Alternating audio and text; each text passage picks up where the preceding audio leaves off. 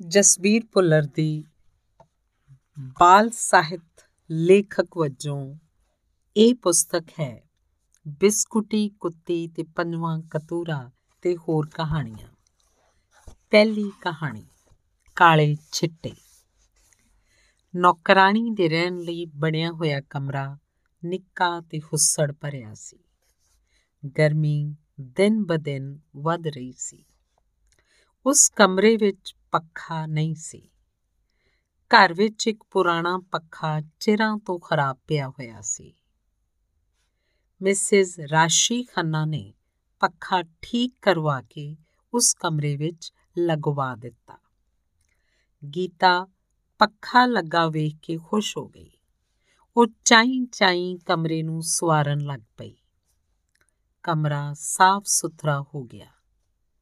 ਉਹ ਪੱਖਾ ਚਲਾ ਕੇ ਮੰਜੇ ਦੀ ਹੀ ਉੱਤੇ ਬੈਠ ਗਈ।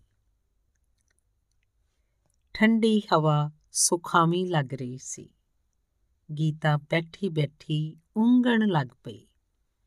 ਉਹ ਬਿਸਤਰੇ ਉੱਤੇ ਲੰਮੇ ਪੈ ਗਈ ਤੇ ਫਿਰ ਗੂੜੀ ਨੀਂਦ ਵਿੱਚ ਲੈ ਗਈ। ਉਹ ਅਚਾਨਕ ਤਰਬਕ ਕੇ ਉੱਠ ਬੈਠੀ। ਦੁਪਹਿਰ ਢਲ ਚੁੱਕੀ ਸੀ। ਸ਼ਾਮ ਦੇ ਪਰਛਾਵੇਂ ਲੰਮੇ ਹੋ ਗਏ ਸਨ। ਗੀਤਾ ਨੇ ਰਾਸ਼ੀ ਤੇ ਪਰਿਵਾਰ ਲਈ ਚਾਹ ਬਣਾਉਣੀ ਸੀ। ਉਸ ਤੋਂ ਪਿੱਛੋਂ ਨੇ ਰਾਤ ਦੀ ਰੋਟੀ ਦਾ ਆਹਰ ਕਰਨਾ ਸੀ, ਉਹਨੂੰ ਦੇਰ ਹੋ ਗਈ ਸੀ। ਉਹ ਖਫੀ ਹੋਈ ਪਹੁੰਚੀ ਤਾਂ ਰਾਸ਼ੀ ਉਹਨੂੰ ਵੇਖ ਕੇ ਹੱਸਣ ਲੱਗ ਪਈ। ਗੀਤਾ ਦੇ ਕੱਪੜਿਆਂ ਉੱਤੇ ਥਾਂ-ਥਾਂ ਕਾਲੇ ਰੰਗ ਦੇ ਛਿੱਟੇ ਪਏ ਹੋਏ ਸਨ। ਗੀਤਾ ਨੇ ਕਾਲ ਵਿੱਚ ਆਪਣੇ ਆਪ ਵੱਲ ਵੇਖਿਆ ਹੀ ਨਹੀਂ ਸੀ। ਆਪਣੇ ਵੱਲ ਧਿਆਨ ਗਿਆ ਤਾਂ ਗੀਤਾ ਸਹਿਮ ਗਈ। ਉਸ ਕਿਹਾ, ਬੀਬੀ ਜੀ, ਪਹਿਲਾਂ ਉਹ ਕਮਰਾ ਬਹੁਤ ਦਿਨਾਂ ਤੱਕ ਖਾਲੀ ਵੀ ਰਿਹਾ ਏ। ਉੱਥੇ ਜ਼ਰੂਰ ਭੂਤ ਆ ਕੇ ਰਹਿਣ ਲੱਗ ਪਏ ਨੇ। ਕਮਲੀ ਨਾ ਬਣ। ਨਹੀਂ ਬੀਬੀ ਜੀ, ਮੈਂ ਹੁਣ ਉਸ ਕਮਰੇ 'ਚ ਨਹੀਂ ਰਹਿਣਾ। ਗੀਤਾ ਦਾ ਇਰਾਦਾ ਪੱਕਾ ਸੀ। ਫਿਰ ਕਿੱਥੇ ਰਹੇਂਗੀ? ਮੈਨੂੰ ਨਹੀਂ ਪਤਾ। ਪਰ ਮੈਂ ਭੂਤਾਂ ਹੱਥੋਂ ਅਣਿਆਈ ਮੌਤੇ ਨਹੀਂ ਮਰਨਾ। ਰਾਸ਼ੀ ਖੰਨਾ ਲਈ ਨਵੀਂ ਚਿੰਤਾ ਖੜੀ ਹੋ ਗਈ। ਉਹ ਕੀ ਕਰੇ ਹੁਣ?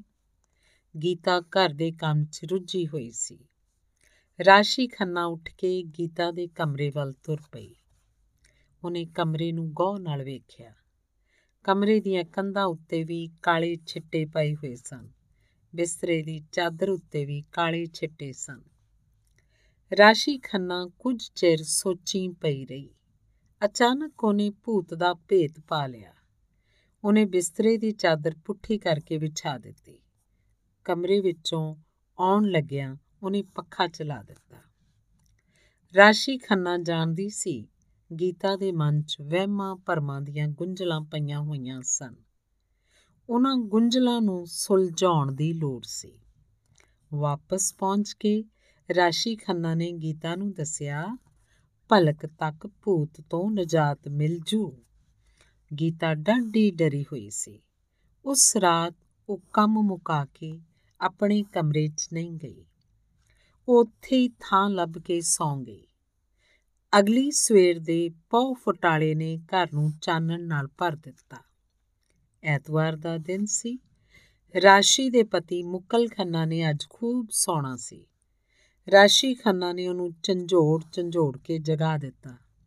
ਜੀ, ਕਿਵੇਂ ਬੇਫਿਕਰ ਹੋ ਕੇ ਸੁੱਤੇ ਹੋਏ ਹੋ? ਉਠੋ। ਗੀਤਾ ਦੇ ਕਮਰੇ 'ਚ ਭੂਤ ਆ ਵੜੇ ਨੇ।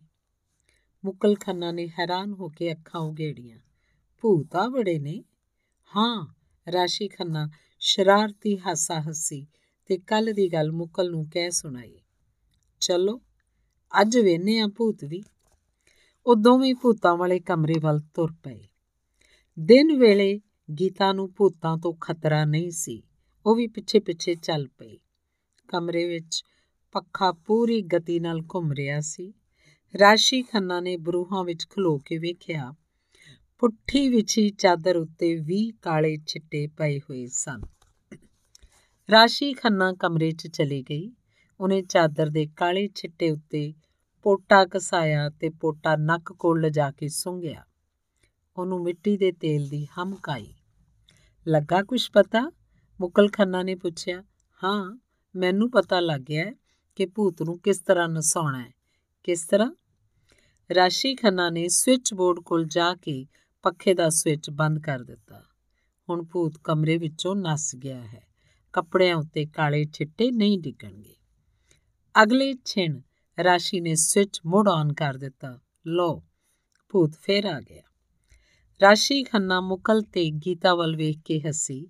ਇਸ ਪੱਖੇ ਨੂੰ ਮਕੈਨਿਕ ਨੇ ਜਿਹੜੀ ਤਾਜ਼ੀ-ਤਾਜ਼ੀ ਗਰੀਸ ਦਿੱਤੀ ਹੈ, ਉਸ ਵਿੱਚ ਤੇਲ ਦੀ ਮਾਤਰਾ ਕੁਝ ਵੱਧ ਹੈ। ਪੱਖਾ ਚੱਲਣ ਨਾਲ ਗਰੀਸ ਕੁਝ ਹੋਰ ਪਤਲੀ ਪੈ ਜਾਂਦੀ ਹੈ। ਗਰੀਸ ਦੇ ਛਿੱਟੇ ਚੁਫੇਰੇ ਡਿੱਗਣ ਲੱਗ ਪੈਂਦੇ ਹਨ। ਇਸੇ ਕਰਕੇ ਕੰਧਾਂ ਉੱਤੇ ਵੀ ਕਾਲੇ ਛਿੱਟੇ ਨੇ ਤੇ ਬਿਸਤਰੇ ਦੀ ਚਾਦਰ ਉੱਤੇ ਵੀ। ਬਸ ਇਹੋ ਸੀ ਗੀਤਾ ਦਾ ਭੂਤ। ਮੁਕਲ ਖੰਨਾ ਤੇ ਗੀਤਾ ਹੱਸਣ ਲੱਗ ਪਏ ਗੀਤਾ ਕੁਝ ਵਧੇਰੇ ਹੀ ਖੁਸ਼ ਸੀ। ਉਹਨੇ ਭੂਤ ਪ੍ਰੇਤਾਂ ਦੇ ਸੱਚ ਨੂੰ ਹਮੇਸ਼ਾ ਲਈ ਜਾਣ ਲਿਆ ਸੀ। ਧੰਨਵਾਦ। ਅਗਲੀ ਕਹਾਣੀ ਹੈ, ਉਤਿਆ ਹੋਇਆ ਆਵਾ। ਮਾਸਟਰ ਕੁੰਦਨ ਲਾਲ ਫਤਿਆਬਾਦ ਰਹਿੰਦਾ ਸੀ। ਖਵਾਸਪੁਰ ਦੇ ਸਕੂਲ ਤੋਂ ਉਹ ਪਿੰਡਾ ਮਸਾਂ 2 ਕੁ ਮੀਲ ਦਾ ਸੀ। ਵਿਦਿਆਰਥੀਆਂ ਦੀਆਂ ਸਕੂਲ ਦੇ ਕੰਮ ਵਾਲੀਆਂ ਕਾਪੀਆਂ ਉਹਦੇ ਘਰ ਪਈਆਂ ਸਨ। ਮਾਸਟਰ ਜੀ ਨੇ ਬੀਰੇ ਭਜਨੇ ਤੇ ਕੁੱਲੇ ਨੂੰ ਕਾਪੀਆਂ ਲਿਆਉਣ ਲਈ ਫਤਿਆਬਾਦ ਭੇਜ ਦਿੱਤਾ। ਉਹਨਾਂ ਤਿੰਨਾਂ ਦਾ ਦਿਨ ਛੁੱਟੀ ਵਰਗਾ ਹੋ ਗਿਆ। ਉਸ ਰਾਹ ਉੱਤੇ ਫਤਿਆਬਾਦ ਦੇ ਨੇੜੇ ਦੋ ਆਵੇ ਸਨ। ਅੱਧਾ ਕੁ ਪੈਂਡਾ ਮੁੱਕਿਆ ਤਾਂ ਉਹ ਆਵੇ ਦਿਸਣ ਲੱਗ ਪਏ। ਇੱਕ ਆਵਾ ਥੇ ਵਾਂਗ ਸੀ, ਦੂਜਾ ਆਵਾ ਪਹਾੜ ਜਿੱਡਾ ਸੀ। ਉਹਨੇ ਸੁਣਿਆ ਹੋਇਆ ਸੀ ਕਿ ਪਹਿਲੋਂ ਉੱਥੇ ਆਵੇ ਨਹੀਂ ਸਨ ਹੁੰਦੇ। ਫਿਰ ਕੁਮਿਆਰਾਂ ਨੇ ਬਾਹਰੋਂ ਕਿਧਰੋਂ ਆ ਕੇ ਉੱਚੇ ਕੱਚੇ ਕੋਠੇ ਪਾ ਲਏ, ਉਹ ਉੱਥੇ ਭਾਂਡੇ ਬਣਾਉਣ ਲੱਗ ਪਏ। ਮਿੱਟੀ ਦੇ ਕੱਚੇ ਭਾਂਡਿਆਂ ਨੂੰ ਉਹ ਅੱਗ ਵਿੱਚ ਪਕਾਉਂਦੇ ਸਨ। ਉਸ ਬਾਲਣ ਦੀ ਸਵਾਦ ਅਤੇ ਟੁੱਟੇ ਭਾਂਡਿਆਂ ਦੇ ਠੀਕਰੇ ਉੱਥੇ ਜਮ੍ਹਾਂ ਹੁੰਦੇ ਰਹਿੰਦੇ ਸਨ। ਪਹਿਲੋਂ ਉਸ ਮਲਬੇ ਨੇ ਟਿੱਬੇ ਦਾ ਰੂਪ ਧਾਰਿਆ ਤੇ ਫਿਰ ਹੌਲੀ-ਹੌਲੀ ਉਹ ਟਿੱਬਾ ਪਹਾੜ ਜਿੱਡਾ ਹੋ ਗਿਆ। ਕੁਮਿਆਰਾਂ ਨੇ ਥਾਂ ਬਦਲ ਲਈ। ਉਸ ਆਵੇ ਦੇ ਨੇੜੇ ਦੂਸਰੀ ਥਾਵੇਂ ਭਾਂਡੇ ਪਕਾਉਣ ਲੱਗ ਪਏ। ਫੇਰ ਕੁਮਿਆਰ ਉੱਥੋਂ ਚਲੇ ਗਏ ਸਨ। ਜਿੱਥੋਂ ਚੀਕਣੀ ਮਿੱਟੀ ਪੁੱਟ ਕੇ ਉਹ ਭਾਂਡੇ ਬਣਾਉਂਦੇ ਸਨ, ਉੱਥੇ ਡੂੰਗਾ ਛੱਪੜ ਬਣ ਗਿਆ। ਵਕਤ ਬੀਤਣ ਨਾਲ ਆਵਿਆਂ ਉੱਤੇ ਘਾਹ ਉੱਗ ਪਿਆ। ਟਾਵੀਆਂ ਟਾਵੀਆਂ ਝਾੜੀਆਂ ਵੀ ਦਿਸਣ ਲੱਗ ਪਈਆਂ। ਆਵਿਆਂ ਨੂੰ ਵੇਖ ਕੇ ਤਿੰਨਾਂ ਬੇਲੀਆਂ ਦਾ ਰੌਂ ਮੌਜ ਮੇਲੇ ਵਾਲਾ ਹੋ ਗਿਆ। ਉਹ ਆਪਣਾ ਕੰਮ ਭੁੱਲ ਗਏ। ਆਵਿਆਂ ਉੱਤੇ ਚੜਨਾ ਉਹਨਾਂ ਲਈ ਖੇਡ ਵਾਂਗ ਸੀ। ਭਜਨੇ ਨੇ ਕਿਹਾ, ਅੱਜ ਆਪਾਂ ਦੌੜ ਕੇ ਉੱਪਰ ਚੜਾਂਗੇ ਵੇਂਦਿਆਂ ਕੌਣ ਪਹਿਲੋਂ ਪਹੁੰਚਦਾ ਹੈ? ਕੁੱਲੇ ਨੇ ਨੰਨਾ ਪਾ ਦਿੱਤਾ, ਯਾਰ, ਮੇਰੀ ਤਾਂ ਜੁੱਤੀ ਥੋੜੀ ਥੋੜੀ ਲੱਗਦੀ ਹੈ ਜੇ ਮੈਂ ਨਸ ਕੇ ਚੜਿਆ ਤਾਂ ਪੈਰ ਛਿਲਿਆ ਜਾਊ। ਕੁਛ ਨਹੀਂ ਹੁੰਦਾ ਤੇਰੇ ਪੈਰ ਨੂੰ, ਤੂੰ ਜੁੱਤੀ ਲਾ ਕੇ ਹੱਥ 'ਚ ਵੜ ਲੈ। ਕੁੱਲੇ ਨੇ ਜੁੱਤੀ ਪੈਰੋਂ ਉਤਾਰ ਕੇ ਹੱਥ ਵਿੱਚ ਫੜ ਲਈ। ਆਵੇ ਦੇ ਐਨ ਨੇੜੇ ਜਾ ਕੇ ਉਹ ਤਿੰਨੋਂ, ਉਹ ਤਿੰਨੇ ਇੱਕ ਕਤਾਰ 'ਚ ਖਲੋ ਗਏ। ਭਜਨੇ ਨੇ ਹੱਥ ਉਤਾਂ ਚੁੱਕਿਆ ਤੇ ਉੱਚੀ ਆਵਾਜ਼ 'ਚ ਬੋਲਿਆ 1 2 3 ਤਿੰਨ ਅਜੇ ਅੱਧਾ ਕੁ ਭਜਨੇ ਦੇ ਮੂੰਹ 'ਚ ਸੀ ਕਿ ਇੱਕ ਦੂਜੇ ਨੂੰ ਧੱਕ ਕੇ ਪਰਾਂ ਕਰਦੇ ਹੋਏ ਉਹ ਵਾਹੋ ਦਾਹੀ ਦੌੜ ਪਏ। ਸਿਖਰ ਉੱਤੇ ਪਹਿਲਾਂ ਪਹੁੰਚਣ ਦੀ ਹੋੜ ਵਿੱਚ ਉਹਨਾਂ ਇੱਕ ਦੂਜੇ ਦੇ ਝੱਗੇ ਵੀ ਖਿੱਚੇ ਤੇ ਬਾਹਾਂ ਵੀ। ਉਹ ਹਫੇ ਹੋਏ ਸਿਖਰ ਤੇ ਪਹੁੰਚ ਗਏ। ਚੋਟੀ ਪਹਿਲੋਂ ਕਿਨੇ ਸਰ ਕੀਤੀ ਸੀ? ਰੋਲ ਕੁਚੋਲੇ 'ਚ ਨਤੀਜਾ ਗਵਾਚ ਗਿਆ। ਉਹਨਾਂ ਦੇ ਆਵੇ ਉੱਤੇ ਪਹੁੰਚਣ ਤੋਂ ਪਹਿਲਾਂ ਹੀ 14-15 ਵਰਿਆਂ ਦਾ ਇੱਕ ਮੁੰਡਾ ਉੱਥੇ ਖੜਾ ਸੀ। ਉਹਨੇ ਹੱਥਾਂ ਨਾਲ ਇੱਕ ਟਾਇਰ ਸੰਭਾਲਿਆ ਹੋਇਆ ਸੀ। ਉਹ ਟਾਇਰ ਟਰੱਕ ਦਾ ਸੀ। ਇੰਨਾ ਭਾਰਾ ਟਾਇਰ, ਉਹ ਪਤਾ ਨਹੀਂ ਕਿਸ ਤਰ੍ਹਾਂ ਆਵੇ ਉੱਤੇ ਲੈ ਕੇ ਆਇਆ ਹੋ ਬੀਰੇ ਭਜਨੇ ਤੇ ਕੁੱਲੇ ਨੂੰ ਵੇਖ ਕੇ ਉਹ ਮੁੰਡਾ ਖੁਸ਼ ਹੋ ਗਿਆ। ਉਹਨੂੰ ਇਹਨਾਂ, ਉਹਨਾਂ ਤਿੰਨਾਂ ਦੀ ਸਹਾਇਤਾ ਦੀ ਲੋੜ ਸੀ। ਉਸ ਨੇ ਹੁੱਬ ਕੇ ਦੱਸਿਆ ਕਿ ਕੁਝ ਦਿਨਾਂ ਤੱਕ ਉਹਨੇ ਪਿੰਡ ਵਾਲਿਆਂ ਦੇ ਸਾਹਮਣੇ ਇੱਕ ਤਮਾਸ਼ਾ ਕਰਨਾ ਸੀ। ਜੇ ਤਮਾਸ਼ਾ ਵਧੀਆ ਹੋ ਗਿਆ ਤਾਂ ਪਿੰਡ ਵਾਲੇ ਉਹਨੂੰ ਇਨਾਮ ਵੀ ਦੇਣਗੇ ਤੇ ਉਹਦੀ ਬੱਲੇ ਬੱਲੇ ਵੀ ਹੋਊ। ਉਹ ਮੁੰਡਾ ਤਮਾਸ਼ੇ ਦਾ ਅਭਿਆਸ ਕਰਨ ਲਈ ਹੀ ਆਵੇ ਉੱਤੇ ਚੜਿਆ ਸੀ। ਉਸਨੇ ਟਾਇਰ 'ਚ ਬੈਠ ਕੇ ਆਵੇ ਦੇ ਸਿਖਰ ਤੋਂ ਰਿੜਨਾ ਸੀ ਤੇ ਹੇਠਾਂ ਤੱਕ ਜਾਣਾ ਸੀ। ਉਹਦੇ ਕੋਲੋਂ ਟਾਇਰ ਵਿੱਚ ਵੜ ਕੇ ਬੈਠਾ ਨਹੀਂ ਸੀ ਜਾ ਰਿਹਾ। ਉਹਨੂੰ ਦੋ ਜਣੇ ਚਾਹੀਦੇ ਸਨ, ਜਿਹੜੇ ਟਾਇਰ ਨੂੰ ਫੜ ਕੇ ਸਿੱਧਾ ਖੜਾ ਰੱਖਣ ਤੇ ਉਹ ਟਾਇਰ ਵਿੱਚ ਗੁੱਛਾ ਮੁੱਛਾ ਹੋ ਕੇ ਬੈਠ ਜਾਵੇ। ਉਸ ਮੁੰਡੇ ਨੇ ਟਾਇਰ ਨੂੰ ਸਿੱਧਾ ਖੜਾ ਕੀਤਾ। ਵੀਰੇ ਤੇ ਭਜਨੇ ਨੇ ਟਾਇਰ ਨੂੰ ਫੜ ਲਿਆ। ਕੁੱਲੇ ਨੇ ਪਿਛਲੇ ਪਾਸਿਓਂ ਟਾਇਰ ਨੂੰ ਸੰਭਾਲ ਲਿਆ। ਮੁੰਡਾ ਟਾਇਰ 'ਚ ਗੁੱਛਾ ਮੁੱਛਾ ਹੋ ਕੇ ਬੈਠ ਗਿਆ। ਉਸਨੇ ਟਾਇਰ ਨੂੰ ਨਿਵਾਨ ਵੱਲ ਰੇੜਨ ਲਈ ਆਖਿਆ। ਟਾਇਰ ਨੇ ਰਿੜਨ ਸਾਰੀ ਗਤੀ ਫੜ ਲਈ। ਟਾਇਰ ਹਵਾ 'ਚ ਉਛਲਦਾ ਹੋਇਆ ਤੇਜ਼ ਹੋਰ ਤੇਜ਼ ਹੋਈ ਗਿਆ। ਭਜਨੇ ਕੁੱਲੇ ਤੇ ਵੀਰੇ ਭਾਣੇ, ਉਹ ਨਿਰਾ ਸ਼ੁਗਲ ਸੀ। ਉਹਨਾਂ ਉੱਚੀ ਉੱਚੀ ਰੌਲਾ ਪਾ ਕੇ ਮੁੰਡੇ ਨੂੰ ਹੱਲਾ ਸ਼ੇਰੀ ਦਿੱਤੀ। ਅਚਨਚੇਤੀ ਰਾਹ ਦੇ ਕਿਸੇ ਰੋੜੇ ਜਾਂ ਠੀਕਰੇ ਨਾਲ ਵੱਜ ਕੇ ਟਾਇਰ ਦੀ ਦਿਸ਼ਾ ਬਦਲ ਗਈ। ਟਾਇਰ ਬੁੜਕਦਾ ਹੋਇਆ ਛੱਪੜ 'ਚ ਜਾ ਵੜਿਆ। ਛੱਪੜ ਦੇ ਪਾਣੀ 'ਚ ਕੁਝ ਅਗਾਹ ਜਾ ਕੇ ਟਾਇਰ ਟੇਢਾ ਹੋ ਗਿਆ। ਕੁਝ ਪਾਣੀ ਉਤਾਂ ਨੂੰ ਉਛਲਿਆ ਤੇ ਫਿਰ ਚੁੱਪ ਵਰਤ ਗਈ। ਕੁਝ ਚਿਰ ਲਈ ਨਾ ਉਹ ਮੁੰਡਾ ਹੀ ਦਿਸਿਆ ਤੇ ਨਾ ਟਾਇਰ। ਜਾਪਿਆ ਦੋਵੇਂ ਡੁੱਬ ਗਏ ਸਨ। ਤਿੰਨਾਂ ਬੇਲੀਆਂ ਦੇ ਸਾਹ ਸੂਤੇ ਗਏ। ਉਹ ਆਵੇ ਤੋਂ ਹੇਠਾਂ ਵੱਲ ਦੌੜੇ। ਉਹ ਹੇਠਾਂ ਪਹੁੰਚੇ ਵੀ ਨਹੀਂ ਸਨ ਕਿ ਛੱਪੜ ਵਿੱਚੋਂ ਸਿਰ ਬਾਹਰ ਆਇਆ। ਅਗਲੇ ਛਿੰਨ ਚੀਕਣੀ ਮਿੱਟੀ ਦਾ ਬਣਿਆ ਹੋਇਆ ਪੁਤਲਾ ਪੂਰੇ ਦਾ ਪੂਰਾ ਦਿਸਣ ਲੱਗ ਪਿਆ। ਮੁੰਡੇ ਦੇ ਸਿਰ ਤੋਂ ਲੈ ਕੇ ਪੈਰਾਂ ਤੱਕ ਚਿੱਕੜ ਚੋਰਿਆ ਸੀ। ਉਸਨੇ ਝੁੱਕ ਕੇ ਟਾਇਰ ਨੂੰ ਦੋਹਾਂ ਹੱਥਾਂ 'ਚ ਫੜ ਲਿਆ। ਤੇ ਧੂ ਕੇ ਛੱਪੜ ਤੋਂ ਬਾਹਰ ਲੈ ਆਇਆ। ਮੁੰਡੇ ਨੂੰ ਜਿਉਂਦਿਆਂ ਵੇਖ ਕੇ ਉਹਨਾਂ ਦੀ ਜਾਨ 'ਚ ਜਾਨ ਆਈ। ਮੁੰਡਾ ਲੰਗੜਾ ਕੇ ਤੁਰ ਰਿਹਾ ਸੀ, ਪਰ ਉਹਨੇ ਗੰਭੀਰ ਸੱਟਾਂ, ਉਹਦੇ ਗੰਭੀਰ ਸੱਟਾਂ ਨਹੀਂ ਸਨ ਲੱਗੀਆਂ। ਉਸਨੇ ਦੋਹਾਂ ਹੱਥਾਂ ਨਾਲ ਸਰੀਰ ਤੋਂ ਚਿੱਕੜ ਪੁੰਝਿਆ, ਚਿੱਕੜ ਚੋਣਾ ਬੰਦ ਹੋ ਗਿਆ, ਮੁੰਡਾ ਅਜੇ ਵੀ ਲਿਬੜਿਆ ਹੋਇਆ ਭੂਤ ਦਿਸ ਰਿਹਾ ਸੀ। ਮੁੰਡੇ ਦਾ ਰੰਗ ਪੀਲਾ ਪਿਆ ਹੋਇਆ ਸੀ। ਅਤੇ ਉਸ ਦੇ ਚਿਹਰੇ ਉੱਤੇ ਕਬਰਾਹਟ ਸੀ। ਮੌਤ ਉਹਦੇ ਨਾਲ ਖਹਿ ਕੇ ਲੰਗੀ ਸੀ। ਉਹ ਹਫਿਆ ਹੋਇਆ ਟਾਇਰ ਉੱਤੇ ਬੈਠ ਗਿਆ। ਆਪਾ ਕੁਝ ਸੰਭਲਿਆ ਤਾਂ ਮੁੰਡਾ ਉੱਠ ਕੇ ਖਲੋ ਗਿਆ। ਉਸਨੇ ਟਾਇਰ ਪੁੰਜਿਓਂ ਚੁੱਕ ਕੇ ਖੜਾ ਕੀਤਾ ਤੇ ਰੇੜਦਾ ਹੋਇਆ ਉੱਥੋਂ ਤੁਰ ਪਿਆ। ਉਹ ਮੁੰਡਾ ਰੁੱਖਾਂ ਦੇ ਝੁੰਡ ਓਲੇ ਗਵਾਚ ਗਿਆ। ਵੀਰੇ ਨੇ ਬੇਲੀਆਂ ਵੱਲ ਧੌਣ ਮੋੜੀ ਤੇ ਬੋਲਿਆ ਉਹ ਮੁੰਡਾ ਸਾਨੂੰ ਇੱਕ ਸਬਕ ਪੜ੍ਹਾ ਕੇ ਗਿਆ ਸਬਕ? ਕਿਹੜਾ ਸਬਕ? ਕੁੱਲੇ ਨੇ ਉਲਝਣ ਜਈ ਚੱਖਾਂ ਚਮਕੀਆਂ। ਇਹੋ ਕਿ ਕੁਝ ਕਰਨ ਵੇਲੇ ਸੋਚ ਵਿਚਾਰ ਤੋਂ ਕੰਮ ਲੈਣਾ ਚਾਹੀਦਾ ਹੈ। ਹਾਂ ਯਾਰ, ਇਹ ਸਬਕ ਤਾਂ ਹਮੇਸ਼ਾ ਬੜਾ ਕੰਮ ਆਉ ਭਜਨਾ ਉਤਸ਼ਾਹ ਨਾਲ ਭਰਿਆ ਹੋਇਆ ਬੋਲਿਆ। ਉਸ ਸਬਕ ਨੂੰ ਪੱਲੇ ਬੰਨ ਕੇ ਉਹ ਤਿੰਨੋਂ ਜਣੇ ਉੱਥੋਂ ਤੁਰ ਪਏ। ਧੰਨਵਾਦ। ਜਸਬੀਰ ਭੁੱਲਰ ਦੀ ਪੁਸਤਕ, ਬਿਸਕੁਟੀ, ਕੁੱਤੀ ਤੇ ਪੰਜਵਾਂ ਕਤੂਰਾ ਤੇ ਹੋਰ ਕਹਾਣੀਆਂ ਦੀ ਅਗਲੀ ਕਹਾਣੀ ਹੈ, ਟੁੱਟੇ ਹੋਏ ਕੜੇ ਜੇਲ੍ਹ ਦੇ ਕੈਦੀਆਂ ਦਾ ਥੱਕੇਵਿਆਂ ਭਰਿਆ ਦਿਨ ਮੁੱਕ ਗਿਆ। ਰਾਤ ਹੋਈ ਤਾਂ ਗੂੜੀ ਨੀਂਦ ਉਹਨਾਂ ਦੀਆਂ ਅੱਖਾਂ ਵਿੱਚ ਉਤਰ ਆਈ।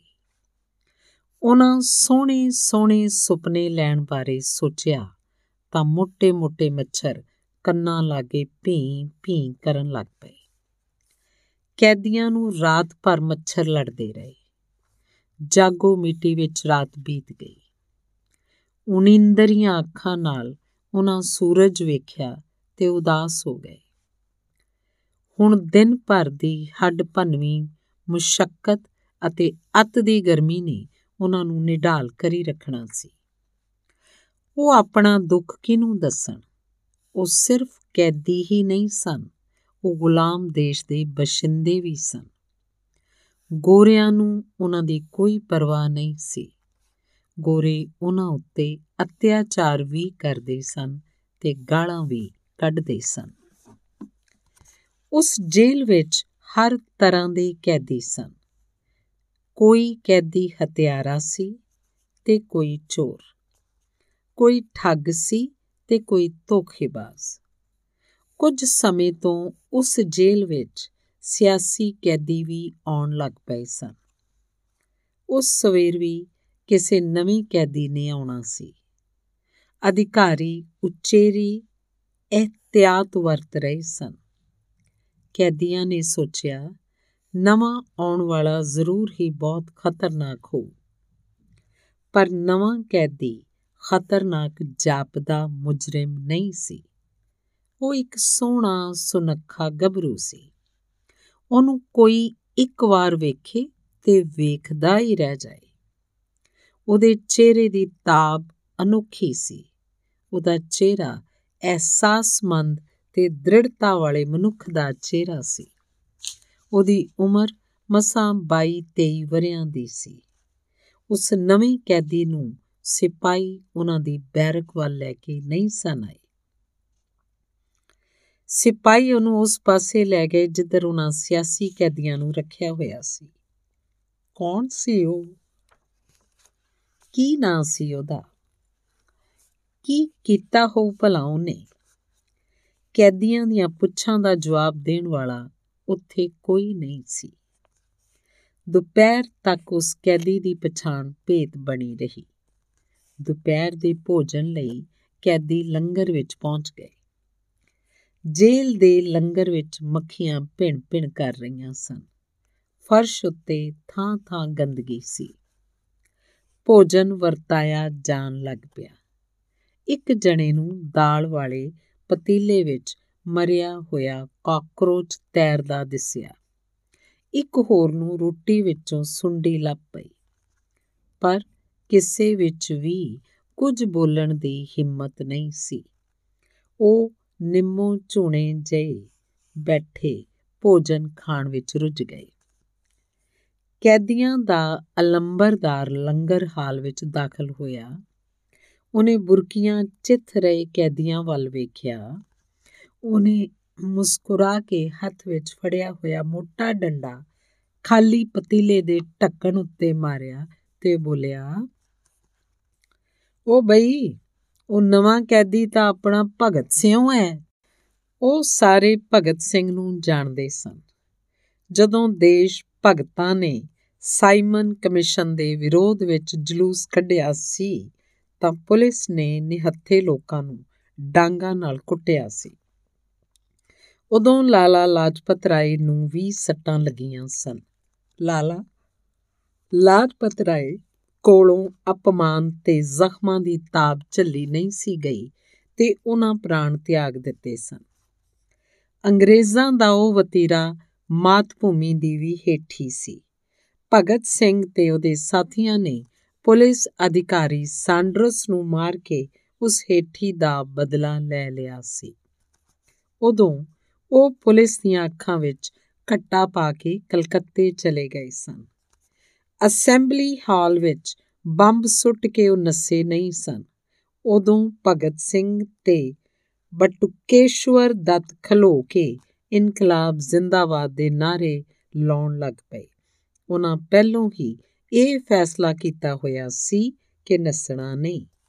ਦਰਅਸਲ ਉਹਨਾਂ ਉਹ ਬੰਬ ਕਿਸੇ ਨੂੰ ਮਾਰਨ ਲਈ ਨਹੀਂ ਸਨ ਸੁੱਟੇ, ਸਗੋਂ ਅੰਗਰੇਜ਼ਾਂ ਦੇ ਬੋਲੇ ਕੰਨਾਂ ਵਿੱਚ ਆਜ਼ਾਦੀ ਦੇ ਬੋਲ ਪਾਉਣ ਲਈ ਸੁੱਟੇ ਸਨ।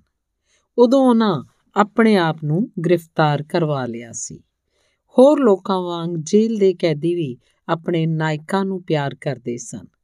ਉਹਨਾਂ ਭਗਤ ਸਿੰਘ ਤੇ ਉਹਦੇ ਸਾਥੀਆਂ ਦੀ ਸੁਖ ਸਲਾਮਤੀ ਲਈ ਰੱਬ ਅੱਗੇ ਅਰਦਾਸ ਕੀਤੀ ਸੀ। ਚੌਕਸੀ ਲਈ ਜੇਲ੍ਹ ਦੇ ਚੌਂ ਕੋਨਿਆਂ ਉੱਤੇ ਮੁਨਾਰੇ ਬਣੇ ਹੋਏ ਸਨ। ਉਹਨਾਂ ਮੁਨਾਰਿਆਂ ਉੱਤੇ ਬਲ ਰਹੀਆਂ ਰੌਸ਼ਨੀਆਂ ਦੇ ਗੋਲ ਘੇਰੇ ਜੇਲ੍ਹ ਦੀਆਂ ਬੈਰਕਾਂ ਉੱਤੇ ਸਰਕ ਰਹੇ ਸਨ। ਚੌਕਸੀ ਮੁਨਾਰਿਆਂ ਉੱਤੇ ਥੋੜੇ ਥੋੜੇ ਅੰਤਰ ਨਾਲ ਹਾਕ ਸੁਣਾਈ ਦਿੰਦੀ ਸੀ। ਸਭ ਅੱਛਾ ਹੈ, ਸਭ ਅੱਛਾ ਹੈ, ਪਰ ਸਭ ਅੱਛਾ ਨਹੀਂ ਸੀ। ਰਾਤ ਅੱਧੇ ਤੋਂ ਬਹੁਤੀ ਬੀਤ ਚੁੱਕੀ ਸੀ। ਭਗਤ ਸਿੰਘ ਜਾਗ ਰਿਹਾ ਸੀ। ਜੇਲ੍ਹ ਦੇ ਪ੍ਰਬੰਧਕਾਂ ਨੂੰ ਵੇਖ ਕੇ ਉਹਨੂੰ ਨਿਰਾਸਤਾ ਹੋਈ ਸੀ। ਸਿਆਸੀ ਕੈਦੀਆਂ ਨਾਲ ਉੱਥੇ ਆਮ ਮੁਜਰਮਾਂ ਵਾਲਾ ਸਲੂਕ ਹੁੰਦਾ ਸੀ। ਉੱਥੇ ਲੋੜੀਂਦੀਆਂ ਸਹੂਲਤਾਂ ਨਹੀਂ ਸਨ। ਦਿੱਲੀ ਦੇ ਸੈਸ਼ਨ ਜੱਜ ਨੇ ਅਸੈਂਬਲੀ ਹਾਲ 'ਚ ਬੰਬ ਸੁੱਟਣ ਦੇ ਦੋਸ਼ ਵਿੱਚ ਦੋਹਾਂ ਨੂੰ ਉਮਰ ਕੈਦ ਦੀ ਸਜ਼ਾ ਸੁਣਾਈ ਸੀ। ਬਟੁਕੇਸ਼ਵਰ ਦੱਤ ਤੇ ਭਗਤ ਸਿੰਘ ਨੂੰ ਵੱਖ-ਵੱਖ ਜੇਲ੍ਹਾਂ 'ਚ ਭੇਜ ਦਿੱਤਾ ਗਿਆ ਸੀ। ਜੇਲ੍ਹ ਵਿੱਚ ਗਦਰੀ ਬਾਬੇ ਵੀ ਸਨ। ਭਗਤ ਸਿੰਘ ਗਦਰੀ ਬਾਬਿਆਂ ਨੂੰ ਮਿਲਿਆ। ਉੱਥੇ ਉਹ ਬੱਬਰ ਅਕਾਲੀਆਂ ਤੇ ਮਾਰਸ਼ਲ ਕਾਨੂੰਨ ਅੰਦੋਲਨ ਦੇ ਸੰਗਰਾਮੀਆਂ ਨੂੰ ਵੀ ਮਿਲਿਆ। ਉਹਨਾਂ ਲਈ ਜੇਲ੍ਹ ਦੇ ਅਧਿਕਾਰੀਆਂ ਨੇ ਜਾਣ ਬੁੱਝ ਕੇ ਅਣਸੁਖਾਵਾਂ ਮਾਹੌਲ ਪੈਦਾ ਕੀਤਾ ਹੋਇਆ ਸੀ। ਜੇਲ੍ਹ ਵਿੱਚ ਸੁਧਾਰ ਦੀ ਲੋੜ ਸੀ। ਭਗਤ ਸਿੰਘ ਨੇ ਜੇਲ੍ਹ ਦੇ ਸੁਧਾਰ ਲਈ ਮੋਰਚਾ ਆਰੰਭ ਕਰਨ ਬਾਰੇ ਸੋਚ ਲਿਆ। ਉਹਨੇ ਇਸ ਬਾਰੇ ਸਾਰਿਆਂ ਨਾਲ ਸਲਾਹ ਕੀਤੀ ਤੇ ਜੇਲ੍ਹ ਦੇ ਸਿਆਸੀ ਕੈਦੀ ਭੁੱਖ ਹੜਤਾਲ ਉੱਤੇ ਬੈਠ ਗਏ। ਉਦੋਂ ਭਗਤ ਸਿੰਘ ਨੇ ਪੰਜਾਬ ਦੀਆਂ ਜੇਲ੍ਹਾਂ ਦੇ ਇਨਸਪੈਕਟਰ ਜਨਰਲ ਦੇ ਨਾਂ ਚਿੱਠੀ ਲਿਖੀ। ਉਸਨੇ ਦੱਸਿਆ ਕਿ ਉਸ ਨੂੰ ਦਿੱਲੀ ਦੇ ਅਸੈਂਬਲੀ ਬੰਬ ਕੇਸ ਵਿੱਚ ਉਮਰ ਕੈਦ ਦੀ ਸਜ਼ਾ ਹੋਈ ਸੀ ਤੇ ਉਹ ਨਿਰਸੰਦੇਹ ਇੱਕ ਸਿਆਸੀ ਕੈਦੀ ਸੀ। ਉਸ ਇਹ ਵੀ ਲਿਖਿਆ ਕਿ ਦਿੱਲੀ ਦੀ ਜੇਲ੍ਹ ਵਿੱਚ ਸਾਰੇ ਸਿਆਸੀ ਕੈਦੀਆਂ ਨਾਲ ਚੰਗਾ ਸਲੂਕ ਹੁੰਦਾ ਸੀ, ਪਰ ਇਸ ਜੇਲ੍ਹ ਵਿੱਚ ਅਧਿਕਾਰੀਆਂ ਦਾ ਵਤੀਰਾ ਤ੍ਰਿਸਕਾਰ ਭਰਿਆ ਸੀ। ਇੱਥੇ ਭੋਜਨ ਵੀ ਬਹੁਤ ਮਾੜਾ ਸੀ ਤੇ ਉਸ ਦਾ ਭਾਰ ਕੁਝ ਦਿਨਾਂ ਵਿੱਚ ਹੀ 6-7 ਸੇਰ ਘਟ ਗਿਆ ਸੀ। ਭਗਤ ਸਿੰਘ ਨੇ ਜ਼ੋਰ ਦੇ ਕੇ ਆਖਿਆ ਕਿ ਉਹਨਾਂ ਨੂੰ ਪੜ੍ਹਨ ਲਿਖਣ ਦੀ ਖੁੱਲ੍ਹ ਹੋਵੇ ਤੇ ਹਰ ਪ੍ਰਕਾਰ ਦਾ ਸਾਹਿਤ ਤੇ ਅਖਬਾਰਾਂ ਵੀ ਮੁਹੱਈਆ ਕਰਵਾਈਆਂ ਜਾਣ। ਭਗਤ ਸਿੰਘ ਦੀਆਂ ਮੰਗਾਂ ਵਿੱਚ ਚੰਗੀ ਖੁਰਾਕ, ਨਹਾਉਣ ਧੋਣ ਦੇ ਯੋਗ ਪ੍ਰਬੰਧ ਤੇ ਜਬਰੀ ਕੰਮ ਨਾ ਕਰਵਾਉਣ ਦੇ ਮੁੱਦੇ ਵੀ ਸ਼ਾਮਲ ਸਨ। ਭਗਤ ਸਿੰਘ ਅਤੇ ਸਾਥੀਆਂ ਦੀ ਭੁੱਖ ਹੜਤਾਲ ਨੇ ਛੇਤੀ ਹੀ ਜੇਲ੍ਹ ਸੁਧਾਰ ਅੰਦੋਲਨ ਦਾ ਰੂਪ ਲੈ ਲਿਆ। ਹੌਲੀ-ਹੌਲੀ ਉਹ ਅੰਦੋਲਨ ਕੌਮੀ ਆਜ਼ਾਦੀ ਦੀ ਲਹਿਰ ਦਾ ਹਿੱਸਾ ਹੋ ਗਿਆ। ਲਾਹੌਰ ਦੀ ਕੇਂਦਰੀ ਜੇਲ੍ਹ ਵਿੱਚ ਬਟੁਕੇਸ਼ਵਰ ਦੱਤ ਤੇ ਉਹਦੇ ਸਾਥੀਆਂ ਨੇ ਵੀ ਉਸੇ ਸਮੇਂ ਭੁੱਖ ਹੜਤਾਲ ਸ਼ੁਰੂ ਕਰ ਦਿੱਤੀ ਸੀ। ਦੇਸ਼ ਭਰ ਵਿੱਚ ਭਗਤ ਸਿੰਘ ਦੀ ਜੇਲ੍ਹ ਸੁਧਾਰ ਦੀ ਮੁਹਿੰਮ ਦੇ ਹੱਕ ਵਿੱਚ ਆਵਾਜ਼ਾਂ ਉੱਚੀਆਂ ਹੋ ਗਈਆਂ। ਜੇਲ੍ਹ ਦੇ ਅਧਿਕਾਰੀ ਗੁੱਸੇ ਵਿੱਚ ਸਨ। ਉਹਨਾਂ ਹੜਤਾਲ ਤੋੜਨ ਲਈ ਕਈ ਤਰੀਕੇ ਵਰਤੇ, ਪਰ ਸਫਲ ਨਹੀਂ ਹੋਏ। ਜੇਲ੍ਹ ਦੇ ਉੱਚ ਅਫਸਰ ਨੂੰ ਇੱਕ ਤਰਕੀਬ ਸੁਝੀ। ਉਹਨੇ ਆਪਣੇ ਅਮਲੇ ਦੀ ਹੰਗਾਮੀ ਮੀਟਿੰਗ ਮੀਟਿੰਗ ਬੁਲਾਈ। ਉਸ ਹੁੱਬ ਕੇ ਸਾਰਿਆਂ ਨੂੰ ਦੱਸਿਆ, ਆਪਾਂ ਪਾਣੀ ਦੀ ਥਾਂ ਘੜਿਆਂ ਵਿੱਚ ਦੁੱਧ ਭਰ ਦਈਏ। ਜਦੋਂ ਵੀ ਹੜਤਾਲੀਆਂ ਨੂੰ ਤੇ ਲੱਗੂ, ਉਹ ਬੇਧਿਆਨੀ ਵਿੱਚ ਦੁੱਧ ਦਾ ਘੁੱਟ ਭਰ ਲੈਣਗੇ। ਇਸ ਤਰ੍ਹਾਂ ਹੜਤਾਲ ਆਪੇ ਟੁੱਟ ਜਾਊ। ਸਾਰਿਆਂ ਨੂੰ ਇਹ ਤਰੀਕਾ ਵਧੀਆ ਲੱਗਾ। ਉਹ ਖਚਰੀ ਹਾਸੀ ਹੱਸੇ। ਹੜਤਾਲ ਟੁੱਟਣ ਦੀ ਆਸ ਵੱਧ ਗਈ। ਪਤਾ ਨਹੀਂ ਹੜਤਾਲ ਦਾ ਉਹ ਕਿੰਨਵਾਂ ਦਿਨ ਸੀ, ਜਦੋਂ ਤੇ ਲੱਗੀ ਤਾਂ ਭਗਤ ਸਿੰਘ ਪਾਣੀ ਪੀਣ ਲਈ ਘੜਿਆਂ ਵੱਲ ਔਲਿਆ। ਉਹਨੇ ਇੱਕ ਘੜੇ ਉੱਤੋਂ ਚੱਪਣੀ ਚੱਕੀ। ਉਹਨੇ ਹੈਰਾਨ ਹੋ ਕੇ ਵੇਖਿਆ, ਘੜਾ ਦੁੱਧ ਦਾ ਭਰਿਆ ਹੋਇਆ ਸੀ। ਭਰੇ ਹੋਏ ਘੜੇ ਇੱਕ ਕਤਾਰ 'ਚ ਪਏ ਸਨ। ਭਗਤ ਸਿੰਘ ਨੇ ਦੂਜੇ ਘੜੇ ਉੱਤੋਂ ਚੱਪਣੀ ਚੁੱਕੀ ਤੇ ਫਿਰ ਤੀਜੇ ਉੱਤੋਂ ਸਾਰੇ ਘੜਿਆਂ ਵਿੱਚ ਪਾਣੀ ਦੀ ਥਾਂ ਦੁੱਧ ਸੀ। ਉਹਨੇ ਇੱਕ ਘੜੇ ਵਿੱਚੋਂ ਕੁਝ ਦੁੱਧ ਲੈ ਕੇ ਜ਼ਮੀਨ ਉੱਤੇ ਡੋਲ ਦਿੱਤਾ। ਸਾਥੀਆਂ ਨੇ ਜ਼ਮੀਨ ਉੱਤੇ ਡੁੱਲੇ ਦੁੱਧ ਦੀ ਧਾਰ ਨੂੰ ਵੇਖ ਲਿਆ ਸੀ। ਉਹ ਮੁਸਕਰਾਏ।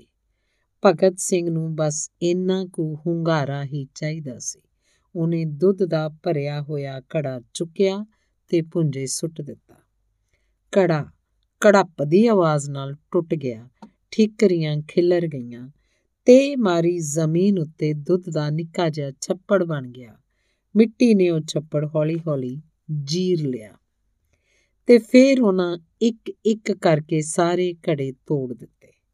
ਘੜੇ ਟੁੱਟਣ ਪਿੱਛੋਂ ਅੰਗਰੇਜ਼ ਅਧਿਕਾਰੀਆਂ ਦਾ ਹੱਠ ਵੀ ਟੁੱਟ ਗਿਆ। ਹੜਤਾਲ ਮੁੱਕੀ ਨੂੰ ਕਈ ਦਿਨ ਹੋ ਗਏ ਸਨ।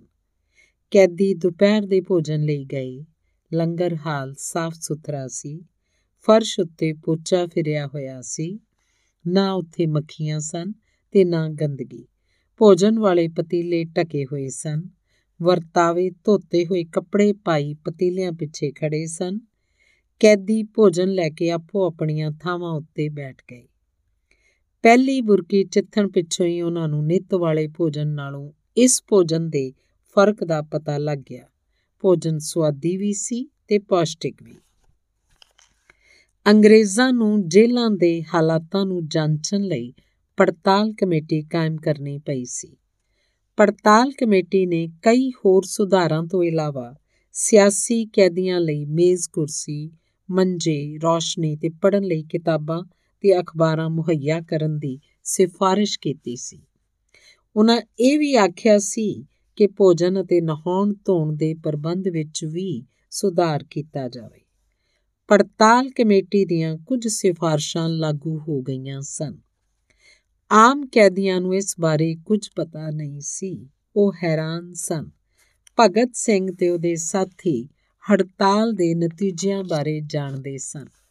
ਉਹ ਹੈਰਾਨ ਨਹੀਂ ਸਨ, ਖੁਸ਼ ਸਨ। ਉਹਨਾਂ ਦੀ ਹੜਤਾਲ ਨੇ ਸਮੁੱਚੇ ਜੇਲ੍ਹ ਪ੍ਰਬੰਧ ਦਾ ਸੁਧਾਰ ਕੀਤਾ ਸੀ। ਉਸ ਵੇਲੇ ਭਗਤ ਸਿੰਘ ਆਪਣੇ ਸਾਥੀਆਂ ਵਿੱਚ ਬੈਠਾ ਹੋਇਆ ਸੀ। ਉਹ ਮਖੌਲੀਆਂ ਮਖੌਲੀਆ ਰੌਂ ਵਿੱਚ ਸੀ ਬੋਲਿਆ, ਜੇ ਗੋਰੇ ਹੁਣ ਨਵੇਂ ਘੜਿਆਂ ਵਿੱਚ ਪਾਣੀ ਦੀ ਥਾਂ ਦੁੱਧ ਭਰ ਦੇਣ, ਤਾਂ ਆਪਾਂ ਪੀ ਲਵਾਂਗੇ। ਹਾਂ, ਆਪਾਂ ਪੀ ਲਵਾਂਗੇ। ਸਾਰੇ ਇੱਕ ਸੁਰ 'ਚ ਬੋਲੇ ਤੇ ਫਿਰ ਖੂਬ ਹੱਸੇ। ਉਹਨਾਂ ਦੀ ਗੱਲ ਸੁਣ ਕੇ ਉਸ ਦਿਨ ਜੇਲ੍ਹ ਦੀਆਂ ਕੰਧਾਂ ਮੁਸਕਰਾਈਆਂ। ਧੰਨਵਾਦ। ਅਗਲੀ ਕਹਾਣੀ ਹੈ, ਬੱਗੀ ਗਊ ਦਾ ਨਿਆਂ। ਬੱਗੀ ਗਊ ਦਾ ਨਿਆਂ। ਮਿੱਠਾਪੁਰ ਦੇ ਸੰਤਾ ਸਿੰਘ ਦੀ ਜ਼ਮੀਨ ਪਿੰਡ ਤੋਂ ਦੂਰ ਸੀ। ਉਸਨੇ ਖੇਤਾਂ ਵਿੱਚ ਦੋ ਕੋਠੇ ਛੱਤ ਲਏ ਤੇ ਟੱਬਰ ਨਾਲ ਉੱਥੇ ਜਾ ਕੇ ਰਹਿਣ ਲੱਗ ਪਿਆ।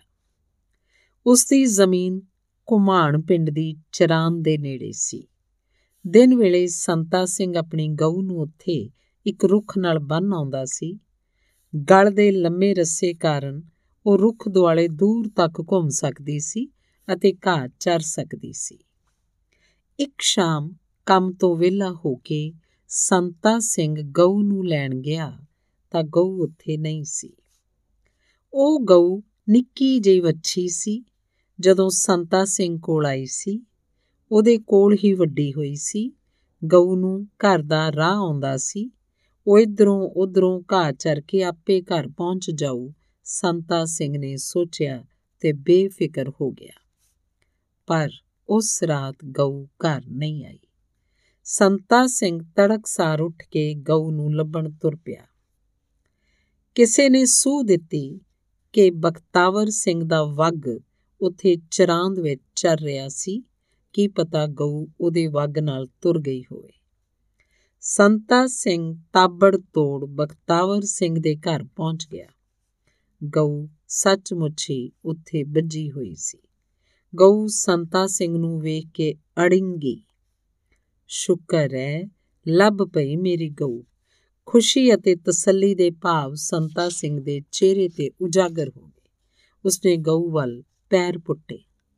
ਬਖਤਾਵਰ ਸਿੰਘ ਵੇੜੇ ਦੇ ਦੂਜੇ ਪਾਸੇ ਪਿੰਡ ਦੇ ਕੁਝ ਬੰਦਿਆਂ ਨਾਲ ਗੱਲੀ ਰੁੱਝਾ ਹੋਇਆ ਸੀ।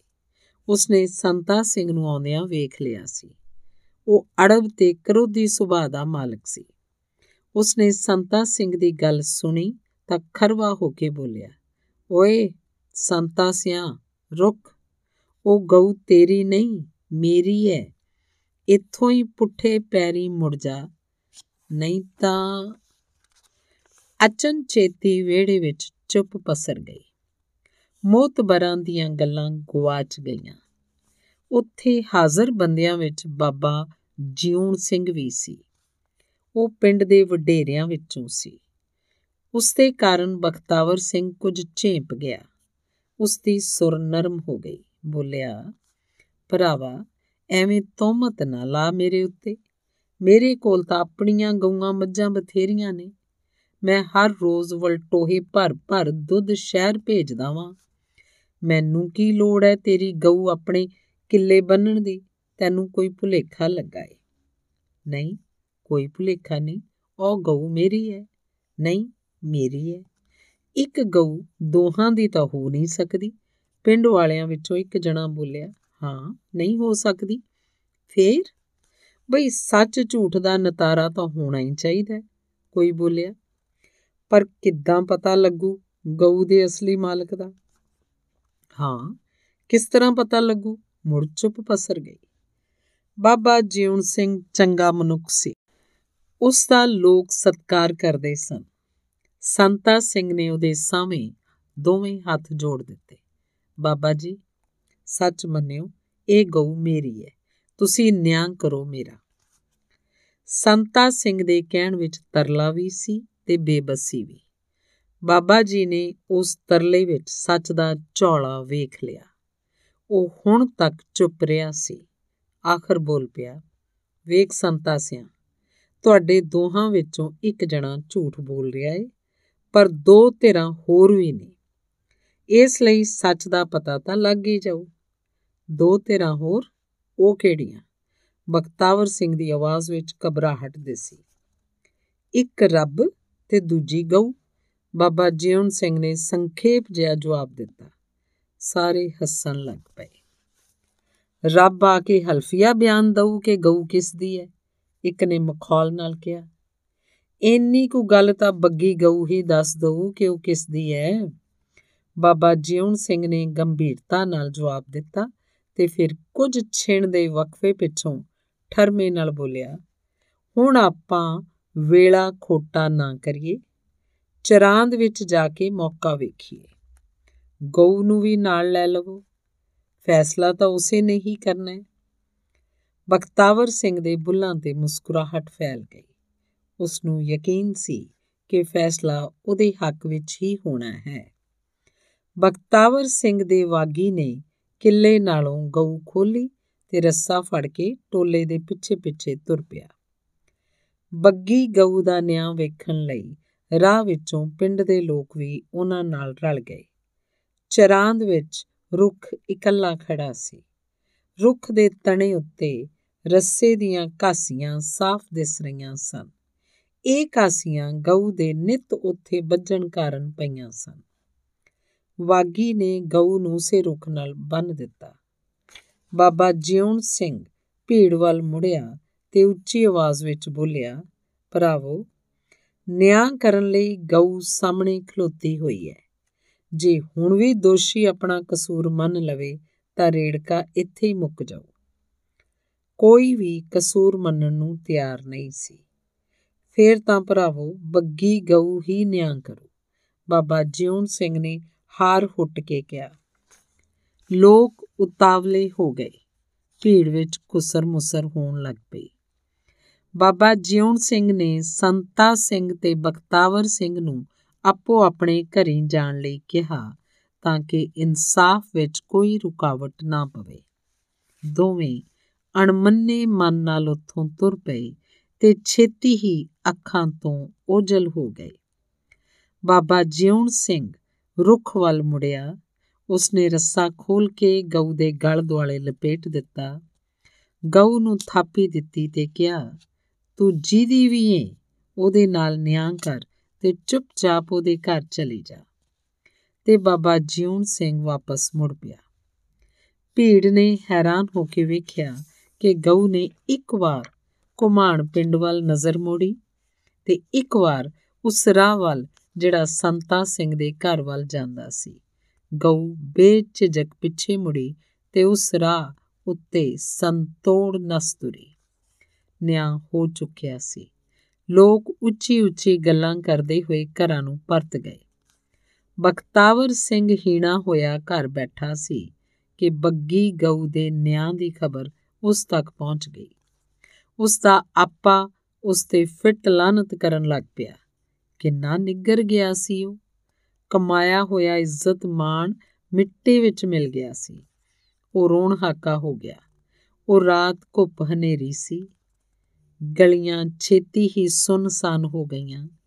ਬਖਤਾਵਰ ਸਿੰਘ ਨੇ ਜਾ ਕੇ ਬਾਬਾ ਜਿਉਣ ਸਿੰਘ ਦੇ ਘਰ ਦਾ ਬੂਹਾ ਖੜਕਾ ਦਿੱਤਾ। ਬਰੂਹਾਂ ਦੇ ਬਾਹਰ ਬਖਤਾਵਰ ਸਿੰਘ ਨੂੰ ਖਲੋਤਾ ਵੇਖ ਕੇ ਬਾਬਾ ਜਿਉਣ ਸਿੰਘ ਹੈਰਾਨ ਹੋਇਆ। ਡਿਉੜੀ ਵਿੱਚ ਜਗਦੀ ਬੱਤੀ ਦਾ ਚਾਨਣ ਬਖਤਾਵਰ ਸਿੰਘ ਦੇ ਚਿਹਰੇ ਉੱਤੇ ਪੈ ਰਿਹਾ ਸੀ। ਉਸ ਦੀਆਂ ਅੱਖਾਂ ਪਛਤਾਵੇ ਦੇ ਹੰਝੂਆਂ ਨਾਲ ਭਰੀਆਂ ਹੋਈਆਂ ਸਨ। ਗੱਲ ਕਰਦਿਆਂ ਉਸ ਦੇ ਅਥਰੂ ਆਪ ਮੁਹਾਰੇ ਵਹਿ ਤੁਰੇ। ਬਾਬਾ ਜੀ, ਨਿਆਂ ਪੂਰਾ ਨਹੀਂ ਹੋਇਆ। ਮੈਨੂੰ ਸਜ਼ਾ ਨਹੀਂ ਮਿਲੀ। ਸਜ਼ਾ ਦਿਓ ਮੈਨੂੰ ਵੀ। ਬਾਬਾ ਜਿਉਣ ਸਿੰਘ ਨੇ ਉਹਦੇ ਉਸ ਦੇ ਮੋਢੇ ਤੇ ਹੱਥ ਰੱਖ ਦਿੱਤਾ। ਮੈਂ ਵੇਖ ਲਿਆ ਹੈ ਕਿ ਤੈਨੂੰ ਸਜ਼ਾ ਮਿਲ ਗਈ ਹੈ। ਇੰਨਾ ਕੀ ਥੋੜਾ ਏ ਕਿ ਭਲਕ ਤੋਂ ਅਸੀਂ ਬਖਤਾਵਰ ਸਿੰਘ ਨਾਂ ਦੇ ਇੱਕ ਚੰਗੇ ਮਨੁੱਖ ਨੂੰ ਮਿਲਾਂਗੇ। ਇਸ ਤਰ੍ਹਾਂ ਕਰੀ, ਭਲਕੇ ਸਵੇਰੇ ਸੰਤਾ ਸਿੰਘ ਕੋਲ ਵੀ ਹੋ ਆਵੀਂ। ਮਨ ਦਾ ਭਾਰ ਉਹਦੇ ਅੱਗੇ ਵੀ ਹੌਲਾ ਕਰ ਲਵੀਂ। ਧੰਨਵਾਦ। ਜਸਬੀਰ ਭੁੱਲਰ ਦੀ ਪੁਸਤਕ, ਬਿਸਕੁਟੀ, ਕੁੱਤੀ ਤੇ ਪੰਜਵਾਂ ਕਤੂਰਾ ਤੇ ਹੋਰ ਕਹਾਣੀਆਂ ਦੀ ਅਗਲੀ ਕਹਾਣੀ, ਕੀਮਤੀ ਮੋਤੀ। ਦਸਾਂ ਵਰਿਆਂ ਦੀ ਉਸ ਸੋਹਣੀ ਜੀ ਕੁੜੀ ਦਾ ਨਾਂ ਟਿੱਲੀ ਸੀ। ਉਹ ਮੈਕਹਾਉ ਦੇ ਸਮੁੰਦਰੀ ਤੱਟ ਉੱਤੇ ਖੇਡ ਰਹੀ ਸੀ। ਟਿੱਲੀ ਨੇ ਰੇਤ ਵਿੱਚੋਂ ਕੁਝ ਘੋਗੇ ਚੁਣੇ ਤੇ ਕੁਝ ਸੰਖ ਵੀ ਲੱਭ ਲਏ। ਰੇਤ ਵਿੱਚ ਪਾਟੀਆਂ ਹੋਈਆਂ ਸਿੱਪੀਆਂ ਵੀ ਖਿਲ ਰਹੀਆਂ ਪਈਆਂ ਸਨ। ਟਿੱਲੀ ਨੇ ਉਹ ਸਿੱਪੀਆਂ ਨਹੀਂ ਚੁੱਕੀਆਂ। ਟਿੱਲੀ ਚਾਹੁੰਦੀ ਸੀ ਕਿ ਉਹਨੂੰ ਸੁੱਚੇ ਮੋਤੀ ਵਾਲੀ ਕੋਈ ਬੰਦ ਸਿੱਪੀ ਲੱਭੇ। ਕੀ ਪਤਾ, ਉਹੋ ਜਿਹੀ ਸਿੱਪੀ ਸਮੁੰਦਰ ਦੀਆਂ ਲਹਿਰਾਂ ਕੋਲ ਹੋਵੇ। ਕਿਨਾਰੇ ਵੱਲ ਆਉਂਦੀਆਂ ਲਹਿਰਾਂ ਟੁੱਟਣ ਵੇਲੇ ਕਈ ਕੁਝ ਸੁੱਟ ਦਿੰਦੀਆਂ ਸਨ। ਟਿੱਲੀ ਸਮੁੰਦਰ ਵੱਲ ਤੁਰ ਪਈ। ਮਾਰੀਆ ਸਮਿਥ ਨੇ ਧੀ ਨੂੰ ਸਮੁੰਦਰ ਵੱਲ ਜਾਂਦਿਆਂ ਵੇਖਿਆ। ਉਹਨੇ ਹਾਕ ਮਾਰ ਕੇ ਟਿੱਲੀ ਨੂੰ ਰੋਕਿਆ। ਕਿੱਧਰ ਚੱਲੀਏ ਮੈਂ ਮੋਤੀ ਵਾਲੀ ਸਿੱਪੀ ਲੱਭਣ ਚੱਲੀਆਂ ਮਾਂ। ਮਾਰੀਆ ਸਮਿਥ ਨੇ ਚੇਤਾਵਨੀ ਦਿੱਤੀ। ਵੇਖ ਟਿੱਲੀ ਆਪਾਂ ਇਸ ਸਮੁੰਦਰ ਨੂੰ ਨਹੀਂ ਜਾਣਦੇ। ਤੂੰ ਪਾਣੀ ਵਿੱਚ ਨਾ ਵੜੀ। ਠੀਕ ਹੈ ਮਾਂ, ਟਿੱਲੀ ਨੇ ਹੁੰਗਾਰਾ ਭਰਿਆ। ਮਾਰੀਆ ਸਮਿਥ ਤੇ ਉਹਦਾ ਪਤੀ ਕੋਲਿਨ ਸਮਿਥ ਧੀ ਟਿੱਲੀ ਨੂੰ ਨਾਲ ਲੈ ਕੇ ਥਾਈਲੈਂਡ ਦੇ ਮੈਕਹਾਊ ਸ਼ਹਿਰ 'ਚ ਛੁੱਟੀਆਂ ਕੱਟਣ ਆਏ ਹੋਏ ਸਨ। ਮੈਕਹਾਊ ਦਾ ਸਮੁੰਦਰੀ ਤੱਟ ਉਹਨਾਂ ਨੂੰ ਬੇਹੱਦ ਪਸੰਦ ਸੀ। ਟਿੱਲੀ ਵੱਲੋਂ ਧਿਆਨ ਮੋੜ ਕੇ ਉਹ ਬੀਚ ਦੀ ਰੇਤ ਉੱਤੇ ਅੱਧ ਲੇਟੇ ਗੱਲੀ ਰੁੱਝ ਗਏ ਮੈਕਹਾਊ ਬੀਚ ਉੱਤੇ ਰੌਣਕ ਵੱਧ ਰਹੀ ਸੀ। ਲੋਕ ਮौज ਮੇਲੇ ਦੀ ਰੌਂ ਵਿੱਚ ਸਨ। ਸਮੁੰਦਰ ਅਤੇ ਆਸਮਾਨ ਦਾ ਰੰਗ ਉਸ ਵੇਲੇ ਇੱਕੋ ਸੀ। ਗਿੱਲੀ ਰੇਤ ਉੱਤੇ ਨਿੱਕੇ ਨਿੱਕੇ ਕੇਕੜੇ ਰਿੰਗ ਰਹੇ ਸਨ। ਟਿੱਲੀ ਨੇ ਕੇਕੜਾ ਚੁੱਕ ਕੇ ਨੇੜਿਓਂ ਵੇਖਣਾ ਚਾਹਿਆ, ਪਰ ਉਹਨੂੰ ਕੇਕੜਿਆਂ ਬਾਰੇ ਜਾਣਕਾਰੀ ਨਹੀਂ ਸੀ। ਜੇ ਕੇਕੜੇ ਨੇ ਦੰਦੀ ਵੱਢ ਦਿੱਤੀ ਭਲਾ, ਉਹਨੇ ਆਪਣਾ ਖਿਆਲ ਤਿਆਗ ਦਿੱਤਾ। ਉਹ ਕੇਕੜਿਆਂ ਕੋਲੋਂ ਪਰਾਂ ਹੋ ਕੇ ਸਮੁੰਦਰ ਕੋਲ ਚਲੀ ਗਈ। ਸਮੁੰਦਰ ਦੀਆਂ ਛੱਲਾਂ ਨਿਤ ਵਾਂਗ ਕਿਨਾਰੇ ਤੱਕ ਆ ਕੇ ਟੁੱਟ ਰਹੀਆਂ ਸਨ। ਪੰਛੀ ਗਿੱਲੇ ਕਿਨਾਰਿਆਂ ਉੱਤੇ ਚੋਗ ਲੱਭ ਰਹੇ ਸਨ। ਅਚਾਨਕ ਪਤਾ ਨਹੀਂ ਕੀ ਹੋਇਆ, ਪੰਛੀ ਬੇਚੈਨ ਹੋ ਗਏ ਤੇ ਉੱਥੋਂ ਉੱਡ ਗਏ। ਟਿੱਲੀ ਨੇ ਬੰਦ ਸਿੱਪੀਆਂ ਲੱਭਣ ਲਈ ਇੱਧਰ-ਉੱਧਰ ਵੇਖਿਆ, ਉੱਥੇ ਸਿੱਪੀਆਂ ਨਹੀਂ ਸਨ। ਟਿੱਲੀ ਗਿੱਲੀ ਰੇਤ ਵਿੱਚ ਖੜੀ ਸੀ। ਉਹਨੂੰ ਜਾਪਿਆ, ਸਮੁੰਦਰ ਕੁਝ ਅਗਾਂਹ ਸਰਕ ਆਇਆ ਸੀ। ਉਹਨੇ ਤਰਬਕ ਕੇ ਪੈਰਾਂ ਵੰਨੀ ਵੇਖਿਆ। ਉਹਦੇ ਪੈਰ ਪਾਣੀ ਵਿੱਚ ਸਨ। ਟਿੱਲੀ ਨੇ ਪਾਣੀ ਵਿੱਚ ਪੈਰ ਨਹੀਂ ਸੀ ਧਰਿਆ, ਪਰ ਪਾਣੀ ਖੁਦ ਹੀ ਉਹਦੇ ਪੈਰਾਂ ਤੱਕ ਪਹੁੰਚ ਗਿਆ ਸੀ। ਟਿੱਲੀ ਨੇ ਇੱਕ ਹੋਰ ਅਜੀਬ ਗੱਲ ਵੇਖੀ। ਪਾਣੀ ਵਿੱਚ ਬੁਲਬਲੇ ਫੁੱਟਣ ਲੱਗ ਪਏ ਸਨ। ਕੀ ਸਮੁੰਦਰ ਦਾ ਪਾਣੀ ਉੱਬਲ ਰਿਹਾ ਸੀ? ਟਿੱਲੀ ਨੇ ਨਿਉ ਕੇ ਪਾਣੀ ਨੂੰ ਹੱਥ ਲਾਇਆ। ਪਾਣੀ ਤੱਤਾ ਨਹੀਂ ਸੀ। ਇਹ ਕੀ ਹੋ ਰਿਹਾ ਸੀ? ਟਿੱਲੀ ਨੂੰ ਸੁਨਾਮੀ ਤੂਫਾਨ ਬਾਰੇ ਪੜਿਆ ਹੋਇਆ ਸਬਕ ਚੇਤੇ ਆਇਆ।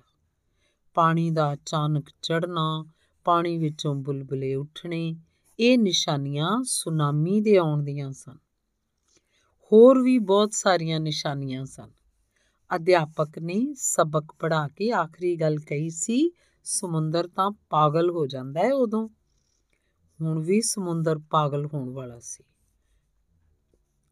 ਟਿੱਲੀ ਰੌਲਾ ਪਾਉਂਦੀ ਹੋਈ ਉੱਥੋਂ ਦੌੜੀ। ਨੱਸੋ ਨੱਸੋ ਇੱਥੋਂ, ਸੁਨਾਮੀ ਤੂਫਾਨ ਆਉਣ ਵਾਲਾ ਏ। ਲੋਕਾਂ ਨੂੰ ਜਾਪਿਆ ਟਿੱਲੀ ਦਾ ਰੌਲਾ ਨਿਆਣੀ ਦੀ ਖੇਡ ਮਾਤਰ ਸੀ। ਅਗਲੇ ਪਲਾਂ ਵਿੱਚ ਪੁਚਾਲ ਦਾ ਝਟਕਾ ਆਇਆ ਤਾਂ ਉਹਨਾਂ ਆਉਣ ਵਾਲੇ ਖਤਰੇ ਨੂੰ ਜਾਣ ਲਿਆ। ਟਿੱਲੀ ਦੀ ਆਵਾਜ਼ ਵਿੱਚ ਹੋਰ ਆਵਾਜ਼ਾਂ ਵੀ ਸ਼ਾਮਲ ਹੋ ਗਈਆਂ। ਲੋਕ ਰੌਲਾ ਪਾਉਂਦੇ ਉੱਥੋਂ ਨੱਸੇ। ਟਿੱਲੀ ਨੇ ਆਪਣੇ ਮੰਮੀ ਪਾਪਾ ਦਾ ਹੱਥ ਫੜਿਆ ਤੇ ਦੌੜ ਚ ਰਲ ਗਈ। ਪਲਾਂ ਛੇਣਾ ਵਿੱਚ ਹੀ ਮੈਕਹਾਉ ਦਾ ਸਮੁੰਦਰੀ ਤੱਟ ਸੁੰਨਾ ਹੋ ਗਿਆ। ਲੋਕ ਬਚਾਅ ਵਾਲੀਆਂ ਥਾਵਾਂ ਤੱਕ ਪਹੁੰਚ ਗਏ। ਸਮੁੰਦਰ ਦੇ ਉਛਾਲ ਨੇ ਛੇਤੀ ਹੀ ਭਿਆਨਕ ਰੂਪ ਧਾਰ ਲਿਆ। ਮਾਰੋ ਮਾਰ ਕਰਦਾ ਪਾਣੀ, ਹਰ ਸ਼ੈ ਨੂੰ ਮਲਿਆ ਮੇਟ ਕਰਦਾ ਦੂਰ ਤੱਕ ਚਲਿਆ ਗਿਆ। ਸੁਨਾਮੀ ਲਹਿਰਾਂ ਦੀ ਗਤੀ ਇੰਨੀ ਤੇਜ਼ ਸੀ ਕਿ ਦੌੜ ਕੇ ਬਚਣਾ ਸੰਭਵ ਨਹੀਂ ਸੀ।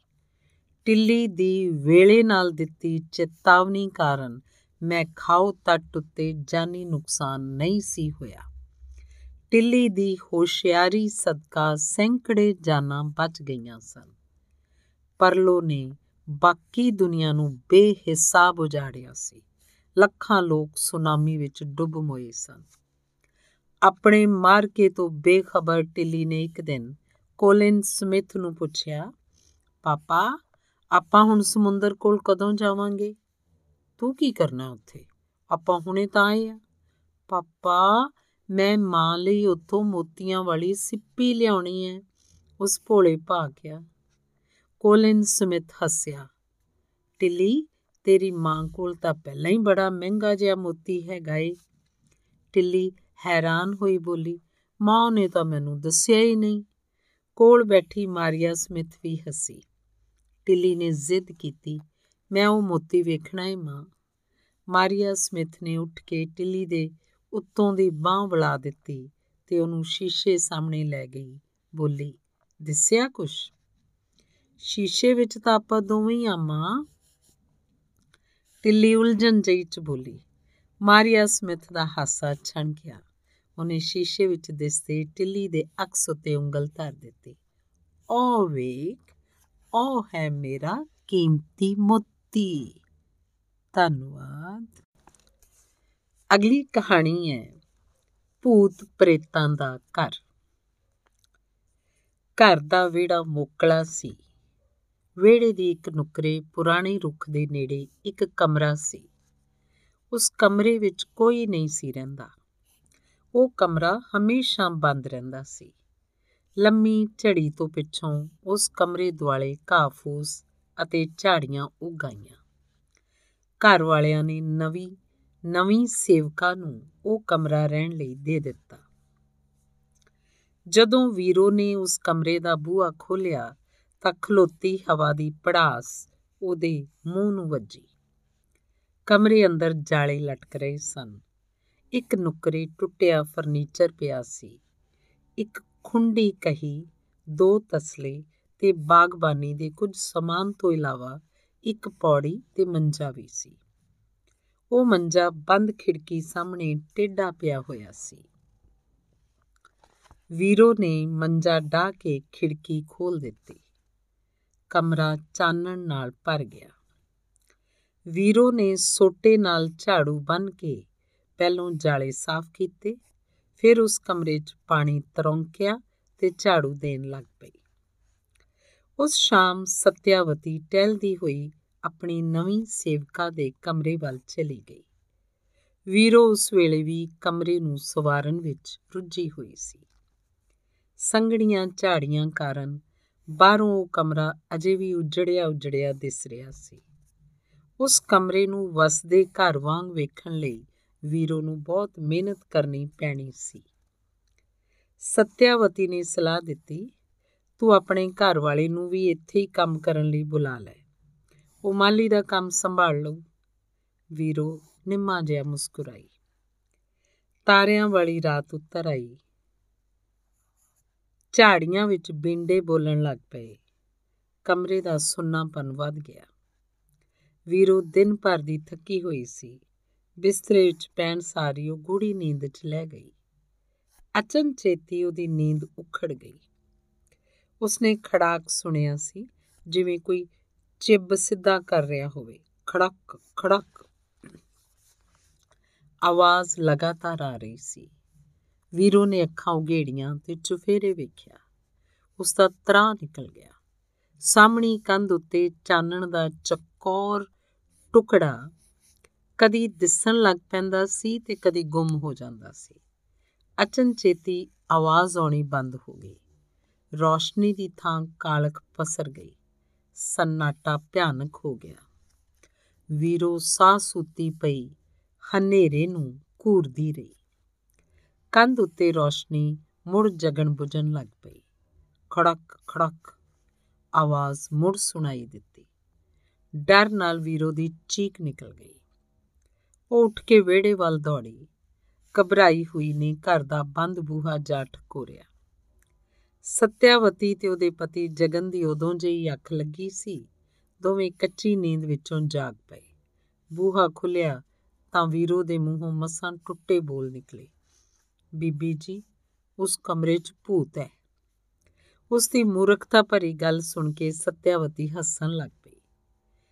ਇੱਕ ਵਾਰ ਜਗਨ ਨੂੰ ਵਿਭਾਗੀ ਤਰੱਕੀ ਲਈ ਇੱਕ ਇਮਤਿਹਾਨ ਪਾਸ ਕਰਨ ਦੀ ਲੋੜ ਸੀ। ਉਹਨੂੰ ਸਿਰ ਸੁੱਟ ਕੇ ਮਿਹਨਤ ਕਰਨੀ ਪੈਣੀ ਸੀ। ਵਿਹੜੇ ਦੀ ਨੁੱਕਰ ਵਾਲਾ ਉਹ ਕਮਰਾ ਇਕਾਂਤ ਵਿੱਚ ਸੀ। ਉਦੋਂ ਜਗਨ ਨੇ ਉਸੇ ਕਮਰੇ ਵਿੱਚ ਬੈਠ ਕੇ ਪੜ੍ਹਾਈ ਕੀਤੀ ਸੀ। ਵੀਰੋ ਵਾਲੇ ਭੂਤ ਨੇ ਉਹਨੂੰ ਵੀ ਪਰੇਸ਼ਾਨ ਕੀਤਾ ਸੀ। ਚਲੋ ਆਓ ਵੇਨੇ ਆ ਭੂਤ ਨੂੰ। ਜਗਨ ਬਾਹਰ ਵੱਲ ਨੂੰ ਆ ਲਿਆ। ਸਤਿਆਵਤੀ ਨੇ ਉਹਨੂੰ ਰੋਕਣ ਦਾ ਯਤਨ ਕੀਤਾ। ਜੀ ਭਲਕੇ ਵੇਖੀ ਜਾਓ ਇਸ ਵੇਲੇ ਬਾਹਰ ਹਨੇਰਾ ਏ ਬਹੁਤ। ਸਾਨੂੰ ਵੀਰੋ ਦੀ ਮੁਸੀਬਤ ਹੱਲ ਕਰਨੀ ਹੀ ਪਊ। ਵਿਚਾਰੀ ਰਾਤੀ ਸੌਵੇਂਗੀ ਕਿੱਥੇ? ਵੀਰੋ ਬਹੁਤ ਡਰੀ ਹੋਈ ਸੀ। ਉਸ ਵੇਲੇ ਭੂਤ ਵਾਲੇ ਕਮਰੇ 'ਚ ਨਹੀਂ ਸੀ ਜਾਣਾ ਚਾਹੁੰਦੀ। ਉਸਨੇ ਕਿਹਾ, ਤੁਸੀਂ ਮੇਰਾ ਫਿਕਰ ਨਾ ਕਰੋ, ਮੈਂ ਰਸੋਈ ਵਿੱਚ ਹੀ ਸੌਂ ਜਾਉਂ ਨਹੀਂ, ਹੁਣੇ ਹੀ ਜਾਣਾ ਪਊ। ਉਹ ਭੂਤ ਵਾਲੇ ਕਮਰੇ ਵੱਲ ਤੁਰ ਪਿਆ। ਘਬਰਾਓ ਨਾ, ਮੈਨੂੰ ਭੂਤ ਨਸਾਉਣ ਦਾ ਮੰਤਰ ਆਉਂਦਾ ਹੈ। ਵੀਰੋ ਤੇ ਸਤਿਆਵਤੀ ਅਣਮੰਨੇ ਮਨ ਨਾਲ ਜਗਨ ਦੇ ਪਿੱਛੇ ਪਿੱਛੇ ਤੁਰ ਪਈਆਂ। ਰਾਤ ਦੇ ਉਸ ਪੈਰ ਠੰਡੀ ਮਿੱਠੀ ਪੌਣ ਰੁਮਕ ਰਹੀ ਸੀ। ਉਹ ਕੁਝ ਨੇੜੇ ਪਹੁੰਚੇ ਤਾਂ ਕਮਰੇ ਵੱਲੋਂ ਖੜਕ ਖੜਕ ਦੀ ਆਵਾਜ਼ ਸੁਣਨ ਲੱਗ ਪਈ। ਕਮਰੇ ਦੀ ਅੰਦਰਲੀ ਕੰਧ ਉੱਤੇ ਉਸ ਵੇਲੇ ਵੀ ਰੋਸ਼ਨੀ ਜਗ ਬੁਝ ਰਹੀ ਸੀ। ਭੂਤ ਅਜੇ ਵੀ ਕਮਰੇ ਵਿੱਚ ਹੀ ਹੈ। ਵੀਰੋ ਦੇ ਮੂੰਹ ਥਿੜਕੇ ਹੋਏ ਬੋਲ ਮਸਾਂ ਨਿਕਲੇ। ਜਗਨ ਬਿਨਾ ਪਿੱਛਾ ਭੌਂ ਕੇ ਵੇਖੀ ਤੁਰਿਆ ਗਿਆ। ਵੀਰੋ ਥਾਂ ਰੁਕ ਗਈ। ਸਤਿਆਵਤੀ ਵੀ ਖਲੋ ਗਈ। ਆਵਾਜ਼ਾਂ ਹੋਰ ਉੱਚੀਆਂ ਹੋ ਗਈਆਂ। ਜਗਨ ਨੇ ਅਗਾਹ ਹੋ ਕੇ ਕਮਰੇ ਦੀ ਬਾਹਰਲੀ ਬੱਤੀ ਬਾਲ ਦਿੱਤੀ। ਹਨੇਰੇ ਵਿੱਚ ਕੁਝ ਚਾਨਣ ਰਲ ਗਿਆ। ਜਗਨ ਨੇ ਬੇਝਿਜਕ ਹੋ ਕੇ ਕੰਧ ਦੇ ਨਾਲ ਟੇਢੀ ਪਈ ਪੌੜੀ ਚੁੱਕੀ। ਉਸਨੇ ਪੌੜੀ ਖੜੇ ਰੁੱਖ ਕੰਧ ਨਾਲ ਲਗਾ ਦਿੱਤੀ। ਕਮਰੇ ਦੇ ਰੋਸ਼ਨਦਾਨ ਸਾਵੇਂ ਰੁੱਖ ਦੀਆਂ ਟਾਹਣੀਆਂ ਲਟਕ ਰਹੀਆਂ ਸਨ। ਉਹ ਟਾਹਣੀਆਂ ਹਵਾ ਨਾਲ ਝੂਮ ਰਹੀਆਂ ਸਨ।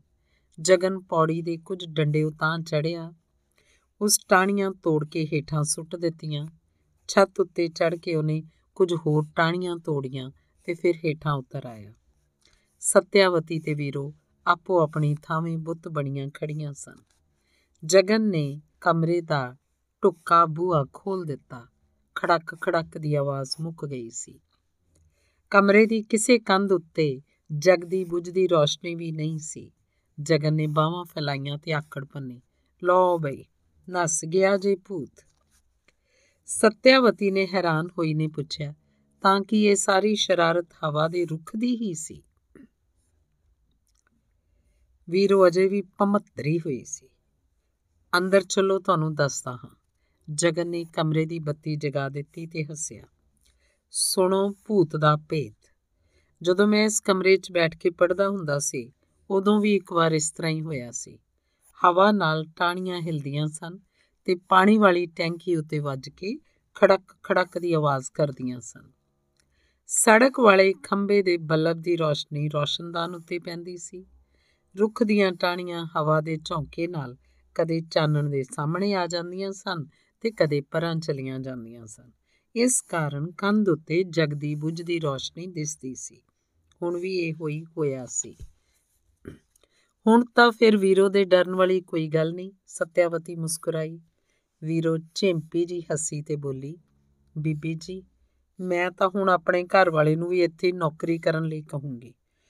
ਉਹ ਇਸ ਕਮਰੇ ਦੁਆਲਿਓਂ ਝਾੜੀਆਂ ਸਾਫ਼ ਕਰ ਦੋ ਕਿਆਰੀ ਬਣਾਓ ਤੇ ਫਿਰ ਕਿਆਰੀਆਂ 'ਚ ਕੁਝ ਕਲਮਾਂ ਲਾ ਦਿਓ ਉਹ ਸੋਹਣੇ ਸੋਹਣੇ ਫੁੱਲਾਂ ਦੀ ਪਨੀਰੀ ਵੀ ਜ਼ਰੂਰ ਬੀਜ ਦਿਓ ਵੀਰੋ, ਇੱਕ ਛਿਣ ਲਈ ਚੁੱਪ ਕਰ ਗਈ ਤੇ ਫਿਰ ਭੇਤ ਦੀ ਗੱਲ ਦੱਸਣ ਵਾਂਗ ਸਤਿਆਵਤੀ ਵੱਲ ਝੁਕ ਗਈ। ਹੌਲੀ ਜੀ ਬੋਲੀ, ਬੀਬੀ ਜੀ, ਜਿੱਥੇ ਫੁੱਲ ਹੋਣ, ਖੁਸ਼ਬੂ ਹੋਵੇ, ਉੱਥੇ ਭੂਤ ਪ੍ਰੇਤ ਦਾ ਭਲਾ ਕੀ ਕੰਮ? ਧੰਨਵਾਦ। ਅਗਲੀ ਕਹਾਣੀ ਹੈ ਨਿੱਕੀ ਦੀ ਵੱਡੀ ਗੱਲ। ਇੱਕ ਦਿਨ ਨਿੱਕੀ ਦੇ ਪਾਪਾ ਨੇ ਦੱਸਿਆ ਧਰਤੀ ਹੇਠੋਂ ਪਾਣੀ ਘਟ ਰਿਹਾ ਹੈ। ਜੇ ਪਾਣੀ ਮੁੱਕ ਗਿਆ ਤਾਂ ਕੁਝ ਵੀ ਨਹੀਂ ਰਹਿਣਾ। ਨਾ ਬੰਦੇ, ਨਾ ਪਰਿੰਦੇ, ਨਾ ਵਣਤਰਿਣ ਸਾਨੂੰ ਪਾਣੀ ਬਚਾਉਣਾ ਚਾਹੀਦਾ ਹੈ। ਨਿੱਕੀ ਦੀ ਮਾਂ ਨੇ ਹਾਮੀ ਭਰੀ। ਤੁਸੀਂ ਠੀਕ ਆਖਦੇ ਹੋ। ਸਾਡਾ ਬਹੁਤ ਪਾਣੀ ਤਾਂ ਅਜਾਈ ਜਾਂਦਾ ਹੈ। ਸਵੇਰੇ ਸੈਰ ਕਰਨ ਜਾਂਦੀਆਂ ਤਾਂ ਵੇਖਦੀਆਂ, ਲੋਕ ਪੂਰੀ ਟੂਟੀ ਖੋਲ ਕੇ ਕਾਰਾਂ ਧੋਂਦੇ ਨੇ। ਕਾਰ ਥੋੜੇ ਪਾਣੀ ਨਾਲ ਵੀ ਤਾਂ ਸਾਫ਼ ਹੋ ਸਕਦੀ ਹੈ। ਹਾਂ, ਇਸ ਬਾਰੇ ਲੋਕ ਸੁਚੇਤ ਹੀ ਨਹੀਂ। ਪੌਦਿਆਂ ਨੂੰ ਪਾਣੀ ਦਿੰਦੇ ਨੇ ਤਾਂ ਟੂਟੀ ਖੁੱਲੀ ਰਹਿਣ ਦਿੰਦੇ ਨੇ।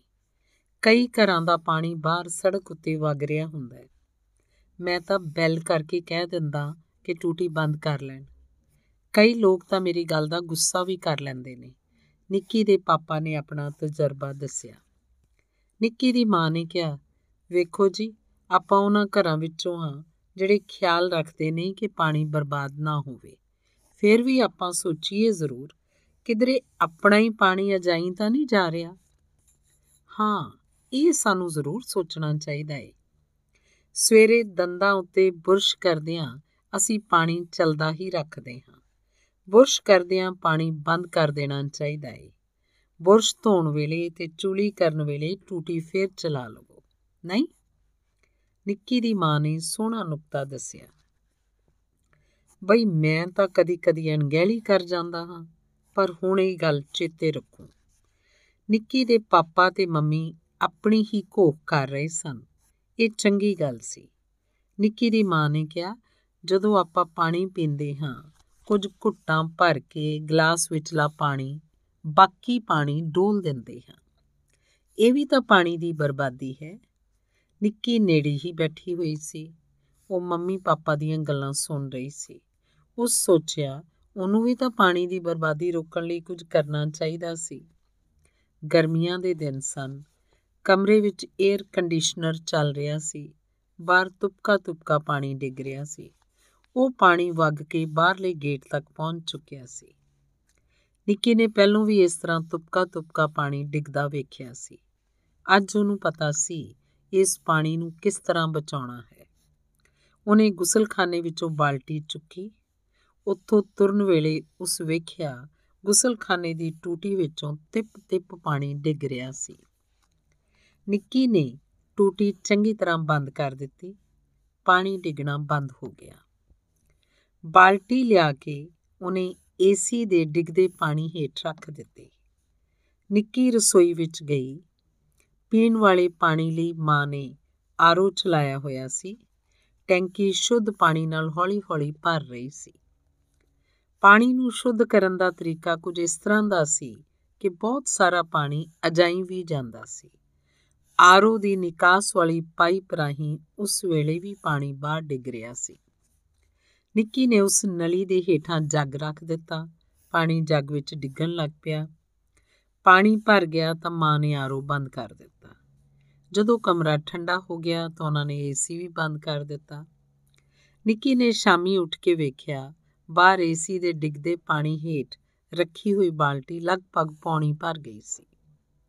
ਰਸੋਈ ਵਿੱਚ ਆਰੋ ਦੇ ਫालतू ਵਗਣ ਵਾਲੇ ਪਾਣੀ ਨਾਲ ਜੱਗ ਵੀ ਭਰਿਆ ਹੋਇਆ ਸੀ। ਵੇੜੇ ਵਿੱਚ ਲੱਗੇ ਹੋਏ ਪੌਦਿਆਂ ਨੇ ਦਿਨ ਭਰ ਗਰਮੀ ਝੱਲੀ ਸੀ। ਉਸ ਵੇਲੇ ਪੌਦਿਆਂ ਨੂੰ ਤੀ ਲੱਗੀ ਹੋਈ ਸੀ। ਨਿੱਕੀ ਨੇ ਉਸ ਪਾਣੀ ਨਾਲ ਪੌਦਿਆਂ ਨੂੰ ਸਿੰਜ ਦਿੱਤਾ। ਨਿੱਕੀ ਉਤਸ਼ਾਹ ਨਾਲ ਭਰੀ ਹੋਈ ਸੀ। ਉਹਨੂੰ ਪਾਣੀ ਬਚਾਉਣ ਦਾ ਇੱਕ ਹੋਰ ਤਰੀਕਾ ਵੀ ਲੱਭ ਪਿਆ ਸੀ। ਉਹਨੇ ਅੰਦਰ ਜਾ ਕੇ ਮੰਮੀ ਪਾਪਾ ਨੂੰ ਦੱਸਿਆ, ਤੁਸੀਂ ਐਵੇਂ ਚਿੰਤਾ ਨਾ ਕਰੋ। ਆਪਾਂ ਧਰਤੀ ਦਾ ਪਾਣੀ ਮੁੱਕਣ ਨਹੀਂ ਦੇਣਾ। ਧੰਨਵਾਦ। ਜਸਪੀਰ ਭੁੱਲਰ ਦੀ ਪੁਸਤਕ, ਬਿਸਕੁਟੀ, ਕੁੱਤੀ ਤੇ ਪੰਜਵਾਂ ਕਤੂਰਾ ਤੇ ਹੋਰ ਕਹਾਣੀਆਂ ਦੀ ਅਗਲੀ ਕਹਾਣੀ ਹੈ ਆਵਾਜ਼ਾਂ ਦੀ ਖੇਡ। ਨੀਤੀ ਤੇ ਰਿੰਟੂ ਘਾਹ ਉੱਤੇ ਬੈਠੇ ਖੇਡ ਰਹੇ ਸਨ। ਉਹਨਾਂ ਕੋਲ ਰੰਗ ਬਰੰਗੀਆਂ ਗੋਟੀਆਂ ਸਨ। ਲੱਕੜ ਦੇ ਉਹਨਾਂ ਟੁਕੜਿਆਂ ਨਾਲੋਂ ਮੁਨਾਰਾ ਬਣਾ ਰਹੇ ਸਨ। ਰਿੰਟੂ ਨੇ ਗੋਟੀ ਪੁੰਜੇ ਰੱਖੀ। ਨੀਤੀ ਨੇ ਉਹਦੇ ਉੱਤੇ ਦੂਜੀ ਗੋਟੀ ਰੱਖ ਦਿੱਤੀ।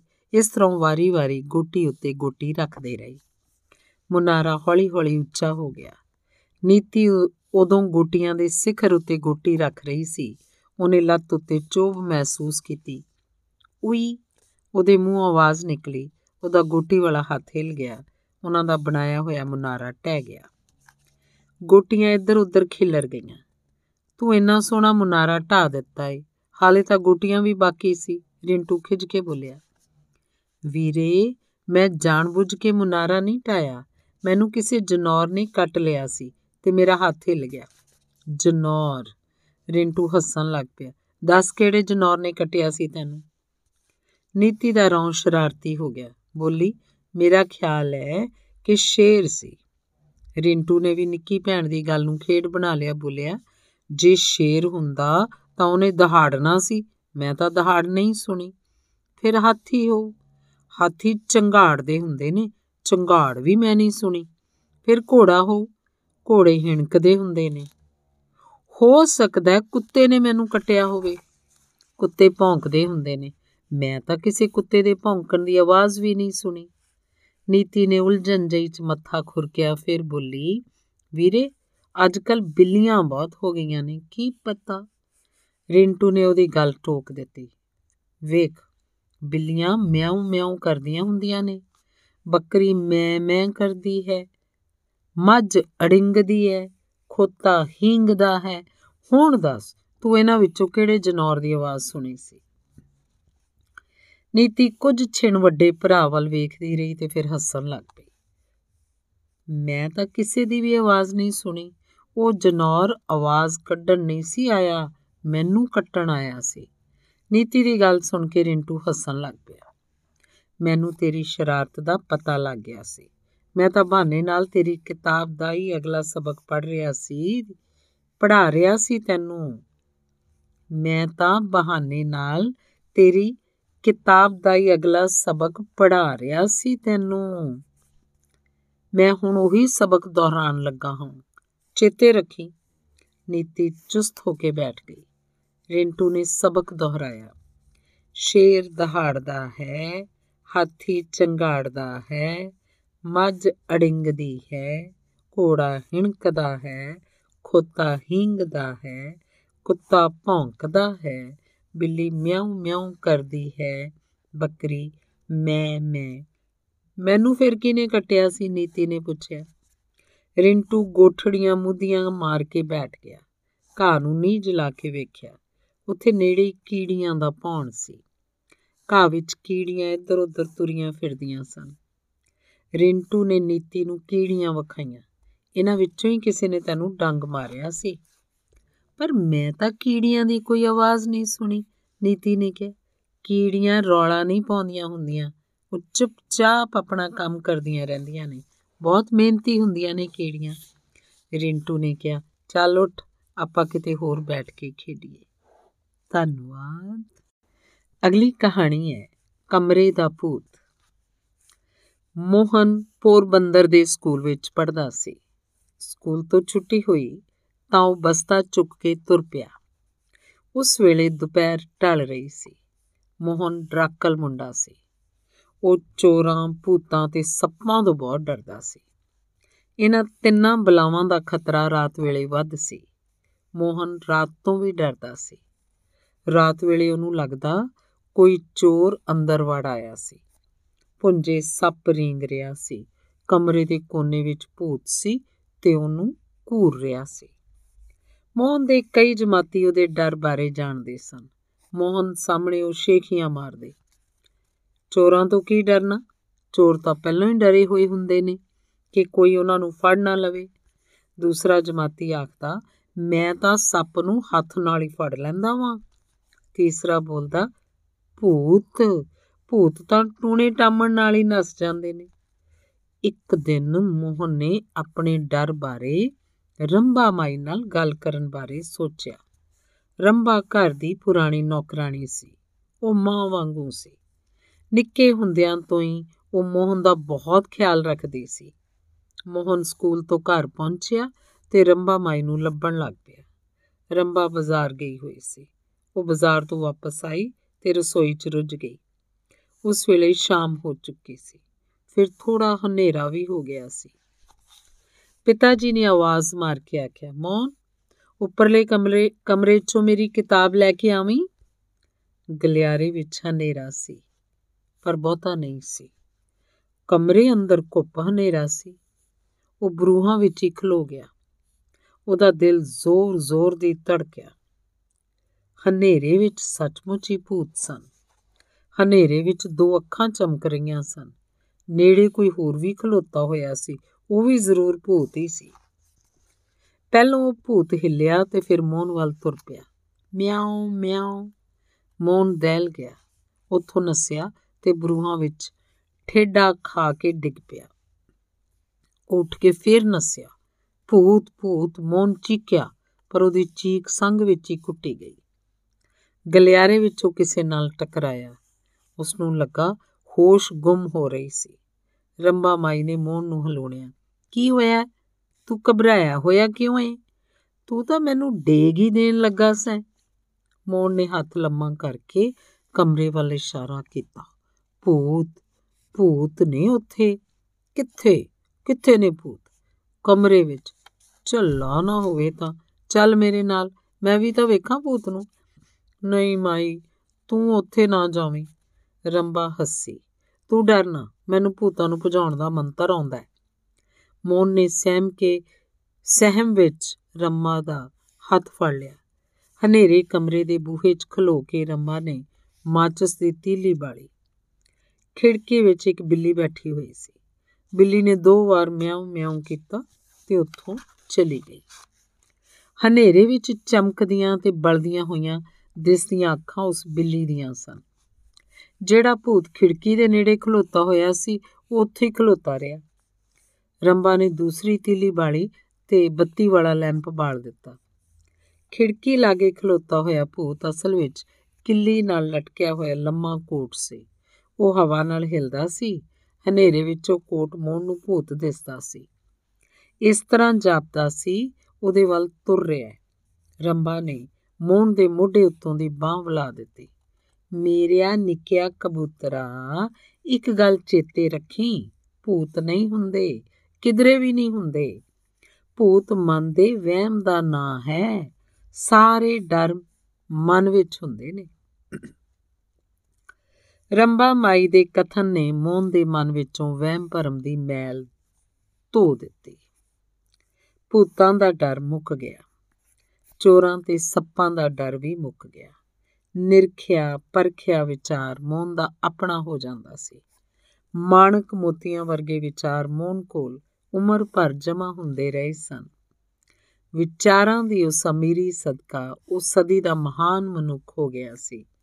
ਅੱਜ ਅਸੀਂ ਉਸ ਨੂੰ ਅੱਜ ਅਸੀਂ ਉਹਨੂੰ ਰਾਸ਼ਟਰਪਿਤਾ ਮੋਹਨਦਾਸ ਕਰਮਚੰਦ ਗਾਂਧੀ ਦੇ ਨਾਂ ਨਾਲ ਯਾਦ ਕਰਦੇ ਹਾਂ। ਧੰਨਵਾਦ। ਅਗਲੀ ਕਹਾਣੀ ਹੈ ਪਾਗਲ ਸਮੁੰਦਰ। 26 ਦਸੰਬਰ 2004 ਦਾ ਦਿਨ। ਸਮੁੰਦਰ ਜਿਵੇਂ ਅਚਨਚੇਤੀ ਪਾਗਲ ਹੋ ਗਿਆ ਹੋਵੇ। ਝੱਖੜ ਬੜਾ ਤੇਜ਼ ਚੁੱਲਿਆ ਸੁਨਾਮੀ ਲਹਿਰਾਂ ਮਾਰੋ ਮਾਰ ਕਰਦੀਆਂ ਤੱਟ ਵੱਲ ਦੌੜੀਆਂ। ਉਸ ਤੂਫਾਨ ਵਿੱਚ 3 ਲੱਖ ਤੋਂ ਵੀ ਵੱਧ ਲੋਕ ਮਾਰੇ ਗਏ। ਜਿਨ੍ਹਾਂ ਦੀ ਗਿਣਤੀ ਨਹੀਂ ਹੋਈ, ਉਹ ਵੀ ਅਣਗਿਣਤ ਸਨ। ਮਾਲ ਦੀ ਤਬਾਹੀ ਦਾ ਤਾਂ ਕੋਈ ਲੇਖਾ ਜੋਖਾ ਹੀ ਨਹੀਂ ਸੀ। ਸੁਨਾਮੀ ਇੱਕ ਸਮੁੰਦਰੀ ਤੂਫਾਨ ਸੀ। ਉਹ ਤੂਫਾਨ ਇੱਕ ਅਕੈਰੀ ਲਹਿਰ ਲੈ ਕੇ ਨਹੀਂ ਸੀ ਆਇਆ। ਉਹ ਤੂਫਾਨ ਭਿਆਨਕ ਸਮੁੰਦਰੀ ਲਹਿਰਾਂ ਦਾ ਸਿਲਸਿਲਾ ਸੀ। ਸਮੁੰਦਰ ਵਿੱਚ ਹੇਠਲੀ ਸਤਾ ਉੱਤੇ ਪੁਚਾਲ ਆਇਆ ਸੀ। ਉਸ ਪੁਚਾਲ ਨਾਲ ਸਮੁੰਦਰ ਦੇ ਥੱਲੇ ਧਰਤੀ ਦੀਆਂ ਦੋ ਜੁੜੀਆਂ ਹੋਈਆਂ ਪਲੇਟਾਂ ਹਿੱਲ ਗਈਆਂ। ਉਹਨਾਂ ਪਲੇਟਾਂ ਵਿੱਚੋਂ ਇੱਕ ਪਲੇਟ ਦੂਸਰੀ ਦੇ ਹੇਠਾਂ ਵੜ ਗਈ। ਦੂਸਰੀ ਪਲੇਟ ਦੇ ਉੱਪਰ ਚੁੱਕੇ ਜਾਣ ਨਾਲ ਉਸ ਉੱਪਰਲਾ ਸਮੁੰਦਰ ਵੀ ਉਤਾਂ ਚੁੱਕਿਆ ਗਿਆ। ਉਸ ਦਾ ਨਤੀਜਾ ਇਹ ਹੋਇਆ ਕਿ 1000 ਕਿਲੋਮੀਟਰ ਲੰਮੀ ਪਾਣੀ ਦੀ ਕੰਧ ਬਣ ਗਈ। ਪਾਣੀ ਦੀ ਉਸ ਕੰਧ ਦਾ ਰੁਖ ਪੂਰਬ ਤੋਂ ਪੱਛਮ ਵੱਲ ਹੋ ਗਿਆ। ਸਮੁੰਦਰ ਵਿੱਚ ਬਹੁਤ ਉੱਚੀਆਂ ਉੱਚੀਆਂ ਲਹਿਰਾਂ ਉੱਠੀਆਂ। ਉਹਨਾਂ ਲਹਿਰਾਂ ਦੇ ਰਾਹ ਵਿੱਚ ਜੋ ਕੁਝ ਵੀ ਆਇਆ ਤੂਫਾਨ ਨੇ ਮਲਿਆ ਮੇਟ ਕਰ ਦਿੱਤਾ ਤੇ ਜਾਂ ਫਿਰ ਆਪਣੇ ਨਾਲ ਰੋੜ ਲਿਆ। ਸਮੁੰਦਰ ਹੇਠਲੀ ਧਰਤੀ ਦੇ ਪੁਚਾਲ ਕਾਰਨ ਵੀ ਤਬਾਹੀ ਬਹੁਤ ਹੋਈ, ਪਰ ਪੁਚਾਲ ਕਾਰਨ ਉੱਠੀਆਂ ਸੁਨਾਮੀ ਲਹਿਰਾਂ ਨੇ ਤਾਂ ਸਾਰੇ ਹੱਦਾਂ ਬੰਨੇ ਤੋੜ ਦਿੱਤੇ। ਪੁਚਾਲ ਦੇ ਪਹਿਲੇ ਘੰਟੇ ਵਿੱਚ ਹੀ ਲਹਿਰਾਂ 15 ਤੋਂ 20 ਮੀਟਰ ਤੱਕ ਉੱਚੀਆਂ ਹੋ ਗਈਆਂ। ਲਹਿਰਾਂ ਨੇ ਉੱਤਰੀ ਤੱਟ ਨੂੰ ਤਬਾਹ ਕਰ ਦਿੱਤਾ ਤੇ ਪੂਰੇ ਇਲਾਕੇ ਨੂੰ ਪਾਣੀ ਵਿੱਚ ਡੁਬੋ ਦਿੱਤਾ। ਇਸ ਤੋਂ ਪਿੱਛੋਂ ਸੁਨਾਮੀ ਦਾ ਕਹਿਰ ਭਾਰਤ ਦੇ ਅੰਡੇਮਾਨ ਨਿਕੋਬਾਰ ਟਾਪੂਆਂ ਉੱਤੇ ਟੁੱਟ ਪਿਆ। ਲਹਿਰਾਂ ਪੂਰਬ ਵੱਲ ਤੇਜ਼ੀ ਨਾਲ ਵਧੀਆਂ। ਲਹਿਰਾਂ ਨੇ ਸ੍ਰੀਲੰਕਾ ਤੇ ਹੋਰ ਦੇਸ਼ਾਂ ਦੇ ਤੱਟੀ ਇਲਾਕਿਆਂ ਨੂੰ ਆਪਣੇ ਕਲਾਵੇ ਵਿੱਚ ਲੈ ਲਿਆ। ਹਿੰਦ ਮਹਾਸਾਗਰ ਚਾਹੇ ਸੁਨਾਮੀ ਤੂਫਾਨ ਨੇ ਲਗਭਗ 5000 ਸਕੁਅਰ ਕਿਲੋਮੀਟਰ ਦਾ ਦੱਖਣੀ ਅਫਰੀਕਾ ਤੱਕ ਦਾ ਪੈਂਡਾ ਤੈਅ ਕੀਤਾ। ਉਸ ਵੇਲੇ ਵੀ ਲਹਿਰਾਂ ਪੂਰੇ ਵੇਗ ਵਿੱਚ ਸਨ ਤੇ ਜਾਨੀ ਮਾਲੀ ਨੁਕਸਾਨ ਕਰਨ ਦੀ ਤਾਕਤ ਰੱਖਦੀਆਂ ਸਨ। ਸੁਨਾਮੀ ਆਫਤ ਨੇ 11 ਦੇਸ਼ਾਂ ਦੇ ਲੋਕਾਂ ਦਾ ਬਹੁਤ ਵੱਡਾ ਘਾਣ ਕੀਤਾ ਹੈ। ਦੁਨੀਆ ਭਰ ਵਿੱਚ ਖੂਬਸੂਰਤ ਮੰਨਿਆ ਜਾਂਦਾ ਦੱਖਣ ਪੂਰਬੀ ਏਸ਼ੀਆ ਦਾ ਸਮੁੰਦਰੀ ਤੱਟ ਮਲਬੇ ਦੇ ਢੇਰਾਂ ਨਾਲ ਭਰ ਗਿਆ ਸੀ। ਕਈ ਹਫ਼ਤੇ ਤਾਂ ਲਾਸ਼ਾਂ ਇਕੱਠੀਆਂ ਕਰਦਿਆਂ ਤੇ ਲਾਸ਼ਾਂ ਦੇ ਢੇਰਾਂ ਨੂੰ ਦਫਨਾਉਣ ਤੇ ਅੰਤਿਮ ਸੰਸਕਾਰ ਉੱਤੇ ਹੀ ਲੱਗ ਗਏ। ਸੁਨਾਮੀ ਨਾਲ ਸਭ ਤੋਂ ਵੱਧ ਨੁਕਸਾਨ ਇੰਡੋਨੇਸ਼ੀਆ ਦਾ ਹੋਇਆ। ਦੱਸਿਆ ਜਾਂਦਾ ਹੈ, ਉੱਥੇ ਸੁਨਾਮੀ ਕਾਰਨ 1 ਲੱਖ ਤੋਂ ਵੱਧ ਲੋਕ ਮਾਰੇ ਗਏ। ਲੋਕਾਂ ਦੀ ਇੱਕ ਵੱਡੀ ਗਿਣਤੀ ਸਮੁੰਦਰ ਵਿੱਚ ਹੀ ਡੁੱਬ ਗਈ। 1883 ਤੋਂ ਬਾਅਦ ਹਿੰਦ ਮਹਾਸਾਗਰ ਚ ਆਇਆ ਇਹ ਪਹਿਲਾ ਤੂਫਾਨ ਸੀ। ਇਸ ਪਰਲੋ ਨੇ 180 ਕਿਲੋਮੀਟਰ ਦੇ ਇਲਾਕੇ ਵਿੱਚ ਧਰਤੀ ਦੀਆਂ ਪਰਤਾਂ ਹਿਲਾ ਦਿੱਤੀਆਂ।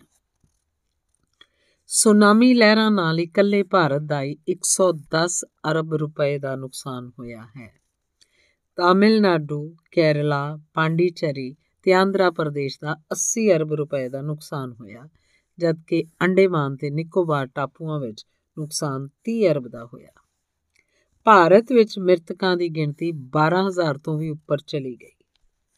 ਘੁੱਗ ਵਸਦੇ ਇਲਾਕਿਆਂ ਨੂੰ ਸੁਨਾਮੀ ਦੀ ਤਬਾਹੀ ਤੋਂ ਪਿੱਛੋਂ ਵੇਖ ਕੇ ਇਸ ਤਰ੍ਹਾਂ ਲੱਗਦਾ ਸੀ ਜਿਵੇਂ ਇੱਥੇ ਕਦੀ ਕੋਈ ਰਹਿੰਦਾ ਹੀ ਨਹੀਂ ਸੀ। ਸੁਨਾਮੀ ਤੂਫਾਨ ਕਾਰਨ ਉੱਤਰੀ ਧਰੁਵ ਥੋੜਾ ਜਿਹਾ ਖਿਸਕ ਗਿਆ ਹੈ। ਦਿਨ ਤਕਰੀਬਨ 2.68 ਮਾਈਕਰੋ ਸੈਕਿੰਡ ਛੋਟੇ ਹੋ ਗਏ ਹਨ। ਸੁਨਾਮੀ ਤੂਫਾਨ ਤੋਂ ਪਹਿਲਾਂ ਅਜੀਬ ਜਿਹੀ ਚੁੱਪ ਪਸਰ ਜਾਂਦੀ ਹੈ। ਉਹ ਚੁੱਪ ਚੌਗਿਰਦੇ ਨੂੰ ਵੀ ਬੇਚੈਨ ਕਰਦੀ ਹੈ ਤੇ ਮਨੁੱਖਾਂ ਨੂੰ ਵੀ। ਪੰਛੀਆਂ ਤੇ ਜਨੌਰਾਂ ਨੂੰ ਸੁਨਾਮੀ ਦੇ ਖਤਰੇ ਦੀ ਭਿਣਕ ਪਹਿਲਾਂ ਹੀ ਪੈ ਜਾਂਦੀ ਹੈ। ਉਦੋਂ ਬਹੁਤ ਰੌਲਾ ਪਾਉਣ ਲੱਗ ਪੈਂਦੇ ਨੇ। ਉਹ ਸ਼ਾਇਦ ਇੱਕ ਦੂਜੇ ਨੂੰ ਦੱਸਣ ਲੱਗ ਪੈਂਦੇ ਨੇ ਕਿ ਛੇਤੀ ਬਚਾਅ ਵਾਲੀ ਥਾਂ ਚਲੇ ਜਾਓ। ਉਹ ਮਨੁੱਖਾਂ ਨੂੰ ਵੀ ਚੇਤਾਵਨੀ ਦਿੰਦੇ ਨੇ ਕਿ ਉੱਥੋਂ ਨਸ ਜਾਓ। ਸੁਨਾਮੀ ਆਉਣ ਵਾਲੀ ਹੈ। ਤੂਫਾਨ ਤੋਂ ਪਹਿਲਾਂ ਸਮੁੰਦਰ ਦੇ ਕਿਨਾਰੇ ਪਾਣੀ ਉਤਰ ਗਿਆ, ਪ੍ਰਤੀਤ ਹੁੰਦਾ ਹੈ ਤੇ ਕਈ ਵਾਰ ਸਾਫ਼ ਤੌਰ ਉਤੇ ਜਾਪਦਾ ਹੈ ਕਿ ਪਾਣੀ ਚੜ ਗਿਆ ਹੈ। ਕਈ ਵਾਰ ਤਾਂ ਪਾਣੀ ਦਾ ਚੜਾ ਇੱਕ ਥਾਂ ਉੱਤੇ ਘਟ ਹੁੰਦਾ ਹੈ ਤੇ ਉੱਥੋਂ ਕੁਝ ਦੂਰੀ ਉੱਤੇ ਵੱਧ ਇਹ ਮਿੱਥ ਨਹੀਂ ਲੈਣਾ ਚਾਹੀਦਾ ਕਿ ਸੁਨਾਮੀ ਦਾ ਚੜਾ ਹਰ ਥਾਂ ਇੱਕੋ ਜਿਹਾ ਹੀ ਹੋਏਗਾ। ਸੁਨਾਮੀ ਦੌਰਾਨ ਆਈ ਪਹਿਲੀ ਲਹਿਰ ਜ਼ਰੂਰੀ ਨਹੀਂ ਕਿ ਵੱਡੀ ਲਹਿਰ ਹੀ ਹੋਵੇ। ਇਹ ਲਹਿਰਾਂ ਬਹੁਤ ਲੰਮੀਆਂ ਹੁੰਦੀਆਂ ਨੇ। ਇਹ ਲਹਿਰਾਂ 100 ਕਿਲੋਮੀਟਰ ਤੱਕ ਲੰਮੀਆਂ ਵੀ ਹੋ ਸਕਦੀਆਂ ਨੇ। ਸੁਨਾਮੀ ਤੂਫਾਨ ਦੀਆਂ ਲਹਿਰਾਂ ਬਹੁਤ ਹੀ ਸ਼ਕਤੀਸ਼ਾਲੀ ਹੁੰਦੀਆਂ ਨੇ। ਵਿਗਿਆਨੀ ਤਾਂ ਇਹ ਵੀ ਦੱਸਦੇ ਨੇ ਕਿ ਇਸ ਵਾਰ ਸੁਨਾਮੀ ਲਹਿਰਾਂ ਵਿੱਚ 9000 ਪਰਮਾਣੂ ਬੰਬਾਂ ਜਿੰਨੀ ਸ਼ਕਤੀ ਸੀ। ਤੱਟ ਵੱਲ ਸੁਨਾਮੀ ਤੂਫਾਨ ਦੀਆਂ ਲਹਿਰਾਂ ਬਹੁਤ ਹੀ ਤੇਜ਼ ਦੌੜਦੀਆਂ ਨੇ। ਉਹਨਾਂ ਲਹਿਰਾਂ ਦੀ ਗਤੀ 160 ਕਿਲੋਮੀਟਰ ਪ੍ਰਤੀ ਘੰਟਾ ਵੀ ਹੋ ਸਕਦੀ ਹੈ। ਇਸ ਤੇਜ਼ ਗਤੀ ਕਾਰਨ ਹੀ ਉਦੋਂ ਨਸ ਕੇ ਜਾਨ ਬਚਾਉਣੀ ਸੰਭਵ ਨਹੀਂ ਹੁੰਦੀ। ਇਹ ਵੱਖਰੀ ਗੱਲ ਹੈ ਕਿ ਜੇ ਅਗਾਊਂ ਚੇਤਾਵਨੀ ਮਿਲ ਜਾਏ ਤਾਂ ਹਿਫਾਜ਼ਤ ਵਾਲੀਆਂ ਥਾਵਾਂ ਉੱਤੇ ਵੇਲੇ ਨਾਲ ਪਹੁੰਚਿਆ ਜਾ ਸਕਦਾ ਹੈ। ਕੁਦਰਤ ਦੀ ਵਿਪਤਾ ਸਾਵੇਂ ਇੱਕਦਮ ਹਾਰ ਮੰਨ ਲੈਣੀ ਮਨੁੱਖ ਦਾ ਧਰਮ ਨਹੀਂ। ਮਨੁੱਖ ਸੁਨਾਮੀ ਤੂਫਾਨ ਨਾਲ ਜੇ ਨਾ ਵੀ ਲੜਿਆ ਜਾ ਸਕੇ, ਔੜ ਪੌੜ ਜ਼ਰੂਰ ਕਰਨੇ ਚਾਹੀਦੇ ਹਨ। ਸੁਨਾਮੀ ਦੇ ਆਉਣ ਵੇਲੇ ਕਈ ਵਾਰ ਪਾਣੀ ਦਾ ਪੱਧਰ ਉੱਪਰ ਚਲਿਆ ਜਾਂਦਾ ਹੈ ਤੇ ਕਈ ਵਾਰ ਹੇਠਾਂ ਆ ਜਾਂਦਾ ਹੈ। ਇਹ ਨਿਸ਼ਾਨੀ ਹੈ ਕਿ ਸੁਨਾਮੀ ਲਹਿਰਾਂ ਇਸੇ ਪਾਸੇ ਆ ਰਹੀਆਂ ਨੇ। ਉਦੋਂ ਸਮੁੰਦਰ ਤੱਟ ਤੋਂ ਵੱਧ ਤੋਂ ਵੱਧ ਦੂਰ ਨਸ ਜਾਣਾ ਚਾਹੀਦਾ ਹੈ। ਕਈ ਵਾਰ ਸਮੁੰਦਰ ਦੇ ਪਾਣੀ ਵਿੱਚ ਬੁਲਬੁਲੇ ਫੁੱਟਦੇ ਵੀ ਵਿਖਾਈ ਦਿੰਦੇ ਹਨ। ਸੁਨਾਮੀ ਦੇ ਆਉਣ ਦੀ ਇਹ ਨਿਸ਼ਾਨੀ ਵੀ ਉੱਥੋਂ ਨਸ ਜਾਣ ਲਈ ਆਖਦੀ ਹੈ। ਜੇ ਸੁਨਾਮੀ ਤੂਫਾਨ ਦੇ ਆਉਣ ਦੀ ਪਹਿਲੋਂ ਹੀ ਚੇਤਾਵਨੀ ਮਿਲ ਚੁੱਕੀ ਹੋਵੇ, ਤਾਂ ਬਚਾਅ ਵਾਲੀ ਥਾਂ ਰਸਦ ਪਾਣੀ ਤੇ ਕੁਝ ਦਵਾਈਆਂ ਜਮਾ ਰੱਖ ਲੈਣੀਆਂ ਚਾਹੀਦੀਆਂ ਹਨ। ਇਹਨਾਂ ਦੀ ਲੋੜ ਪੈ ਸਕਦੀ ਹੈ। ਜਿਹੜੀ ਦਰਿਆ ਸਮੁੰਦਰ ਵਿੱਚ ਡਿੱਗਦੇ ਹਨ, ਸੁਨਾਮੀ ਵੇਲੇ ਇਹੋ ਜਿਹੇ ਦਰਿਆਵਾਂ ਤੋਂ ਦੂਰ ਹੀ ਰਹੋ। ਸੁਨਾਮੀ ਲਹਿਰਾਂ ਦਰਿਆਵਾਂ, ਨਦੀਆਂ ਦੇ ਚੜ੍ਹਦੇ ਪਾਣੀ ਵੱਲ ਵੀ ਪੂਰੇ ਵੇਗ ਨਾਲ ਜਾਂਦੀਆਂ ਹਨ। ਪੁਚਾਲ ਸੁਨਾਮੀ ਬਾਰੇ ਸਾਨੂੰ ਸੁਚੇਤ ਕਰਦਾ ਹੈ। ਪੁਚਾਲ ਆਉਣ ਉੱਤੇ ਆਪਣੇ ਬਚਾਅ ਦੀ ਕਾਰਵਾਈ 'ਚ ਜੁਟ ਜਾਓ। ਅਜੇ ਥਾਂ ਬਿਲਕੁਲ ਵੀ ਨਾ ਖੜੇ ਰਹੋ, ਜਿੱਥੇ ਸੁਨਾਮੀ ਲਹਿਰਾਂ ਸਿੱਧਾ ਤੁਹਾਡੇ ਤੱਕ ਪਹੁੰਚ ਸਕਦੀਆਂ ਨੇ। ਸੁਨਾਮੀ ਲਹਿਰਾਂ ਤੋਂ ਬਚਾਅ ਦੇ ਇਹ ਕੁਝ ਨੁਕਤੇ ਆਮ ਜੇ ਦਿਸਦੇ ਹੋਏ ਵੀ ਵੱਡਾ ਆਸਰਾ ਹੋ ਸਕਦੇ ਹਨ। ਇਹੋ ਜਿਹੀ ਵਿਪਤਾ ਸਾਹਮਣੇ ਮਨੁੱਖ ਹਥਿਆਰ ਸੁੱਟ ਕੇ ਬੈਠਣ ਲਈ ਨਹੀਂ ਬਣਿਆ ਹੋਇਆ। ਇਹ ਜ਼ਰੂਰੀ ਹੈ ਕਿ ਉਹ ਇੱਕ ਯੋਧੇ ਵਾਂਗ ਹੀ ਸੁਨਾਮੀ ਨਾਲ ਲੜੇ। ਉਹਨੂੰ ਚੇਤੇ ਰਹੇ ਕਿ ਉਜਾੜੇ ਦੀਆਂ ਉਹਨਾਂ ਲਹਿਰਾਂ ਦੇ ਨੇੜੇ ਹੀ ਜ਼ਿੰਦਗੀ ਦੀਆਂ ਲਹਿਰਾਂ ਵੀ ਹੁੰਦੀਆਂ ਨੇ। ਫੇਰ ਪਰਵਾਹ ਕਾਦੀ ਹੈ? ਕੁਦਰਤ ਮਿਹਰਬਾਨ ਰਹੇ। ਆਪਣਿਆਂ ਦੀ ਇਹ ਦੁਆ ਤਾਂ ਨਾਲ ਹੁੰਦੀ ਹੀ ਹੈ। ਧੰਨਵਾਦ। ਜਸਬੀਰ ਭੁੱਲਰ ਦੀ ਪੁਸਤਕ ਬਿਸਕੁਟੀ ਕੁੱਤੀ ਤੇ ਪੰਜਵਾਂ ਕਤੂਰਾ ਤੇ ਹੋਰ ਕਹਾਣੀਆਂ ਦੀ ਅਗਲੀ ਕਹਾਣੀ ਹੈ, ਜਿਉਣਾ ਜੰਗਲੀ ਗੁਲਾਬ ਦਾ। ਸਕੂਲ ਦੇ ਹਾਤੇ ਵਿੱਚ ਸੰਘਣੀ ਛਾਂ ਵਾਲਾ ਰੁੱਖ ਸੀ। ਉਸ ਰੁੱਖ ਦੁਆਲੇ ਇੱਕ ਗੋਲ ਥੜਾ ਸੀ। ਉਸ ਥੜੇ ਉੱਤੇ ਕੁਰਸੀਆਂ ਲੱਗੀਆਂ ਹੋਈਆਂ ਸਨ। ਕੁਰਸੀਆਂ ਉੱਤੇ ਅਧਿਆਪਕ ਵਿਰਾਜਮਾਨ ਸਨ। ਸਾਹਮਣੇ ਦਰੀਆਂ ਉੱਤੇ ਵਿਦਿਆਰਥੀ ਬੈਠੇ ਹੋਏ ਸਨ। ਅੱਜ ਉਹਨਾਂ ਸਿਆਚਿਨ ਗਲੇਸ਼ੀਅਰ ਦੇ ਇੱਕ ਸੈਨਿਕ ਨੂੰ ਮਿਲਣਾ ਸੀ। ਉਹਦੀਆਂ ਗੱਲਾਂ ਸੁਣਨੀਆਂ ਸਨ। ਇਹ ਖਬਰ ਉਹਨਾਂ ਲਈ ਖੁਸ਼ੀ ਤੇ ਉਤਸੁਕਤਾ ਭਰਪੂਰ ਸੀ। ਕੁਝ ਚਿਰ ਪਿੱਛੋਂ ਸਕੂਲ ਦੇ ਪ੍ਰਿੰਸੀਪਲ ਸੁਜਾਨ ਸਿੰਘ ਵੀ ਉਸ ਵਿਸ਼ੇਸ਼ ਪ੍ਰਾਹੁਣੇ ਨੂੰ ਨਾਲ ਲੈ ਕੇ ਉੱਥੇ ਪਹੁੰਚ ਗਏ। ਉਸ ਸੈਨਿਕ ਦਾ ਨਾਮ ਸੂਬੇਦਾਰ ਪਿਆਰਾ ਸਿੰਘ ਸੀ। ਉਹ ਪ੍ਰਿੰਸੀਪਲ ਸੁਜਾਨ ਸਿੰਘ ਦਾ ਗੂੜਾ ਮਿੱਤਰ ਸੀ। ਉਹ ਫੌਜ ਤੋਂ ਜਦੋਂ ਵੀ ਛੁੱਟੀ ਆਉਂਦਾ ਸੀ ਤਾਂ ਪ੍ਰਿੰਸੀਪਲ ਸੁਜਾਨ ਸਿੰਘ ਨੂੰ ਜ਼ਰੂਰ ਮਿਲਦਾ ਸੀ। ਇਸ ਵਾਰ ਸੂਬੇਦਾਰ ਪਿਆਰਾ ਸਿੰਘ ਸਿਆਚਿਨ ਗਲੇਸ਼ੀਅਰ ਤੋਂ ਆਪਣੀ ਜ਼ਿੰਮੇਵਾਰੀ ਸਫਲਤਾ ਨਾਲ ਨਿਭਾ ਕੇ ਪਰਤਿਆ ਸੀ। ਇਹ ਗੱਲ ਕੋਈ ਆਮ ਨਹੀਂ ਸੀ।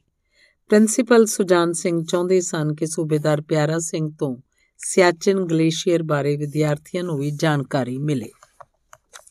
ਸੂਬੇਦਾਰ ਪਿਆਰਾ ਸਿੰਘ ਦੀ ਸੰਖੇਪ ਜਾਣ ਪਛਾਣ ਤੋਂ ਪਿੱਛੋਂ ਗੱਲਬਾਤ ਦਾ ਦੌਰ ਸ਼ੁਰੂ ਹੋਇਆ। ਅੱਜ ਮੈਂ ਵਿਸ਼ਵ ਦੇ ਸਭ ਤੋਂ ਉੱਚੇ ਜੰਗ ਦੇ ਮੈਦਾਨ ਬਾਰੇ ਦੱਸਣ ਲੱਗਾ ਹਾਂ। ਉੱਥੇ ਕੋਈ ਮਿੱਟੀ ਨਹੀਂ, ਪੱਥਰ ਨਹੀਂ, ਰੁੱਖ ਨਹੀਂ, ਪੌਦੇ ਨਹੀਂ, ਬਸ ਬਰਫ਼ ਹੈ।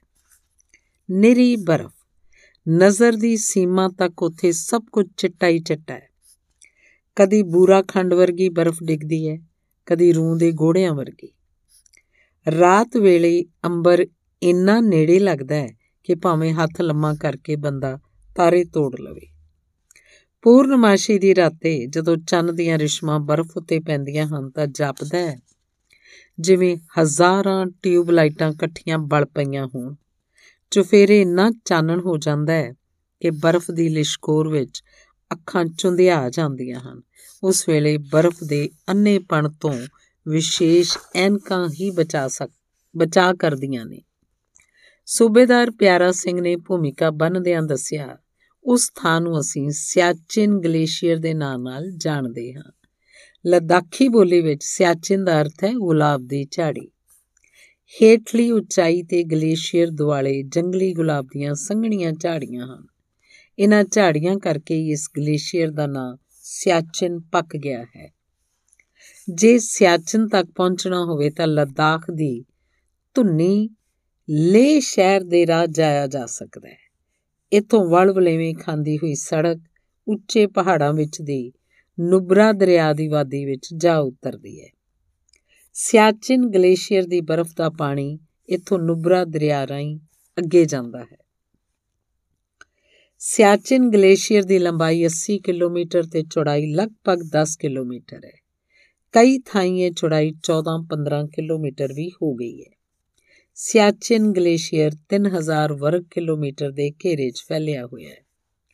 ਇਹ ਪੂਰਾ ਖੇਤਰ ਹੀ ਬਰਫ਼ ਦੇ ਪਾੜਾਂ ਤੇ ਤਿਲਕੜੀਆਂ ਢਲਾਨਾਂ ਨਾਲ ਭਰਿਆ ਹੋਇਆ ਹੈ। ਕਈ ਥਾਈਂ ਤਾਂ ਬਰਫ਼ ਦੇ ਪਹਾੜ ਦੀ ਢਲਾਨ 90 ਡਿਗਰੀ ਦੀ ਵੀ ਹੋ ਗਈ ਹੈ। ਧਰੂਆਂ ਨੂੰ ਛੱਡ ਕੇ ਇਹ ਦੁਨੀਆ ਭਰ ਦੇ ਗਲੇਸ਼ੀਅਰਾਂ ਵਿੱਚੋਂ ਗਲੇਸ਼ੀਅਰਾਂ ਵਿੱਚੋਂ ਦੂਜੇ ਨੰਬਰ ਤੇ ਗਿਣਿਆ ਜਾਂਦਾ ਹੈ। ਇੱਥੋਂ ਦਾ ਤਾਪਮਾਨ 50 ਡਿਗਰੀ ਸੈਂਟੀਗ੍ਰੇਡ ਤੱਕ ਹੇਠਾਂ ਚਲਿਆ ਜਾਂਦਾ ਹੈ। ਇਸੇ ਕਰਕੇ ਇਹਨੂੰ ਤੀਜਾ ਧਰੂ ਵੀ ਕਹਿੰਦੇ ਹਨ। ਇੰਨੀ ਠੰਡ ਵਿੱਚ ਬਰਫ਼ ਅਸਲੋਂ ਸੁੱਕੀ ਹੋਈ ਖੰਡ ਵਾਂਗ ਹੁੰਦੀ ਹੈ। ਸੈਨਿਕਾਂ ਦੇ ਭਾਰੇ ਬੂਟਾਂ ਨਾਲ ਵੱਜ ਕੇ ਬਰਫ਼ ਕੱਚੇ ਰਾਹ ਦੀ ਮਿੱਟੀ ਦੀ ਤਰ੍ਹਾਂ ਉੱਡਦੀ ਹੈ। ਜਦੋਂ ਕਿਧਰੇ ਗਲੇਸ਼ੀਅਰ ਤੇ ਝੱਖੜ ਝੁਲਦਾ ਹੈ ਤਾਂ ਬਰਫ਼ ਦੇ ਗੁਬਾਰ ਅਸਮਾਨ ਮੱਲ ਲੈਂਦੇ ਹਨ। ਉੜਦੀ ਬਰਫ਼ ਵਿੱਚ ਤੂਫਾਨ ਦੀਆਂ ਚੀਕਾਂ ਸੁਣਦੀਆਂ ਹਨ। ਇੰਨੀ ਸਰਦੀ 'ਚ ਕੋਈ ਵੀ ਭਲਾ ਕਿਵੇਂ ਜਿਉਂਦਾ ਰਹਿ ਸਕਦਾ ਹੈ? ਇਹ ਸਵਾਲ ਉਸ ਵੇਲੇ ਕਈਆਂ ਦੇ ਮਨ 'ਚ ਸੀ, ਪਰ ਇਸ ਸਵਾਲ ਦਾ ਜਵਾਬ ਪਹਿਲੋਂ ਹੀ ਸੂਬੇਦਾਰ ਪਿਆਰਾ ਸਿੰਘ ਦੇ ਬੁੱਲਾਂ ਤੇ ਸੀ। ਉਹ ਬੋਲਿਆ, ਸਿਆਚਿਨ ਗਲੇਸ਼ੀਅਰ ਉੱਤੇ ਕੋਈ ਵੀ ਜੀਵ ਪੱਕੇ ਤੌਰ ਤੇ ਜਿਉਂਦਾ ਨਹੀਂ ਰਹਿ ਸਕਦਾ। ਇੱਕ ਵੱਡੇ ਆਕਾਰ ਦਾ ਗੂੜਾ ਕਾਲਾ ਕਾਂ ਉੱਥੇ ਜਿਉਣ ਦੇ ਸਮਰੱਥ ਹੈ, ਪਰ ਉਹ ਵੀ ਕਦੀ-ਕਦਾਈ ਉੱਥੇ ਦਿਖਾਈ ਦਿੰਦਾ ਹੈ। ਫਿਰ ਸੈਨਿਕ ਉੱਥੇ ਕਿਸ ਤਰ੍ਹਾਂ ਰਹਿੰਦੇ ਹਨ? ਕਿਸ ਤਰ੍ਹਾਂ ਜਿਉਂਦੇ ਹਨ? ਇਹ ਸਵਾਲ ਬੜਾ ਸੁਭਾਵਕ ਸੀ। ਇੱਕ ਜਣੇ ਨੇ ਉੱਠ ਕੇ ਪੁੱਛ ਹੀ ਲਿਆ। ਲਗਾਤਾਰ ਜਿਉਂਦੇ ਰਹਿਣ ਲਈ ਸਿਆਚਿਨ ਗਲੇਸ਼ੀਅਰ ਦਾ ਤਾਪਮਾਨ ਮਾਫਕ ਨਹੀਂ। ਸਾਹ ਲੈਣ ਲਈ ਆਕਸੀਜਨ ਦੀ ਵੀ ਉੱਥੇ ਘਾਟ ਹੈ। ਇਸੇ ਕਰਕੇ ਸੈਨਿਕਾਂ ਨੂੰ ਸੀਮਤ ਸਮੇਂ ਲਈ ਹੀ ਗਲੇਸ਼ੀਅਰ ਤੇ ਰਹਿਣ ਦਿੱਤਾ ਜਾਂਦਾ ਹੈ। ਮਿੱਥਿਆ ਸਮਾਂ ਪੂਰਾ ਹੋਣ ਪਿੱਛੋਂ ਦੂਸਰੇ ਸੈਨਿਕ ਗਲੇਸ਼ੀਅਰ ਉੱਤੇ ਭੇਜੇ ਜਾਂਦੇ ਹਨ ਤੇ ਪਹਿਲਿਆਂ ਨੂੰ ਹੇਠਾਂ ਬੁਲਾ ਲਿਆ ਜਾਂਦਾ ਹੈ। ਸੂਬੇਦਾਰ ਪਿਆਰਾ ਸਿੰਘ ਨੇ ਜਵਾਬ ਦਿੱਤਾ, ਬਰਫੀਲੇ ਤੂਫਾਨਾਂ ਵਿੱਚ ਜੂਝ ਰਹੇ ਸੈਨਿਕਾਂ ਨੂੰ ਸਿਆਚਿਨ ਗਲੇਸ਼ੀਅਰ ਉੱਤੇ ਵੱਧ ਤੋਂ ਵੱਧ ਸਹੂਲਤਾਂ ਦਿੱਤੀਆਂ ਗਈਆਂ ਹਨ। ਉਹਨਾਂ ਦੇ ਪਾਉਣ ਲਈ ਵਸਤਰ ਵੀ ਵਿਸ਼ੇਸ਼ ਤਰ੍ਹਾਂ ਦੇ ਬਣਾਏ ਗਏ ਹਨ, ਜੋ ਉਹਨਾਂ ਨੂੰ ਗਲੇਸ਼ੀਅਰ ਦੀ ਸਰਦੀ ਤੋਂ ਬਚਾ ਸਕਣ। ਉਹਨਾਂ ਦੇ ਮੋਰਚੇ ਤੇ ਰਹਿਣ ਲਈ ਕੋਠੜੀਆਂ, ਬੰਕਰ ਵੀ ਫਾਈਬਰ ਗਲਾਸ ਦੀਆਂ ਬਣਾਈਆਂ ਗਈਆਂ ਹਨ। ਇਹਨਾਂ ਕੋਠੜੀਆਂ ਨੂੰ ਨਿੱਘਿਆਂ ਰੱਖਣ ਦਾ ਵੀ ਪੂਰਾ ਪ੍ਰਬੰਧ ਹੈ। ਹਵਾਈ ਸੈਨਾ ਦੇ ਹੈਲੀਕਾਪਟਰ ਉੱਥੇ ਸੈਂਕੜੇ ਗੇੜੇ ਲਾਉਂਦੇ ਹਨ ਤਾਂ ਕਿ ਹਰ ਇੱਕ ਨੂੰ ਰਸਦ, ਹਥਿਆਰ ਗੋਲੀ ਬਾਰੂਦ ਦਵਾਈਆਂ ਤੇ ਹੋਰ ਲੋੜੀਂਦੀਆਂ ਵਸਤਾਂ ਵੇਲੇ ਨਾਲ ਮਿਲਦੀਆਂ ਰਹਿਣ। ਅਸੀਂ ਸਿਆਚਿਨ ਗਲੇਸ਼ੀਅਰ ਉੱਤੇ ਸੜਕਾਂ ਕਿਉਂ ਨਹੀਂ ਬਣਾ ਲੈਂਦੇ? ਰੁੱਖ ਕਿਉਂ ਨਹੀਂ ਲਾਉਂਦੇ? ਇਸ ਤਰ੍ਹਾਂ ਕਰਨ ਨਾਲ ਆਕਸੀਜਨ ਦੀ ਘਾਟ ਵੀ ਪੂਰੀ ਹੋਊ ਤੇ ਆਉਣਾ ਜਾਣਾ ਵੀ ਸੌਖਾ ਹੋ ਜਾਊ, ਇੱਕ ਵਿਦਿਆਰਥੀ ਨੇ ਖੜੇ ਹੋ ਕੇ ਪੁੱਛ ਲਿਆ। ਉੱਥੇ ਜ਼ਮੀਨ ਜਾਂ ਪੱਥਰ 4000 ਫੁੱਟ ਜਾਂ 5000 ਫੁੱਟ ਦੀ ਡੂੰਘਾਈ ਤੋਂ ਪਿੱਛੋਂ ਹੀ ਮਿਲਦੇ ਹਨ। ਨਿਰੀ ਬਰਫ਼ ਉੱਤੇ ਸੜਕ ਕਿਸ ਤਰ੍ਹਾਂ ਬਣੂ? ਰੁੱਖ ਕਾਦੇ ਵਿੱਚ ਉਗਣਗੇ? ਸੂਬੇਦਾਰ ਪਿਆਰਾ ਸਿੰਘ ਨਿੰਮਾ ਜਿਹਾ ਮੁਸਕਰਾਇਆ ਤੇ ਵਿਦਿਆਰਥੀਆਂ ਦਾ ਸ਼ੰਕਾ ਨਵਿਰਤ ਕਰਦਿਆਂ ਗੱਲ ਅੱਗੇ ਤੁਰੀ। ਗਲੇਸ਼ੀਅਰ ਉੱਤੇ ਤਾਂ ਹਰ ਛਿਣ ਹੀ ਲੜਾਈ ਦਾ ਛਿਣ ਹੈ। ਇਹ ਲੜਾਈ ਸਿਰਫ ਸੀਮਾ ਦੀ ਸੁਰੱਖਿਆ ਦੀ ਹੀ ਨਹੀਂ, ਇਹ ਲੜਾਈ ਜਿਉਣ ਦੇ ਸੰਘਰਸ਼ ਦੀ ਵੀ ਹੈ। ਤੁਰਿਆਂ ਜਾਂਦਿਆਂ ਕਈ ਵਾਰ ਬਰਫ਼ ਕਿਤੇੋਂ ਵੀ ਪਾਟ ਜਾਂਦੀ ਹੈ ਤੇ ਸੈਨਿਕ ਉਸ ਵਿੱਚ ਸਮਾ ਜਾਂਦੇ ਹਨ। ਇਹ ਪਾੜ ਵੀ ਉਨੇ ਹੀ ਡੂੰਘੇ ਹੁੰਦੇ ਹਨ ਜਿੰਨੀ ਬਰਫ਼ ਹੈ। ਅੱਜ ਕੱਲ ਇੱਕ ਥਾਂ ਤੋਂ ਦੂਜੀ ਥਾਂ ਜਾਣ ਲਈ ਘੱਟੋ ਘੱਟ 4 ਜਾਂ 5 ਸੈਨਿਕ ਇਕੱਠੇ ਤੁਰਦੇ ਹਨ। ਇੱਕੋ ਰੱਸੇ ਨਾਲ ਉਹਨਾਂ ਆਪੋ ਆਪਣੇ ਲੱਕ ਬੰਨੇ ਹੋਏ ਹੁੰਦੇ ਹਨ। ਜੇ ਕਿਸੇ ਇੱਕ ਦੇ ਪੈਰਾਂ ਹੇਠੋਂ ਬਰਫ਼ ਪਾਟ ਵੀ ਜਾਵੇ, ਤਾਂ ਦੂਜੇ ਉਹਨੂੰ ਖਿੱਚ ਕੇ ਬਚਾ ਲੈਂਦੇ ਹਨ। ਕਈ ਵਾਰ ਬਰਫ਼ ਦਾ ਪਹਾੜ ਗਾਰ ਵਾਂਗ ਹੇਠਾਂ ਨੂੰ ਵਹਿ ਤੁਰਦਾ ਹੈ। ਫੌਜੀ ਉਸ ਹੇਠ ਦੱਬੇ ਜਾਂਦੇ ਹਨ। ਉਸ ਵੇਲੇ ਸੈਨਿਕਾਂ ਦੀ ਸਿਖਲਾਈ ਹੀ ਉਹਨਾਂ ਦੇ ਕੰਮ ਆਉਂਦੀ ਹੈ।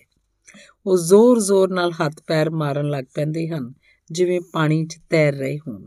ਇਸ ਤਰ੍ਹਾਂ ਕਰਨ ਨਾਲ ਉਹਨਾਂ ਦੇ ਸਾਹ ਲੈਣ ਲਈ ਥਾਂ ਬਣੀ ਰਹਿੰਦੀ ਹੈ। ਬਾਅਦ ਵਿੱਚ ਦੂਜੇ ਸੈਨਿਕ ਆ ਕੇ ਉਹਨਾਂ ਨੂੰ ਬਰਫ਼ ਹੇਠੋਂ ਕੱਢ ਲੈਂਦੇ ਹਨ। ਬਰਫ਼ ਵਿੱਚ ਹੋਣ ਵਾਲੀਆਂ ਬਿਮਾਰੀਆਂ ਦਾ ਵੀ ਉੱਥੇ ਕੋਈ ਅੰਤ ਨਹੀਂ। ਪਰ ਇਹਨਾਂ ਬਿਮਾਰੀਆਂ ਦੇ ਇਲਾਜ ਦਾ ਵੀ ਉੱਥੇ ਪੂਰਾ ਪ੍ਰਬੰਧ ਹੈ। ਗੰਭੀਰ ਰੂਪ ਵਿੱਚ ਜ਼ਖਮੀ ਤੇ ਬਿਮਾਰ ਸੈਨਿਕਾਂ ਨੂੰ ਰਸਦ ਸਿੱਕਾ ਲੈ ਕੇ ਆਏ ਹੈਲੀਕਾਪਟਰਾਂ ਰਾਹੀਂ ਹੇਠਾਂ ਭੇਜ ਦਿੱਤਾ ਜਾਂਦਾ ਹੈ ਤਾਂ ਕਿ ਇਲਾਜ ਲਈ ਵੇਲੇ ਵੇਲੇ ਨਾਲ ਸੈਨਿਕ ਹਸਪਤਾਲਾਂ 'ਚ ਪਹੁੰਚਾਏ ਜਾ ਸਕਣ।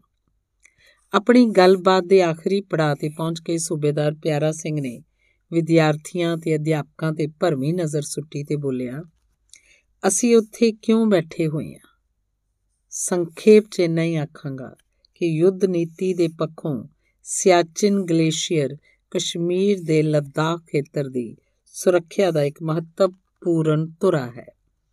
ਲੱਦਾਖ ਦੀ ਸੁਰੱਖਿਆ ਸਮੁੱਚੇ ਭਾਰਤ ਦੀ ਸੁਰੱਖਿਆ ਨਾਲ ਵੀ ਜੁੜੀ ਹੋਈ ਹੈ। ਪਰ ਸਿਆਚਨ ਗਲੇਸ਼ੀਅਰ ਦਾ ਸਭ ਤੋਂ ਵੱਧ ਮਹੱਤਵ ਇਹ ਹੈ ਕਿ ਉਹ ਸਾਡਾ ਹੈ ਤੇ ਉਸ ਆਪਣੇ ਹੀ, ਆਪਣੇ ਦੀ ਸੰਭਾਲ ਤੇ ਰਾਖੀ ਅਸੀਂ ਜਾਨ ਹੂਲ ਕੇ ਵੀ ਕਰਨੀ ਹੈ। ਸੂਬੇਦਾਰ ਪਿਆਰਾ ਸਿੰਘ ਨੇ ਆਪਣੀ ਗੱਲ ਮੁਕਾ ਦਿੱਤੀ ਸੀ। ਪੰਡਾਲ ਵਿੱਚ ਫਿਰ ਵੀ ਬਹੁਤ ਦੇਰ ਤੱਕ ਚੁੱਪ ਪਸਰੀ ਰਹੀ। ਸਾਰੇ ਸਿਆਚਨ ਗਲੇਸ਼ੀਅਰ ਬਾਰੇ ਹੀ ਸੋਚ ਰਹੇ ਸਨ। ਉਹਨਾਂ ਮਨ ਹੀ ਮਨ ਸਿਆਚਨ ਦੇ ਯੋਧਿਆਂ ਨੂੰ ਪ੍ਰਣਾਮ ਕੀਤਾ, ਜਿਨ੍ਹਾਂ ਦੀ ਚੜ੍ਹਦੀ ਕਲਾ, ਸੰਘਰਸ਼ ਤੇ ਕੁਰਬਾਨੀ ਸਦਕਾ ਪੂਰਾ ਦੇਸ਼ ਸੁਖ ਦੀ ਨੀਂਦੇ ਸੌਂਦਾ ਸੀ। ਧੰਨਵਾਦ। ਅਗਲੀ ਕਹਾਣੀ ਹੈ, ਇੱਕ ਸੀ ਸਾਈਕਲ।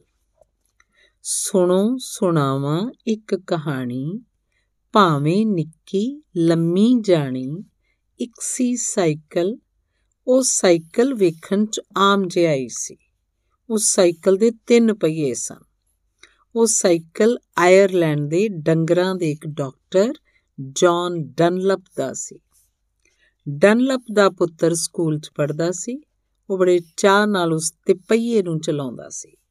ਇਹ 1888 ਦੀ ਗੱਲ ਹੈ। ਉਦੋਂ ਸਾਰਿਆਂ ਸਾਈਕਲਾਂ ਦੇ ਤਿੰਨ ਪਹੀਏ ਹੀ ਹੁੰਦੇ ਸਨ। ਦੁਨੀਆ ਭਰ ਵਿੱਚ ਉਹੋ ਜਿਹੇ ਸਾਈਕਲਾਂ ਦੀ ਗਿਣਤੀ ਸਿਰਫ 3 ਲੱਖ ਸੀ। ਇੱਕ ਦਿਨ ਡਨਲਪ ਦਾ ਪੁੱਤਰ ਸਕੂਲ ਤੋਂ ਵਾਪਸ ਘਰ ਆਇਆ। ਉਸ ਉਤਸ਼ਾਹ ਨਾਲ ਦੱਸਿਆ, ਸਾਡੇ ਸਕੂਲ ਵਿੱਚ ਤਿਪਈਆ ਦੌੜ ਹੋਣ ਵਾਲੀ ਹੈ ਉਸ ਦੌੜ ਵਿੱਚ ਮੈਂ ਵੀ ਹਿੱਸਾ ਲਵਾਂ ਤਿਪਈਆ ਚਲਾਉਣਾ ਔਖਾ ਤੇ ਕਸ਼ਟਦਾਇਕ ਸੀ। ਤਿਪਈਆ ਭਾਰਾ ਚੱਲਦਾ ਸੀ। ਜ਼ਮੀਨ ਉੱਤੇ ਠੱਕ ਠੱਕ ਵੱਜਦਾ ਸੀ। ਸਰੀਰ ਦੀਆਂ ਹੱਡੀਆਂ ਪਸਲੀਆਂ ਦੁਖਣ ਲੱਗ ਪੈਂਦੀਆਂ ਸਨ। ਪੈਡਲ ਮਾਰਦਿਆਂ ਚਾਲਕ ਦਾ ਬਹੁਤ ਜ਼ੋਰ ਲੱਗਦਾ ਸੀ।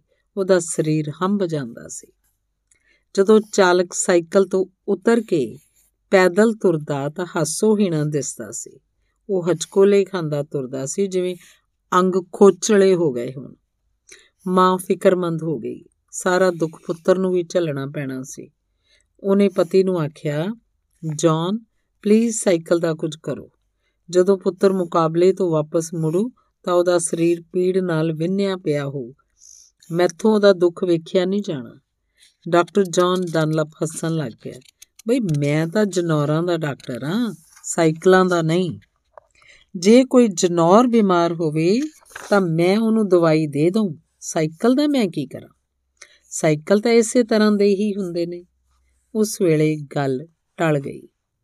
ਡਾਕਟਰ ਜੌਨ ਡਨਲਪ ਉੱਠ ਕੇ ਰਬੜ ਦੀ ਪਾਈਪ ਨਾਲ ਘਰ ਦੀ ਬਗੀਚੀ ਦੇ ਪੌਦਿਆਂ ਨੂੰ ਪਾਣੀ ਦੇਣ ਲੱਗ ਪਿਆ। ਪੌਦਿਆਂ ਨੂੰ ਪਾਣੀ ਦੇ ਕੇ ਉਹਨੇ ਪਾਈਪ ਪੁੰਜੇ ਰੱਖ ਦਿੱਤੀ। ਉਹ ਸਾਈਕਲ ਕੋਲ ਜਾ ਕੇ ਖਲੋ ਗਿਆ। ਉਹਨੇ ਸਾਈਕਲ ਨੂੰ ਘੋਖਵੀਆਂ ਨਜ਼ਰਾਂ ਨਾਲ ਵੇਖਿਆ ਤੇ ਪਹੀਆ ਦੇ ਟਾਇਰ ਠੋਸ ਰਬੜ ਦੇ ਸਨ।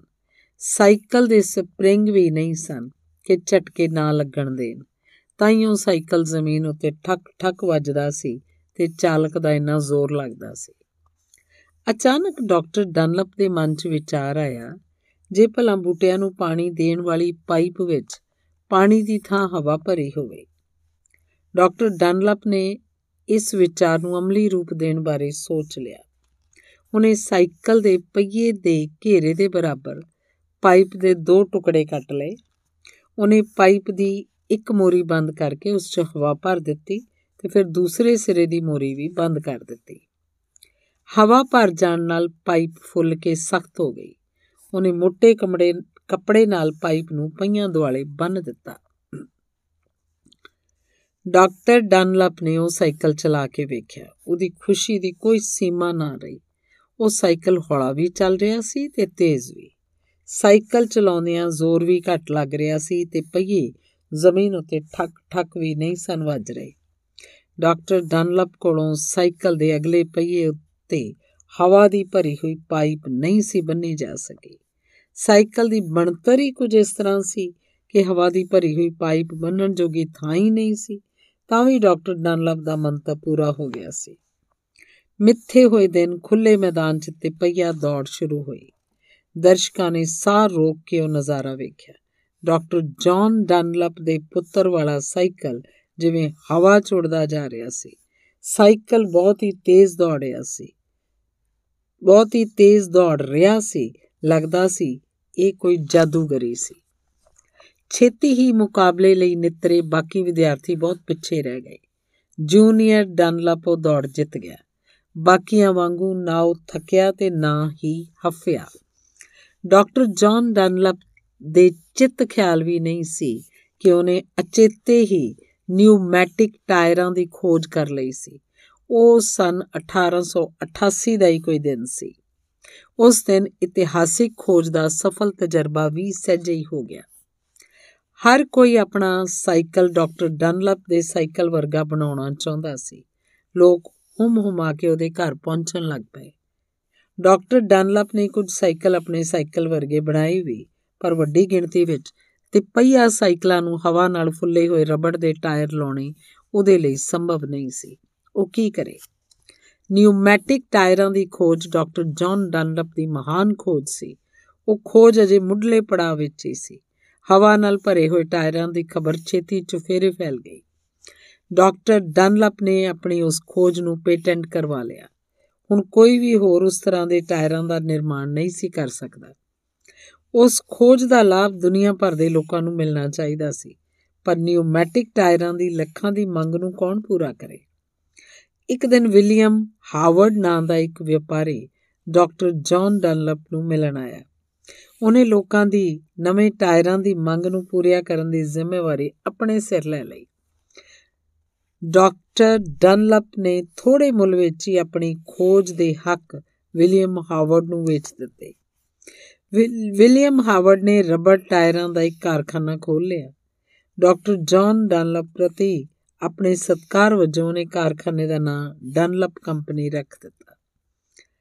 ਨਿਊਮੈਟਿਕ ਟਾਇਰਾਂ ਦੀ ਖੋਜ ਹਰ ਪ੍ਰਕਾਰ ਦੇ ਵਾਹਨਾਂ ਲਈ ਲਾਭਵੰਦੀ ਸੀ। ਪੁੱਤਰ ਪ੍ਰਤੀ ਪਿਆਰ ਨੇ ਡਾਕਟਰ ਜੌਨ ਡਨਲਪ ਨੂੰ ਉਸ ਖੋਜ ਵੱਲ ਤੋਰਿਆ ਸੀ। ਪਰ ਜੇ ਉਹ ਸਾਈਕਲ ਨਾ ਹੁੰਦਾ ਤੇ ਇਸ ਕਹਾਣੀ ਨੇ ਵੀ ਨਹੀਂ ਸੀ ਹੋਣਾ। ਇਸੇ ਲਈ ਇਹ ਬਾਤ ਹਮੇਸ਼ਾ ਇਸੇ ਤਰ੍ਹਾਂ ਹੀ ਸ਼ੁਰੂ ਹੁੰਦੀ ਹੈ। ਸੁਣੋ ਸੁਣਾਵਾਂ ਇੱਕ ਕਹਾਣੀ, ਭਾਵੇਂ ਨਿੱਕੀ ਲੰਮੀ ਜਾਣੀ ਇੱਕ ਸੀ ਸਾਈਕਲ। ਧੰਨਵਾਦ। ਕਹਾਣੀ ਹੈ ਇੱਕ ਮਹਾਨ ਮਨੁੱਖ ਨਾਲ ਗੱਲਾਂ। ਭਾਰਤ ਦੇਸ਼ ਦੇ 11ਵੇਂ ਰਾਸ਼ਟਰਪਤੀ ਡਾਕਟਰ ਏ ਪੀ ਜੇ ਅਬਦੁਲ ਕਲਾਮ ਦਾ ਪੂਰਾ ਨਾਮ ਡਾਕਟਰ ਅਬੁਲ ਪਾਕਿਰ ਜੈਨੂਲਬਦੀਨ ਅਬਦੁਲ ਕਲਾਮ ਸੀ। ਨਿੱਕੇ ਹੁੰਦਿਆਂ ਤੋਂ ਹੀ ਉਹ ਬਹੁਤ ਮਿਹਨਤੀ ਸੀ। ਉਹਨਾਂ ਦੇ ਘਰ ਵਿੱਚ ਗਰੀਬੀ ਸੀ। ਉਹਨੇ ਅਖਬਾਰਾਂ ਵੀ ਵੇਚੀਆਂ ਤੇ ਘਰ ਦਾ ਗੁਜ਼ਾਰਾ ਤੋਰਨ 'ਚ ਆਪਣਾ ਹਿੱਸਾ ਪਾਇਆ। ਬਾਲਕ ਕਲਾਮ ਨੇ ਲਗਨ ਤੇ ਮਿਹਨਤ ਨਾਲ ਪੜ੍ਹਾਈ ਕੀਤੀ। ਸਿੱਟੇ ਵਜੋਂ ਉਹਨੂੰ ਵਜ਼ੀਫਾ ਮਿਲ ਗਿਆ। ਇਸ ਤਰ੍ਹਾਂ ਉਹਨੂੰ ਅੱਗੇ ਪੜ੍ਹਾਈ ਕਰਨੀ ਸੌਖੀ ਹੋ ਗਈ। ਮਿਹਨਤ ਨੇ ਉਹਦੀਆਂ ਪ੍ਰਾਪਤੀਆਂ ਨੂੰ ਵੱਡਾ ਕਰ ਦਿੱਤਾ। ਆਖਰ ਵਿੱਚ ਉਹ ਦੇਸ਼ ਦਾ ਰਾਸ਼ਟਰਪਤੀ ਬਣਿਆ। ਰਾਸ਼ਟਰਪਤੀ ਵਜੋਂ ਡਾਕਟਰ ਏ ਪੀ ਜੇ ਅਬਦੁਲ ਕਲਾਮ ਦੇ ਰੁਝੇਵੇਂ ਵੀ ਹੋਰ ਵੱਧ ਗਏ ਤੇ ਜ਼ਿੰਮੇਵਾਰੀਆਂ ਵੀ। ਡਾਕਟਰ ਕਲਾਮ ਦਿਲੋਂ ਇੱਕ ਅਧਿਆਪਕ ਸੀ। ਉਸ ਨੂੰ ਪਤਾ ਸੀ ਵਿਦਿਆਰਥੀ ਦੇਸ਼ ਦਾ ਭਵਿੱਖ ਸਨ। ਉਹਨਾਂ 'ਚ ਅਥਾਹ ਸ਼ਕਤੀ ਸੀ। ਵਿਦਿਆਰਥੀਆਂ ਰਾਹੀਂ ਹੀ ਦੇਸ਼ ਨੇ ਸੋਹਣਾ ਤੇ ਸਮਰੱਥ ਬਣਨਾ ਸੀ। ਦੇਸ਼ ਭਰ ਦੇ ਵਿਦਿਆਰਥੀਆਂ ਨੇ ਗਾਹੇ ਬਗਾਏ ਡਾਕਟਰ ਕਲਾਮ ਨੂੰ ਅਣਗਿਣਤ ਸਵਾਲ ਪੁੱਛੇ ਸਨ।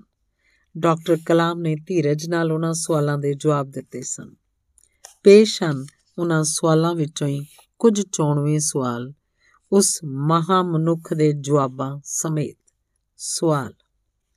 ਜੇ ਅਸੀਂ ਤੁਹਾਡੇ ਵਰਗਾ ਬਣਨਾ ਹੋਵੇ ਤਾਂ ਕੀ ਕਰੀਏ?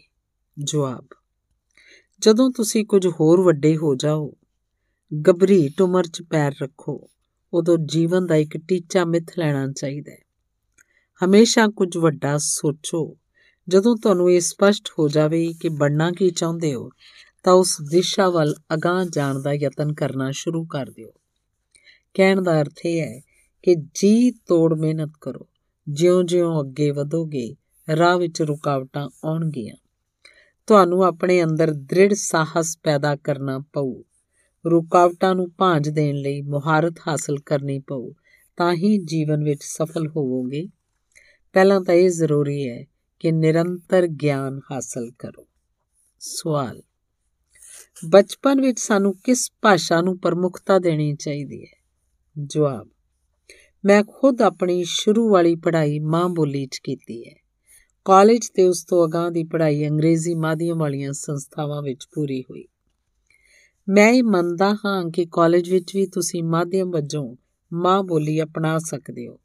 ਯੁਵਾ ਵਰਗ ਮਾਤ ਭਾਸ਼ਾ ਵਿੱਚ ਹੀ ਸੋਚਦਾ ਹੈ। ਉਸੇ ਭਾਸ਼ਾ ਵਿੱਚ ਹੀ ਆਪਣੀ ਗੱਲ ਸਹਿਜਤਾ ਨਾਲ ਕਹਿਣ ਦੇ ਸਮਰੱਥ ਹੁੰਦਾ ਹੈ। ਇਸ ਵਿੱਚ ਕੋਈ ਦੋ ਰਾਵਾਂ ਨਹੀਂ ਕਿ ਸੰਸਾਰ ਪੱਧਰ ਉੱਤੇ ਰਾਬਤਾ ਰੱਖਣ ਲਈ ਸਾਨੂੰ ਅੰਗਰੇਜ਼ੀ ਵਰਗੀ ਸੰਪਰਕ ਭਾਸ਼ਾ ਦੀ ਨਿਰੰਤਰ ਲੋੜ ਹੈ। ਸਵਾਲ, ਉਹ ਕਿਹੜੀ ਵੱਡੀ ਵੰਗਾਰ ਹੈ ਜਿਸ ਦਾ ਸਾਹਮਣਾ ਸਾਨੂੰ ਲਗਾਤਾਰ ਕਰਨਾ ਪੈ ਰਿਹਾ ਹੈ? ਜਵਾਬ ਭਾਰਤ ਨੂੰ ਸਨ 2020 ਤੱਕ ਇੱਕ ਵਿਕਸਿਤ ਰਾਸ਼ਟਰ ਦਾ ਰੂਪ ਦੇਣਾ, ਦੇਸ਼ ਦੇ ਇੱਕ ਅਰਬ ਤੋਂ ਵੀ ਵੱਧ ਲੋਕਾਂ ਦੇ ਬੁੱਲਾਂ ਨੂੰ ਮੁਸਕਾਨ ਦੇਣਾ, ਦੇਸ਼ ਦੇ ਸਾਹਮਣੇ ਇੱਕ ਵੱਡੀ ਵੰਗਾਰ ਹੈ। ਸਵਾਲ, ਤੁਹਾਡੀ ਨਜ਼ਰ ਵਿੱਚ ਦਲੇਰੀ ਜਾਂ ਸਾਹਸ ਕੀ ਹੈ? ਜਵਾਬ, ਆਪਣੀ ਜਾਨ ਦੀ ਪਰਵਾਹ ਕੀਤੇ ਬਿਨਾ ਦੂਸਰਿਆਂ ਨੂੰ ਮੁਸੀਬਤ ਜਾਂ ਕਿਸੇ ਆਫਤ ਤੋਂ ਬਚਾਉਣਾ ਹੀ ਸਾਹਸ ਹੈ। ਸਵਾਲ। ਜਿਹੜੇ ਬੱਚੇ ਵੀ ਤੁਹਾਨੂੰ ਮਿਲਦੇ ਨੇ, ਆਖਦੇ ਨੇ, ਉਹ ਪ੍ਰਸਿੱਧ ਵਿਗਿਆਨੀ, ਇੰਜੀਨੀਅਰ ਜਾਂ ਡਾਕਟਰ ਆਦ ਬਣਨਾ ਚਾਹੁੰਦੇ ਹਨ। ਪਰ ਕਿਸਾਨ, ਮਜ਼ਦੂਰ ਤੇ ਕਲਾਕਾਰ ਵੀ ਤਾਂ ਕਿਸੇ ਦੇਸ਼ ਲਈ ਉਨੇ ਹੀ ਮਹੱਤਵਪੂਰਨ ਨੇ। ਅਸੀਂ ਇਹੋ ਜਿਹੇ ਪਰਿਵਾਰਾਂ ਵਿੱਚੋਂ ਹੀ ਆ ਸਾਡੇ ਲਈ ਤੁਹਾਡਾ ਕੀ ਸੁਨੇਹਾ ਹੈ? ਜਵਾਬ। ਕਿਸਾਨ, ਮਜ਼ਦੂਰ, ਕਲਾਕਾਰ, ਦਸਤਕਾਰ, ਇਹ ਸਾਰੇ ਸਾਡੇ ਅਟੁੱਟ ਅੰਗ ਹਨ। ਰਾਸ਼ਟਰ ਦੇ ਨਿਰਮਾਣ ਲਈ ਇਹਨਾਂ ਸਾਰਿਆਂ ਦੀਆਂ ਸੇਵਾਵਾਂ ਦੀ ਬਰਾਬਰ ਦੀ ਲੋੜ ਹੈ। ਤੁਹਾਨੂੰ ਸਾਰਿਆਂ ਨੂੰ ਚਾਹੀਦਾ ਹੈ ਕਿ ਆਪੋ ਆਪਣੇ ਖੇਤਰ ਵਿੱਚ ਖੂਬ ਤਰੱਕੀ ਕਰੋ। ਸਵਾਲ, ਤੁਸੀਂ ਆਖਦੇ ਹੋ ਕਿ ਭਾਰਤ 2020 ਤੱਕ ਇੱਕ ਵਿਕਸਿਤ ਦੇਸ਼ ਬਣ ਜਾਏਗਾ, ਪਰ ਨਿਰੰਤਰ ਵਧ ਰਹੀ ਆਬਾਦੀ ਤੇ ਬੇਰੁਜ਼ਗਾਰੀ ਕਾਰਨ ਕੀ ਇਹ ਸੁਪਨਾ ਸੰਭਵ ਹੋ ਸਕੇਗਾ? ਜਵਾਬ ਵਿਕਾਸ ਆਪਣੇ ਆਪ ਵਿੱਚ ਆਬਾਦੀ ਦੇ ਵਾਧੇ ਨੂੰ ਰੋਕਣ ਦੀ ਅਚੂਕ ਦਵਾ ਹੈ। ਇਸ ਵਿੱਚ ਲੁਕਾਈ ਦੀ ਵਿੱਦਿਆ, ਖਾਸ ਤੌਰ ਉੱਤੇ ਔਰਤਾਂ ਦੀ ਵਿੱਦਿਆ ਵੀ ਸ਼ਾਮਲ ਹੈ। ਇਸ ਨਾਲ ਛੋਟਾ ਪਰਿਵਾਰ, ਸੁਖੀ ਪਰਿਵਾਰ ਦੀ ਧਾਰਨਾ ਨੂੰ ਵੀ ਬਲ ਮਿਲਦਾ ਹੈ। ਭਾਰਤ 2020 ਦਾ ਮਿਸ਼ਨ ਨੌਜਵਾਨ ਪੀੜ੍ਹੀ ਨੂੰ ਰੋਜ਼ਗਾਰ ਦੇ ਅਵਸਰ ਦੇਵੇਗਾ। ਪਿੰਡਾਂ 'ਚ ਉਦਯੋਗ ਧੰਦੇ ਵੱਡੀ ਗਿਣਤੀ 'ਚ ਸ਼ੁਰੂ ਕੀਤੇ ਜਾਣਗੇ। ਇਸ ਨਾਲ ਉਹਨਾਂ ਇਲਾਕਿਆਂ 'ਚ ਕੰਮ ਦੇ ਅਵਸਰ ਪੈਦਾ ਹੋਣਗੇ। ਸਵਾਲ, ਤੁਹਾਨੂੰ ਇਸ ਤਰ੍ਹਾਂ ਕਿਉਂ ਲੱਗਦਾ ਹੈ ਕਿ 2020 ਤੱਕ ਭਾਰਤ ਉન્નਤ ਦੇਸ਼ ਬਣ ਜਾਏਗਾ? ਜਵਾਬ, ਰਾਸ਼ਟਰ ਦੀ ਜਨਸੰਖਿਆ 1 ਅਰਬ ਤੋਂ ਵੱਧ ਹੈ। ਇਹਨਾਂ 'ਚ 54 ਕਰੋੜ ਲੋਕੀ 25 ਸਾਲ ਦੀ ਉਮਰ ਦੇ ਘੱਟ ਹਨ। ਉਹ ਲੋਕ ਸਾਡੀ ਕੌਮੀ ਤਾਕਤ ਹਨ, ਜਿਨ੍ਹਾਂ ਨੇ ਭਾਰਤ ਨੂੰ 2020 ਤੱਕ ਵਿਕਸਿਤ ਰਾਸ਼ਟਰ ਵਿੱਚ ਬਦਲਣਾ ਹੈ। 29 ਲਈ ਸਾਡੇ ਕੋਲ ਕੁਦਰਤ ਦੇ ਸਰੋਤਾਂ ਨੂੰ ਵਰਤਣ ਲਈ ਯੋਜਨਾ ਵੀ ਹੈ। 54 ਕਰੋੜ ਨੌਜਵਾਨਾਂ ਲਈ ਵਿਚਾਰਾਂ ਦੀ ਏਕਤਾ ਨਿਸ਼ਚਿਤ ਤੌਰ ਉੱਤੇ ਦੇਸ਼ ਨੂੰ ਵਿਕਸਿਤ ਰਾਸ਼ਟਰ ਵਿੱਚ ਬਦਲਣ ਵਿੱਚ ਸਫਲ ਹੋਏਗੀ। ਸਵਾਲ, ਕਈ ਵਿਦਿਆਰਥੀਆਂ ਦੇ ਵੱਡੇ ਟੀਚੇ ਹੁੰਦੇ ਹਨ, ਪਰ ਆਰਥਿਕ ਤੇ ਹੋਰ ਮੁਸ਼ਕਲਾਂ ਕਾਰਨ ਉਹ ਆਪਣਾ ਟੀਚਾ ਪ੍ਰਾਪਤ ਨਹੀਂ ਕਰ ਸਕਦੇ। ਉਹ ਆਪਣੇ ਨਿਸ਼ਾਨੇ ਤੱਕ ਕਿਵੇਂ ਪਹੁੰਚਣ? ਜਵਾਬ, ਸਕੂਲ ਦੀ ਪੜ੍ਹਾਈ ਵਿੱਚ ਚੰਗੇ ਨਤੀਜੇ ਹਾਸਲ ਕਰਨ ਨਾਲ ਵਜੀਫਾ ਮਿਲੇਗਾ। ਇਸ ਹਾਸਲ ਕਾਰਨ ਬੈਂਕ ਤੋਂ ਵੀ ਕਰਜ਼ਾ ਮਿਲ ਸਕੇਗਾ। ਜੀਵਨ ਵਿੱਚ ਉੱਚਾ ਨਿਸ਼ਾਨਾ ਹਾਸਲ ਕਰਨ ਦੇ ਰਾਹ ਵਿੱਚ ਰੁਕਾਵਟਾਂ ਤਾਂ ਆਉਂਦੀਆਂ ਹੀ ਹਨ। ਸਾਨੂੰ ਸਖਤ ਮਿਹਨਤ ਕਰਕੇ ਉਹਨਾਂ ਰੁਕਾਵਟਾਂ ਨੂੰ ਦੂਰ ਕਰਨਾ ਹੋਏਗਾ। ਔਖਿਆਈਆਂ ਸਾਹਮਣੇ ਬੰਦੇ ਨੂੰ ਹਾਰ ਨਹੀਂ ਮੰਨਣੀ ਚਾਹੀਦੀ। ਸਵਾਲ ਭਾਰਤ ਨੂੰ ਉન્નਤ ਦੇਸ਼ ਬਣਾਉਣ ਲਈ ਸਿਆਸਤਦਾਨ ਦੀ ਭੂਮਿਕਾ ਕੀ ਹੈ? ਜਵਾਬ, ਜ਼ਿੰਮੇਵਾਰ ਸਿਆਸਤਦਾਨ ਦੂਰ ਦ੍ਰਿਸ਼ਟੀ ਵਾਲੀਆਂ ਨੀਤੀਆਂ ਬਣਾਉਂਦਾ ਹੈ। ਮਹਾਤਮਾ ਗਾਂਧੀ ਨੇ ਵਿਸ਼ਵਾਸ ਦੇ ਸਿਆਸੀ ਸਿਧਾਂਤਾਂ ਨੂੰ ਸੱਚਾਈ, ਅਹਿੰਸਾ ਤੇ ਨਿਰਸਵਾਰਥ ਭਾਵਨਾ ਵਿੱਚ ਢਾਲਦੇ ਹੋਏ ਅੰਗਰੇਜ਼ ਹਾਕਮਾਂ ਦੇ ਵਿਰੁੱਧ ਆਪਣੀ ਲੜਾਈ ਛੇੜੀ ਸੀ। ਸਾਡੇ ਹੁਣ ਵਾਲੇ ਸਿਆਸਤਦਾਨਾਂ ਨੂੰ ਸਖਤ ਮਿਹਨਤ ਉੱਤਮ ਤੇ ਪਾਰਦਰਸ਼ੀ ਕੰਮਾਂ ਨਾਲ ਰਾਹ ਵਿਖਾਉਣਾ ਚਾਹੀਦਾ ਹੈ। ਇਸ ਦੇ ਨਾਲ ਹੀ ਗਰੀਬੀ ਰੇਖਾ ਤੋਂ ਹੇਠਾਂ ਰਹਿ ਰਹੇ ਲਗਭਗ 26 ਕਰੋੜ ਭਾਰਤੀਆਂ ਨੂੰ ਉੱਪਰ ਚੁੱਕਣ ਲਈ ਵੀ ਕੰਮ ਕਰਨਾ ਪਵੇਗਾ। ਸਵਾਲ, ਰੱਖਿਆ ਦੀ ਦ੍ਰਿਸ਼ਟੀ ਤੋਂ 2020 ਦਾ ਨਿਸ਼ਾਨ ਪ੍ਰਾਪਤ ਕਰਨ ਲਈ ਔਰਤਾਂ ਦੀ ਕੀ ਭੂਮਿਕਾ ਹੋ ਸਕਦੀ ਹੈ? ਜਵਾਬ, ਵਿਜ਼ਨ 2020 ਚ ਰੱਖਿਆ ਦੇ ਖੇਤਰ ਦੀਆਂ ਮਹੱਤਵਪੂਰਨ ਸਨਤਾਂ ਦੇ ਵਿਕਾਸ ਉਤੇ ਵਿਚਾਰ ਕੀਤਾ ਗਿਆ ਹੈ। ਰਾਸ਼ਟਰੀ ਸੁਰੱਖਿਆ ਦਾ ਮੁੱਦਾ ਵੀ ਵਿਜ਼ਨ 2020 ਦਾ ਇੱਕ ਅਟੁੱਟ ਅੰਗ ਹੈ। ਹਥਿਆਰਬੰਦ ਫੌਜ ਵਿੱਚ ਕੰਮ ਦੇ ਲਈ ਮਰਦਾਂ ਤੇ ਔਰਤਾਂ ਵਿਚਾਲੇ ਕੋਈ ਵਿਤਕਰਾ ਨਹੀਂ ਕੀਤਾ ਜਾਂਦਾ। ਸਮਰੱਥਾ ਦੇ ਵਾਧੇ ਲਈ ਔਰਤਾਂ ਫੌਜ ਦੀ ਲੋੜ ਵਾਲੀਆਂ ਥਾਵਾਂ ਉੱਪਰ ਵੀ ਮਸ਼ੀਨਾਂ ਉੱਤੇ ਕੰਮ ਕਰਕੇ ਆਪਣਾ ਸਹਿਯੋਗ ਦੇ ਸਕਦੀਆਂ ਹਨ। ਸਵਾਲ ਕੀ ਤੁਸੀਂ ਸਾਨੂੰ ਆਪਣੇ ਬਚਪਨ ਦੀ ਕੋਈ ਯਾਦਗਾਰੀ ਘਟਨਾ ਸੁਣਾ ਸਕੋਗੇ? ਸੁਣਾ ਸਕਦੇ ਹੋ? ਜਵਾਬ, ਮੇਰੇ ਪੰਜਵੀਂ ਜਮਾਤ ਦੇ ਅਧਿਆਪਕ ਸ੍ਰੀ ਸ਼ਿਵ ਸੁਬਰਾਮਨੀਅਮ ਅਈਰ ਦੀ ਇੱਕ ਗੱਲ ਮੈਨੂੰ ਯਾਦ ਹੈ। ਇੱਕ ਦਿਨ ਉਹ ਜਮਾਤ ਵਿੱਚ ਦੱਸ ਰਹੇ ਸਨ ਕਿ ਪੰਛੀ ਉੜਦਾ ਕਿਸ ਤਰ੍ਹਾਂ ਉਹ ਸਾਡੀ ਪੂਰੀ ਜਮਾਤ ਨੂੰ ਹੀ ਰਮੇਸ਼ ਵਰਮ ਦੇ ਸਮੁੰਦਰ ਤੱਟ ਉੱਤੇ ਲੈ ਗਏ। ਉੱਥੇ ਉਹਨਾਂ ਜੀਵੰਤ ਉਦਾਹਰਨ ਦਿੱਤਾ। ਇਹ ਕੁਝ ਇਸ ਤਰ੍ਹਾਂ ਦੀ ਯਾਦਗਾਰੀ ਘਟਨਾ ਸੀ ਕਿ ਮੇਰੇ ਚੇਤੇ ਨਾਲ ਹਮੇਸ਼ਾ ਲਈ ਉਕਰੀ ਗਈ। ਇਸੇ ਤੋਂ ਹੀ ਮੈਨੂੰ ਵਿਗਿਆਨ ਪੜ੍ਹਨ ਦੀ ਪ੍ਰੇਰਣਾ ਮਿਲੀ। ਸਵਾਲ, ਕਿ ਅਸੀਂ ਅਤੀ ਵਿਸ਼ੇਸ਼ ਸ਼ਖਸੀਅਤਾਂ ਦੇ ਦੌਰੇ ਉੱਤੇ ਹੋ ਰਹੇ ਗੈਰ ਜ਼ਰੂਰੀ ਖਰਚਿਆਂ ਨੂੰ ਘੱਟ ਨਹੀਂ ਕਰ ਸਕਦੇ? ਜਵਾਬ, ਤੁਸੀਂ ਇਸ ਮੰਚ ਉਤੇ ਵੱਡੀ ਸਾਰੀ ਕੁਰਸੀ ਪਈ ਵੇਖੀ ਹੋਏਗੀ। ਹੁਣ ਉਹ ਕੁਰਸੀ ਉੱਥੇ ਨਹੀਂ। ਠੀਕ ਇਸੇ ਤਰ੍ਹਾਂ ਹੀ ਗੈਰ ਉਤਪਾਦਕ ਵਸਤਾਂ ਉੱਤੇ ਹੋ ਰਹੇ ਫालतू ਖਰਚ ਭਵਿੱਖ ਵਿੱਚ ਨਹੀਂ ਕੀਤੇ ਜਾਣਗੇ। ਉਪਰੋਕਤ ਸਵਾਲਾਂ ਦੇ ਸਾਰੇ ਜਵਾਬ ਬੇਸ਼ੱਕ ਵਿਦਿਆਰਥੀਆਂ ਦੇ ਰਾਹ ਦਸੇਰੇ ਬਣਦੇ ਹਨ। ਉਹ ਜ਼ਰੂਰ ਇਹਨਾਂ ਜਵਾਬਾਂ ਦੀ ਆਤਮਾ ਨੂੰ ਆਪਣੇ ਅੰਦਰ ਜਜ਼ਬ ਕਰਨ ਤੇ ਅਮਲੀ ਰੂਪ ਦੇਣ। ਹੁਣ ਵਾਲੀ ਪੀੜ੍ਹੀ ਨੇ ਹੀ ਡਾਕਟਰ ਏਪੀਜੀ ਤੇ ਅਬਦੁਲ ਕਲਾਮ ਦੇ ਦੱਸੇ ਰਾਹ ਉੱਤੇ ਤੁਰ ਕੇ ਦੇਸ਼ ਨੂੰ ਸਿਖਰ ਤੱਕ ਲੈ ਕੇ ਜਾਣਾ ਹੈ। ਧੰਨਵਾਦ।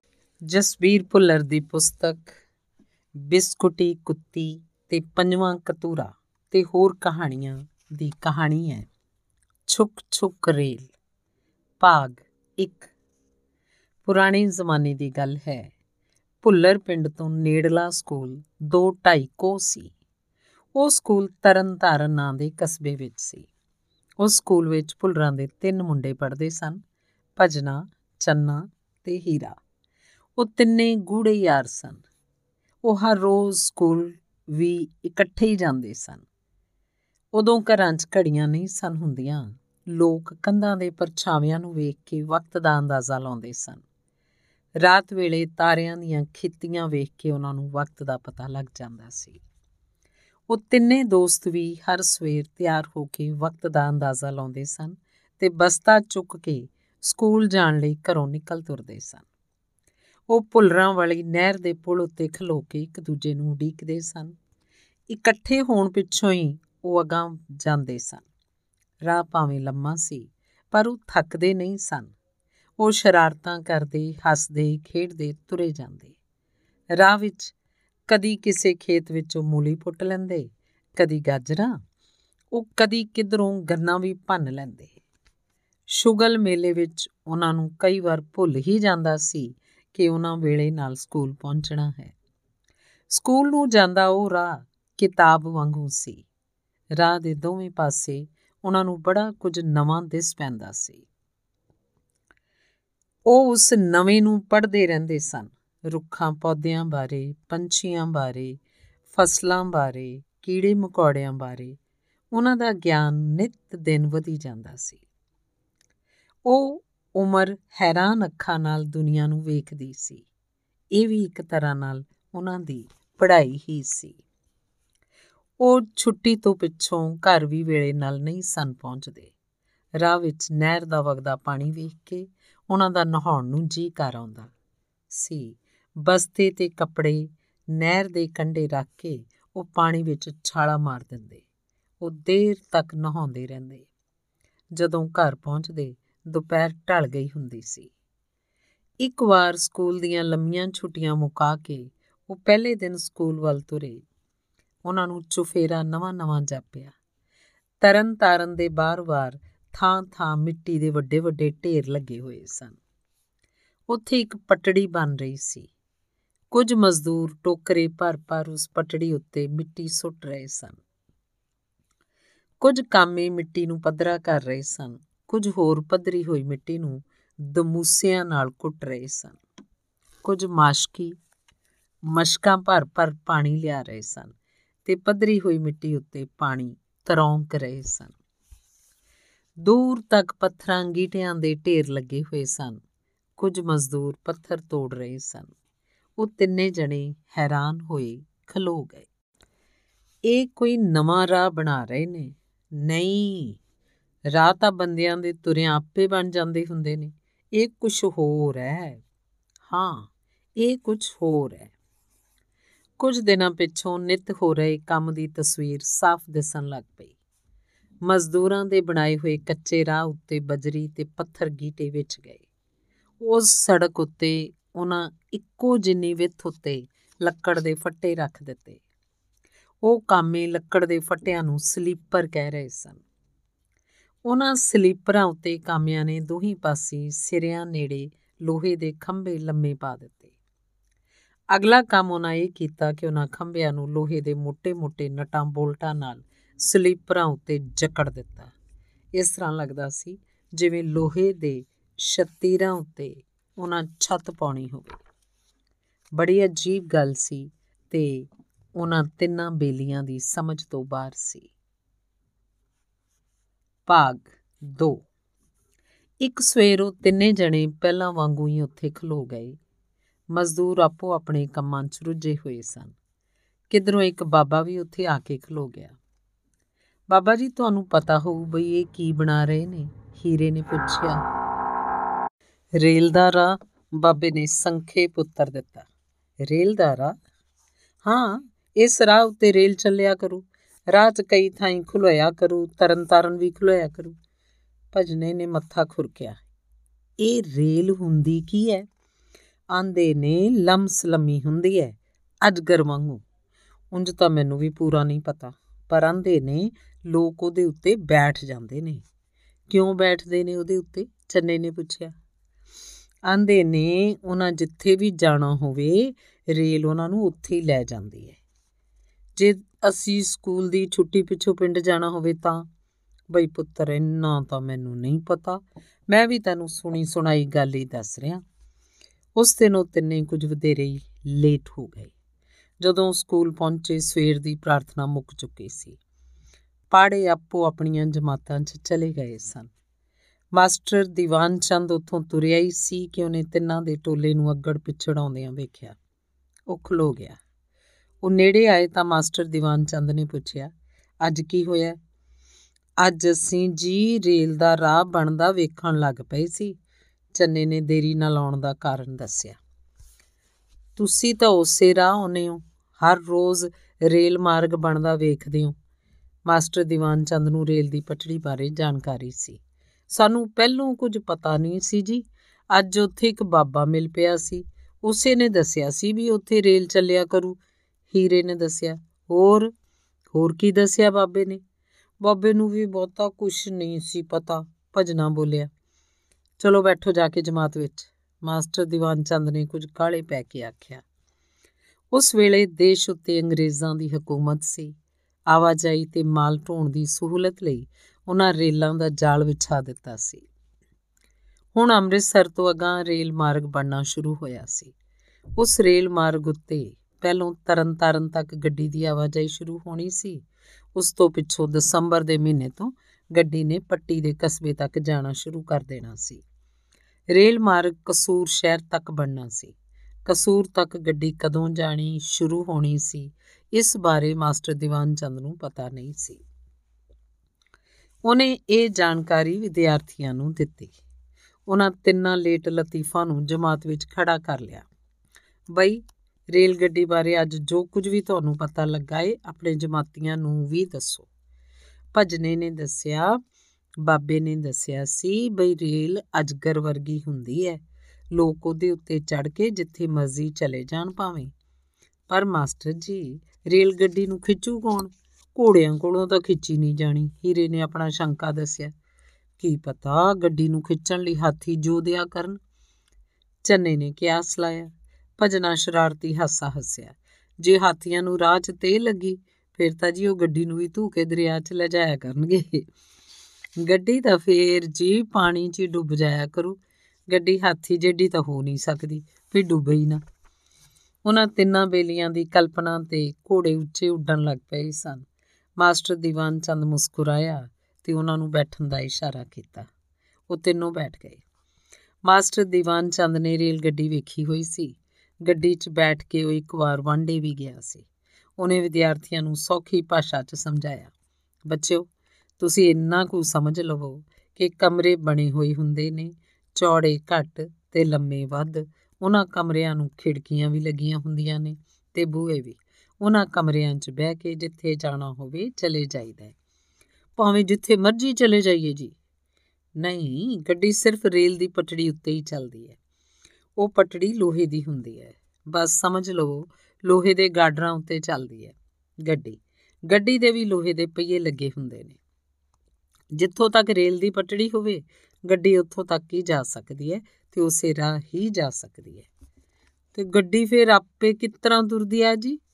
ਇੱਕ ਵਿਦਿਆਰਥੀ ਨੇ ਬੜਾ ਚੰਗਾ ਸਵਾਲ ਪੁੱਛਿਆ, ਵੇਖੋ, ਕਿੰਨੇ ਸਾਰੇ ਡੱਬਿਆਂ ਨੂੰ ਆਪਸ 'ਚ ਜੋੜ ਲਈਦਾ ਹੈ ਆਪਣੀ ਮੰਜ਼ਲ ਤੱਕ ਜਾਣ ਲਈ ਉਹਨਾਂ ਡੱਬਿਆਂ 'ਚ ਬੰਦੇ ਬੈਠ ਜਾਂਦੇ ਨੇ।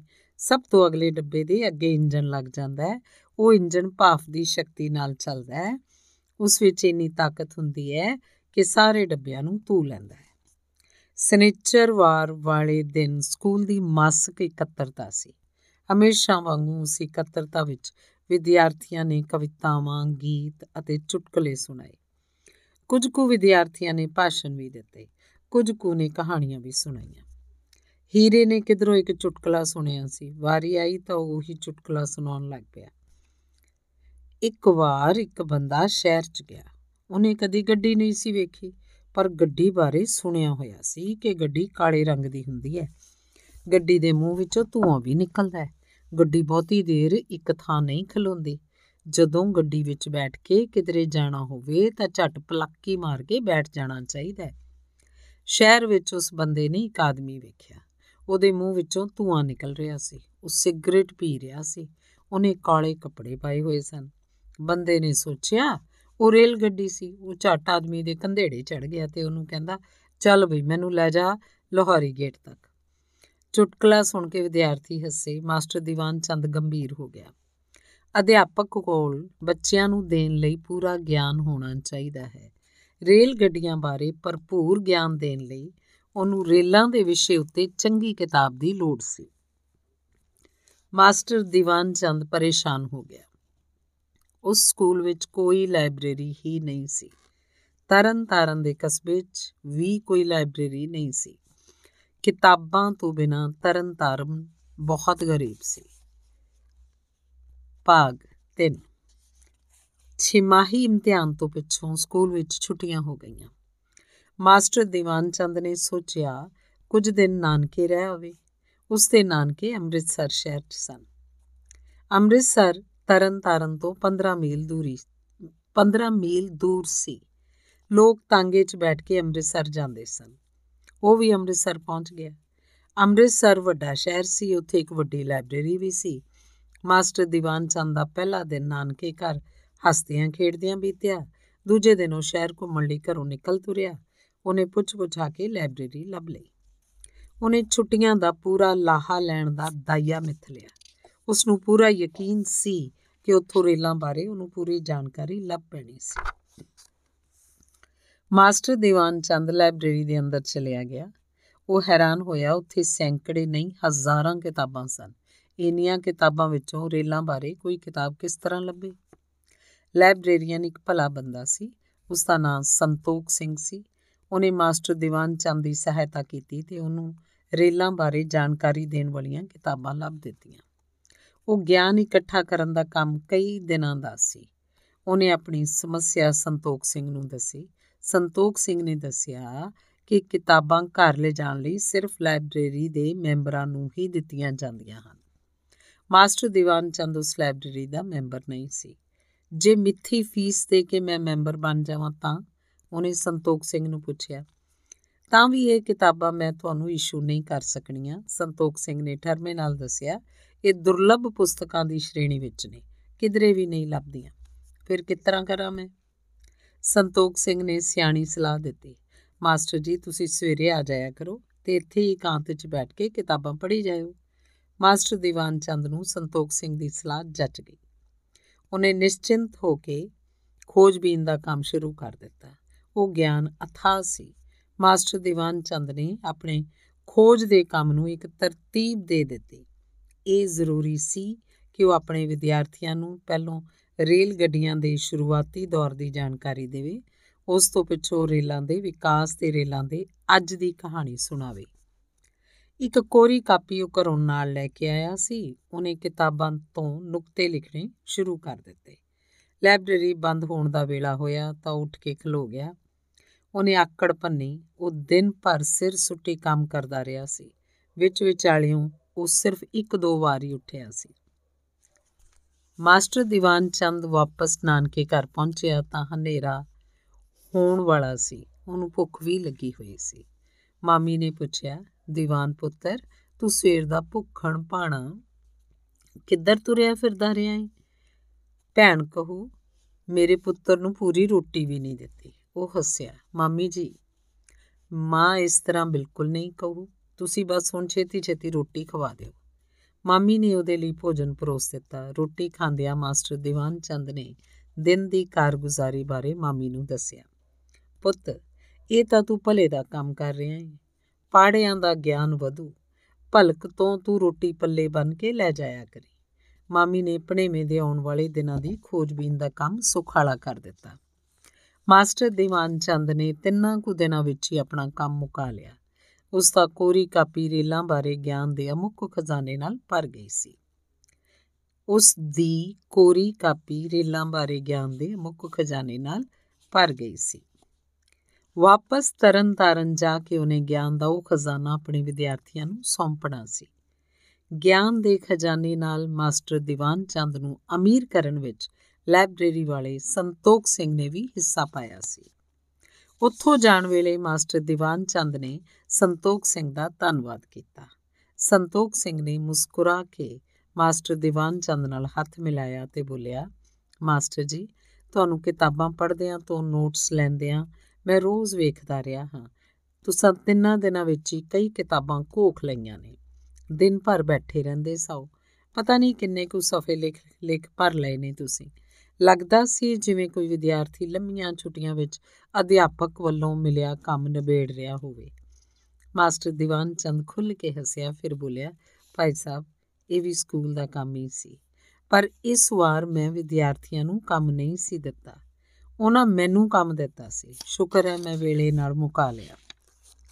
ਸੰਤੋਖ ਸਿੰਘ ਨੂੰ ਉਹਦੀ ਗੱਲ ਦੀ ਸਮਝ ਨਹੀਂ ਸੀ ਪਈ। ਉਹਨੇ ਅੱਖਾਂ ਚਮਕੀਆਂ। ਉੱਥੋਂ ਤੁਰਦਿਆਂ ਮਾਸਟਰ ਦੀਵਾਨ ਚੰਦ ਬੋਲਿਆ, ਚੰਗਾ ਚੰਗਾ ਫਿਰ, ਮੈਂ ਚੱਲਦਾ ਵਾਂ ਹੁਣ। ਜਦੋਂ ਕਦੀ ਵਿਦਿਆਰਥੀਆਂ ਮੁੜ ਮੈਨੂੰ ਇਹੋ ਜਿਹਾ ਕੋਈ ਕੰਮ ਕਰਨ ਲਈ, ਜਦੋਂ ਕਦੀ ਵਿਦਿਆਰਥੀਆਂ ਮੁੜ ਮੈਨੂੰ ਇਹੋ ਜਿਹਾ ਕੋਈ ਕੰਮ ਕਰਨ ਲਈ ਦੇਣਗੇ, ਤਾਂ ਮੁੜ ਤੁਹਾਡੇ ਦਰਸ਼ਨ ਕਰਾਂਗਾ। ਸੰਤੋਖ ਸਿੰਘ ਕੁਝ ਚਿਰ ਉਹਦੀ ਤੁਰੇ ਜਾਂਦੇ ਦੀ ਪਿੱਠ ਵੇਖਦਾ ਰਿਹਾ ਤੇ ਫਿਰ ਆਪਣੇ ਕੰਮ 'ਚ ਰੁੱਝ ਗਿਆ। ਭਾਗ 4 ਛੁੱਟੀਆਂ ਤੋਂ ਪਿੱਛੋਂ ਸਕੂਲ ਦੀ ਪੜ੍ਹਾਈ ਮੁੜ ਸ਼ੁਰੂ ਹੋ ਗਈ। ਰੇਲ ਦੀ ਲਾਈਨ ਤਰਨ ਤਾਰਨ ਤੱਕ ਹਰ ਤਰ੍ਹਾਂ ਨਾਲ ਪੂਰੀ ਹੋ ਚੁੱਕੀ ਸੀ। ਰੇਲਵੇ ਦੇ ਇੰਜੀਨੀਅਰ ਤੇ ਕਾਰੀਗਰ ਕਾਮੀ ਸਾਜ਼ੋ ਸਮਾਨ ਚੁੱਕ ਕੇ ਅਗਾਂ ਚਲੇ ਗਏ ਸਨ।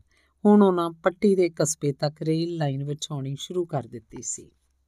ਮਾਸਟਰ ਦੀਵਾਨ ਚੰਦ ਨੇ ਸੋਚਿਆ, ਰੇਲ ਬਾਰੇ ਰੇਲ ਮਾਰਗ ਤੋਂ ਹੀ ਗੱਲਾਂ ਅਗਾਂ ਤੋਰੀਆਂ ਜਾਣ। ਉਹ ਪੂਰੀ ਜਮਾਤ ਨੂੰ ਰੇਲਵੇ ਲਾਈਨ ਉੱਤੇ ਲੈ ਗਿਆ। ਉਸ ਆਖਿਆ, ਬੱਚਿਓ, ਤੁਸੀਂ ਤੁਰ ਫਿਰ ਕੇ ਰੇਲਵੇ ਲਾਈਨ ਨੂੰ ਵੇਖ ਲਵੋ ਤੇ ਫਿਰ ਮੈਨੂੰ ਇਹਦੇ ਬਾਰੇ ਦੱਸਿਓ ਵੀ। ਕੁਝ ਮਿੰਟਾਂ ਪਿੱਛੋਂ ਵਿਦਿਆਰਥੀ ਵਾਪਸ ਆ ਕੇ ਬੈਠ ਗਏ।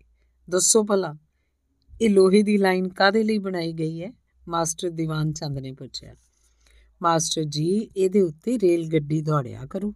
ਅੱਗੜ ਪਿਛੜ ਕਿੰਨੇ ਸਾਰੇ ਵਿਦਿਆਰਥੀ ਬੋਲ ਪਏ। ਭਲਾ ਕਿਸ ਤਰ੍ਹਾਂ ਬਣੀ ਸੀ ਇਹ ਰੇਲ ਪਟੜੀ? ਮਾਸਟਰ ਦੀਵਾਨ ਚੰਦ ਨੇ ਪੁੱਛਿਆ। ਵਿਦਿਆਰਥੀ ਇੱਧਰ ਉੱਧਰ ਵੇਖਣ ਲੱਗੇ, ਤਾਂ ਉਹ ਬੋਲਿਆ, ਬਈ ਭੁੱਲਰਾਂ ਵਾਲਿਆਂ ਨੂੰ ਤਾਂ ਮੁੱਢੋਂ ਸੁੱਢੋਂ ਹੀ ਪਤਾ ਹੋ ਰੋਜ਼ ਇੱਥੋਂ ਦੀ ਲੰਘਦੇ ਨੇ। ਹਾਂਜੀ, ਪੂਰਾ ਪਤਾ ਹੈ। ਪਹਿਲਾਂ ਤਾਂ ਜੀ ਉਹਨਾਂ ਮਿੱਟੀ, ਬਜਰੀ, ਰੋੜੇ ਤੇ ਪੱਥਰ ਕੁੱਟ-ਕੁੱਟ ਕੇ ਸੜਕ ਬਣਾਈ ਸੀ, ਹੀਰੇ ਨੇ ਦੱਸਿਆ। ਭਜਣਾ ਬੋਲ ਪਿਆ, ਫਿਰ ਜੀ ਉਹਨਾਂ ਲੱਕੜ ਦੇ ਫੱਟੇ ਇੱਕੋ ਜਿੰਨੀ ਵਿੱਥ ਉੱਤੇ ਰੱਖ ਦਿੱਤੇ ਸਨ ਤੇ ਫਿਰ ਫਿਰ? ਚੰਨਾ ਉੱਠ ਕੇ ਖਲੋ ਗਿਆ। ਫਿਰ ਜੀ ਉਹਨਾਂ ਲੋਹੇ ਦੀਆਂ ਲਾਈਨਾਂ ਲੰਮੇ ਰੁੱਖ ਰੱਖ ਦਿੱਤੀਆਂ ਸੀ। ਕਿੱਥੇ ਰੱਖ ਦਿੱਤੀਆਂ ਸੀ? ਲੱਕੜ ਦੇ ਫੱਟਿਆਂ ਉੱਤੇ।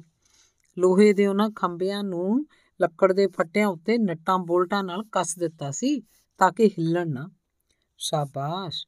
ਬਈ, ਅੱਜ ਤਾਂ ਭੁੱਲਰਾਂ ਵਾਲੇ ਕਮਾਲ ਕਰੀ ਜਾਂਦੇ ਨੇ। ਮਾਸਟਰ ਦੀਵਾਨ ਚੰਦ ਨੇ ਆਪਣੇ ਵਿਦਿਆਰਥੀਆਂ ਦਾ ਹੌਸਲਾ ਵਧਾਇਆ। ਉਹਨਾਂ ਪੱਥਰ ਤੋੜ-ਤੋੜ ਕੇ ਰੇਲ ਲਾਈਨ ਦੇ ਵਿੱਚ ਤੇ ਬਾਰ-ਬਾਰ ਵੀ ਸੁੱਟੇ ਨੇ ਜੀ। ਇੱਕ ਹੋਰ ਵਿਦਿਆਰਥੀ ਨੇ ਨਵਾਂ ਨੁਕਤਾ ਦੱਸਿਆ। ਤਾਂ ਕਿ ਰੇਲ ਲਾਈਨ ਮਜ਼ਬੂਤ ਹੋਵੇ ਤੇ ਪੱਥਰ ਧਮਕ ਵੀ ਜੀਰ ਲੈਣ। ਲੋਹੇ ਦੀਆਂ ਲਾਈਨਾਂ ਲੱਕੜ ਦੇ ਫੱਟਿਆਂ ਦੇ ਦੋਵੇਂ ਪਾਸੇ ਨੇ। ਪਿੱਛੇ ਬੈਠੇ ਇੱਕ ਵਿਦਿਆਰਥੀ ਨੇ ਆਪਣਾ ਹਿੱਸਾ ਪਾਇਆ। ਹਾਂ, ਲਾਈਨਾਂ ਸਲੀਪਰ ਦੇ ਦੋਵੇਂ ਪਾਸੇ ਨੇ। ਉਹਨਾਂ ਵਿੱਚ ਆਖਰ ਤੱਕ ਇੱਕੋ ਜਿੰਨੀ ਵਿੱਥ ਹੈ। ਹਾਂ, ਉਹ ਵਿੱਥ ਗੱਡੀ ਦੇ ਪਹੀਆਂ ਦੀ ਵਿੱਥ ਅਨੁਸਾਰ ਹੈ। ਪਰ ਮਾਸਟਰ ਜੀ, ਜਿੱਥੇ ਨਵੀਂ ਲਾਈਨ ਜੋੜਦੇ ਨੇ ਉੱਥੇ ਕੁਝ ਵਿੱਥ ਵਿਚਾਲੇ ਰੱਖ ਕੇ ਦੂਜੀ ਲਾਈਨ ਜੋੜੀ ਹੋਈ ਹੈ। ਬੱਚੇ, ਉਹ ਗਰਮੀ ਦੀ ਰੁੱਤ ਵਿੱਚ ਲੋਹਾ ਗਰਮ ਹੋ ਕੇ ਫੈਲਦਾ ਹੈ। ਉਸ ਦੇ ਦਬਾਅ ਨੂੰ ਕਾਬੂ 'ਚ ਰੱਖਣ ਲਈ ਹੀ ਅਜਿਹਾ ਕੀਤਾ ਗਿਆ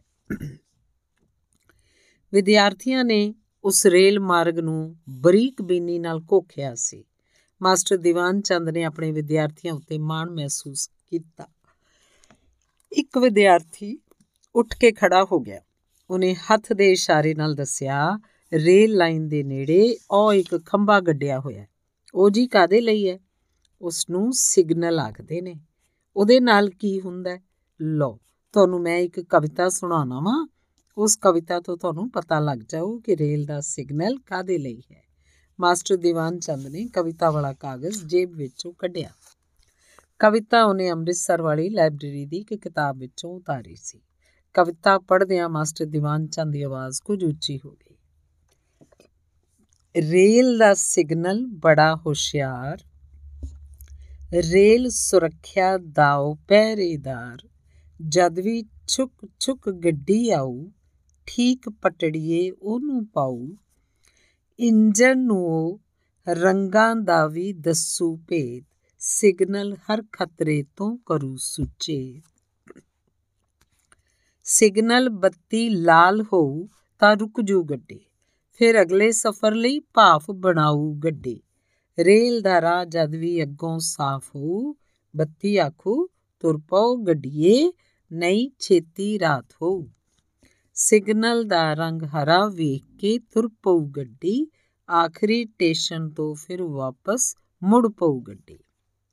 ਉਸ ਕਵਿਤਾ ਤੋਂ ਵਿਦਿਆਰਥੀਆਂ ਨੇ ਇੰਨਾ ਕੁ ਜਾਣ ਲਿਆ ਕਿ ਰੇਲ ਦੀ ਸੁਰੱਖਿਆ ਲਈ ਸਿਗਨਲ ਦਾ ਹੋਣਾ ਬਹੁਤ ਜ਼ਰੂਰੀ ਸੀ। ਰੇਲਾਂ ਦੀ ਕਹਾਣੀ ਉਸ ਦਿਨ ਮੁੱਕੀ ਨਹੀਂ ਸੀ, ਬਸ ਸ਼ੁਰੂ ਹੋਈ ਸੀ।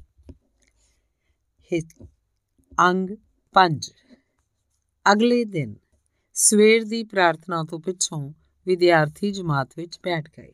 ਰੇਲਾਂ ਦੀ ਕਹਾਣੀ ਮੁੜ ਤੁਰ ਪਈ। ਮਾਸਟਰ ਦੀਵਾਨ ਚੰਦ ਨੇ ਬਲੈਕ ਬੋਰਡ ਉੱਤੇ ਚਾਕ ਨਾਲ ਰੇਲ ਗੱਡੀ ਦਾ ਚਿੱਤਰ ਬਣਾ ਦਿੱਤਾ। ਉਹਨੇ ਗੱਡੀ ਦੇ ਪਹੀਏ ਵੀ ਬਣਾਏ ਤੇ ਪਹੀਆਂ ਹੇਠਾਂ ਰੇਲ ਦੀ ਪਟੜੀ ਵੀ ਬਣਾਈ। ਉਸ ਚਿੱਤਰ ਦੀ ਸਹਾਇਤਾ ਨਾਲ ਉਹਨੇ ਵਿਦਿਆਰਥੀਆਂ ਨੂੰ ਸਮਝਾ ਦਿੱਤਾ ਕਿ ਗੱਡੀ ਵੇਖਣ ਵਿੱਚ ਕਿਸ ਤਰ੍ਹਾਂ ਦੀ ਹੁੰਦੀ ਹੈ। ਉਹਨੇ ਪਾੜਿਆਂ ਨੂੰ ਇਹ ਵੀ ਦੱਸਿਆ ਕਿ ਰੇਲ ਪਟੜੀ ਤੋਂ ਬਿਨਾਂ ਗੱਡੀ ਦਾ ਕੋਈ ਵੀ ਮਹੱਤਵ ਨਹੀਂ ਸੀ ਰਹਿ ਜਾਂਦਾ। ਗੱਡੀ ਕਿਧਰੇ ਵੀ ਨਹੀਂ ਸੀ ਜਾ ਸਕਦੀ। ਗੱਡੀ ਦੇ ਪਹੀਏ ਉਸ ਪਟੜੀ ਉੱਤੇ ਹੀ ਚੱਲ ਸਕਦੇ ਸਨ। ਉਹਨਾਂ ਪਹੀਆਂ ਦੀ ਬਣਤਰ ਕੁਝ ਇਸ ਤਰ੍ਹਾਂ ਦੀ ਸੀ ਕਿ ਉਹ ਲੀ ਤੋਂ ਉਤਰਦੇ ਨਹੀਂ ਸਨ। ਸੰਖੇਪ ਵਿੱਚ ਮੁੱਢ ਬਨ ਕੇ ਮਾਸਟਰ ਦੀਵਾਨ ਚੰਦ ਨੇ ਰੇਲ ਮਾਰਗ ਦੇ ਸ਼ੁਰੂ ਹੋਣ ਦੀ ਕਹਾਣੀ ਛੋ ਲਈ। ਵਿਸ਼ਵ ਵਿੱਚ ਰੇਲ ਮਾਰਗ ਦਾ ਮੁੱਢ ਖਦਾਨਾਂ ਤੋਂ ਬੱਝਾ ਸੀ। ਖਾਣਾ ਦੇ ਅੰਦਰ ਤੇ ਨੇੜੇ ਤੇੜੇ ਲੱਕੜ ਦੀਆਂ ਪਟੜੀਆਂ ਵਿਛਾਈਆਂ ਜਾਂਦੀਆਂ ਸਨ ਤਾਂ ਕਿ ਠੇਲੇ ਨੁਮਾ ਗੱਡੀਆਂ ਦੇ ਪਹੀਏ ਉਹਨਾਂ ਉੱਤੇ ਸੌਖੀ ਤਰ੍ਹਾਂ ਚੱਲ ਸਕਣ।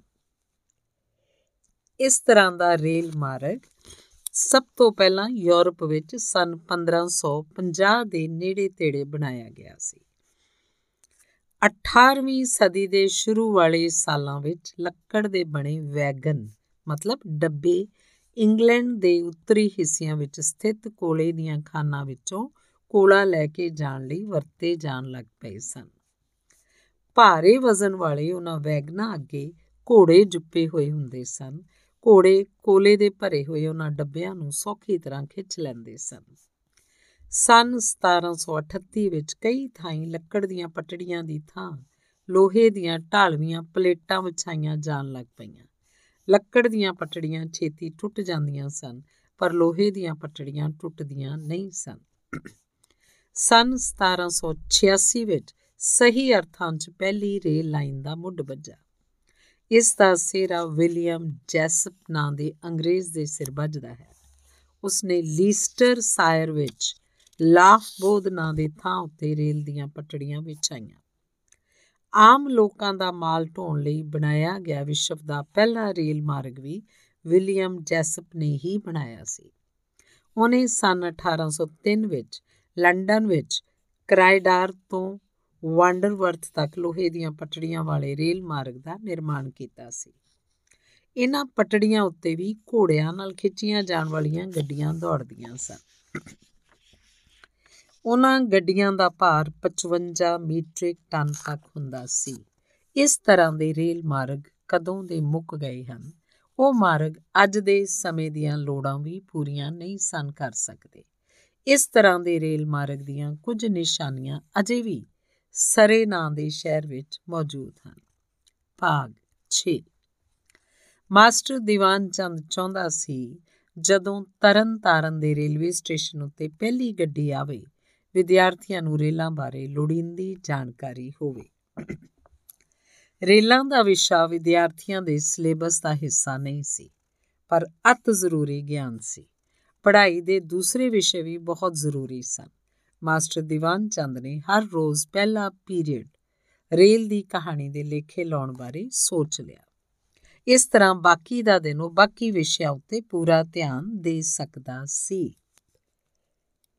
ਉਹਨੇ ਰਜਿਸਟਰ ਖੋਲ ਕੇ ਵਿਦਿਆਰਥੀਆਂ ਦੀ ਹਾਜ਼ਰੀ ਲਾਈ ਤੇ ਰਜਿਸਟਰ ਬੰਦ ਕਰਕੇ ਰੇਲ ਯੁੱਗ ਦੇ ਆਰੰਭ ਵੇਲੇ ਦੀਆਂ ਗੱਲਾਂ ਸੁਣਾਉਣ ਲੱਗ ਪਿਆ। ਉਸ ਦੱਸਿਆ ਰੇਲ ਪਟੜੀਆਂ ਉੱਤੇ ਭਾਫ ਵਾਲੇ ਇੰਜਨ ਪਹਿਲੋਂ ਇੰਗਲੈਂਡ ਵਿੱਚ ਚੱਲਣੇ ਸ਼ੁਰੂ ਹੋਏ ਸਨ।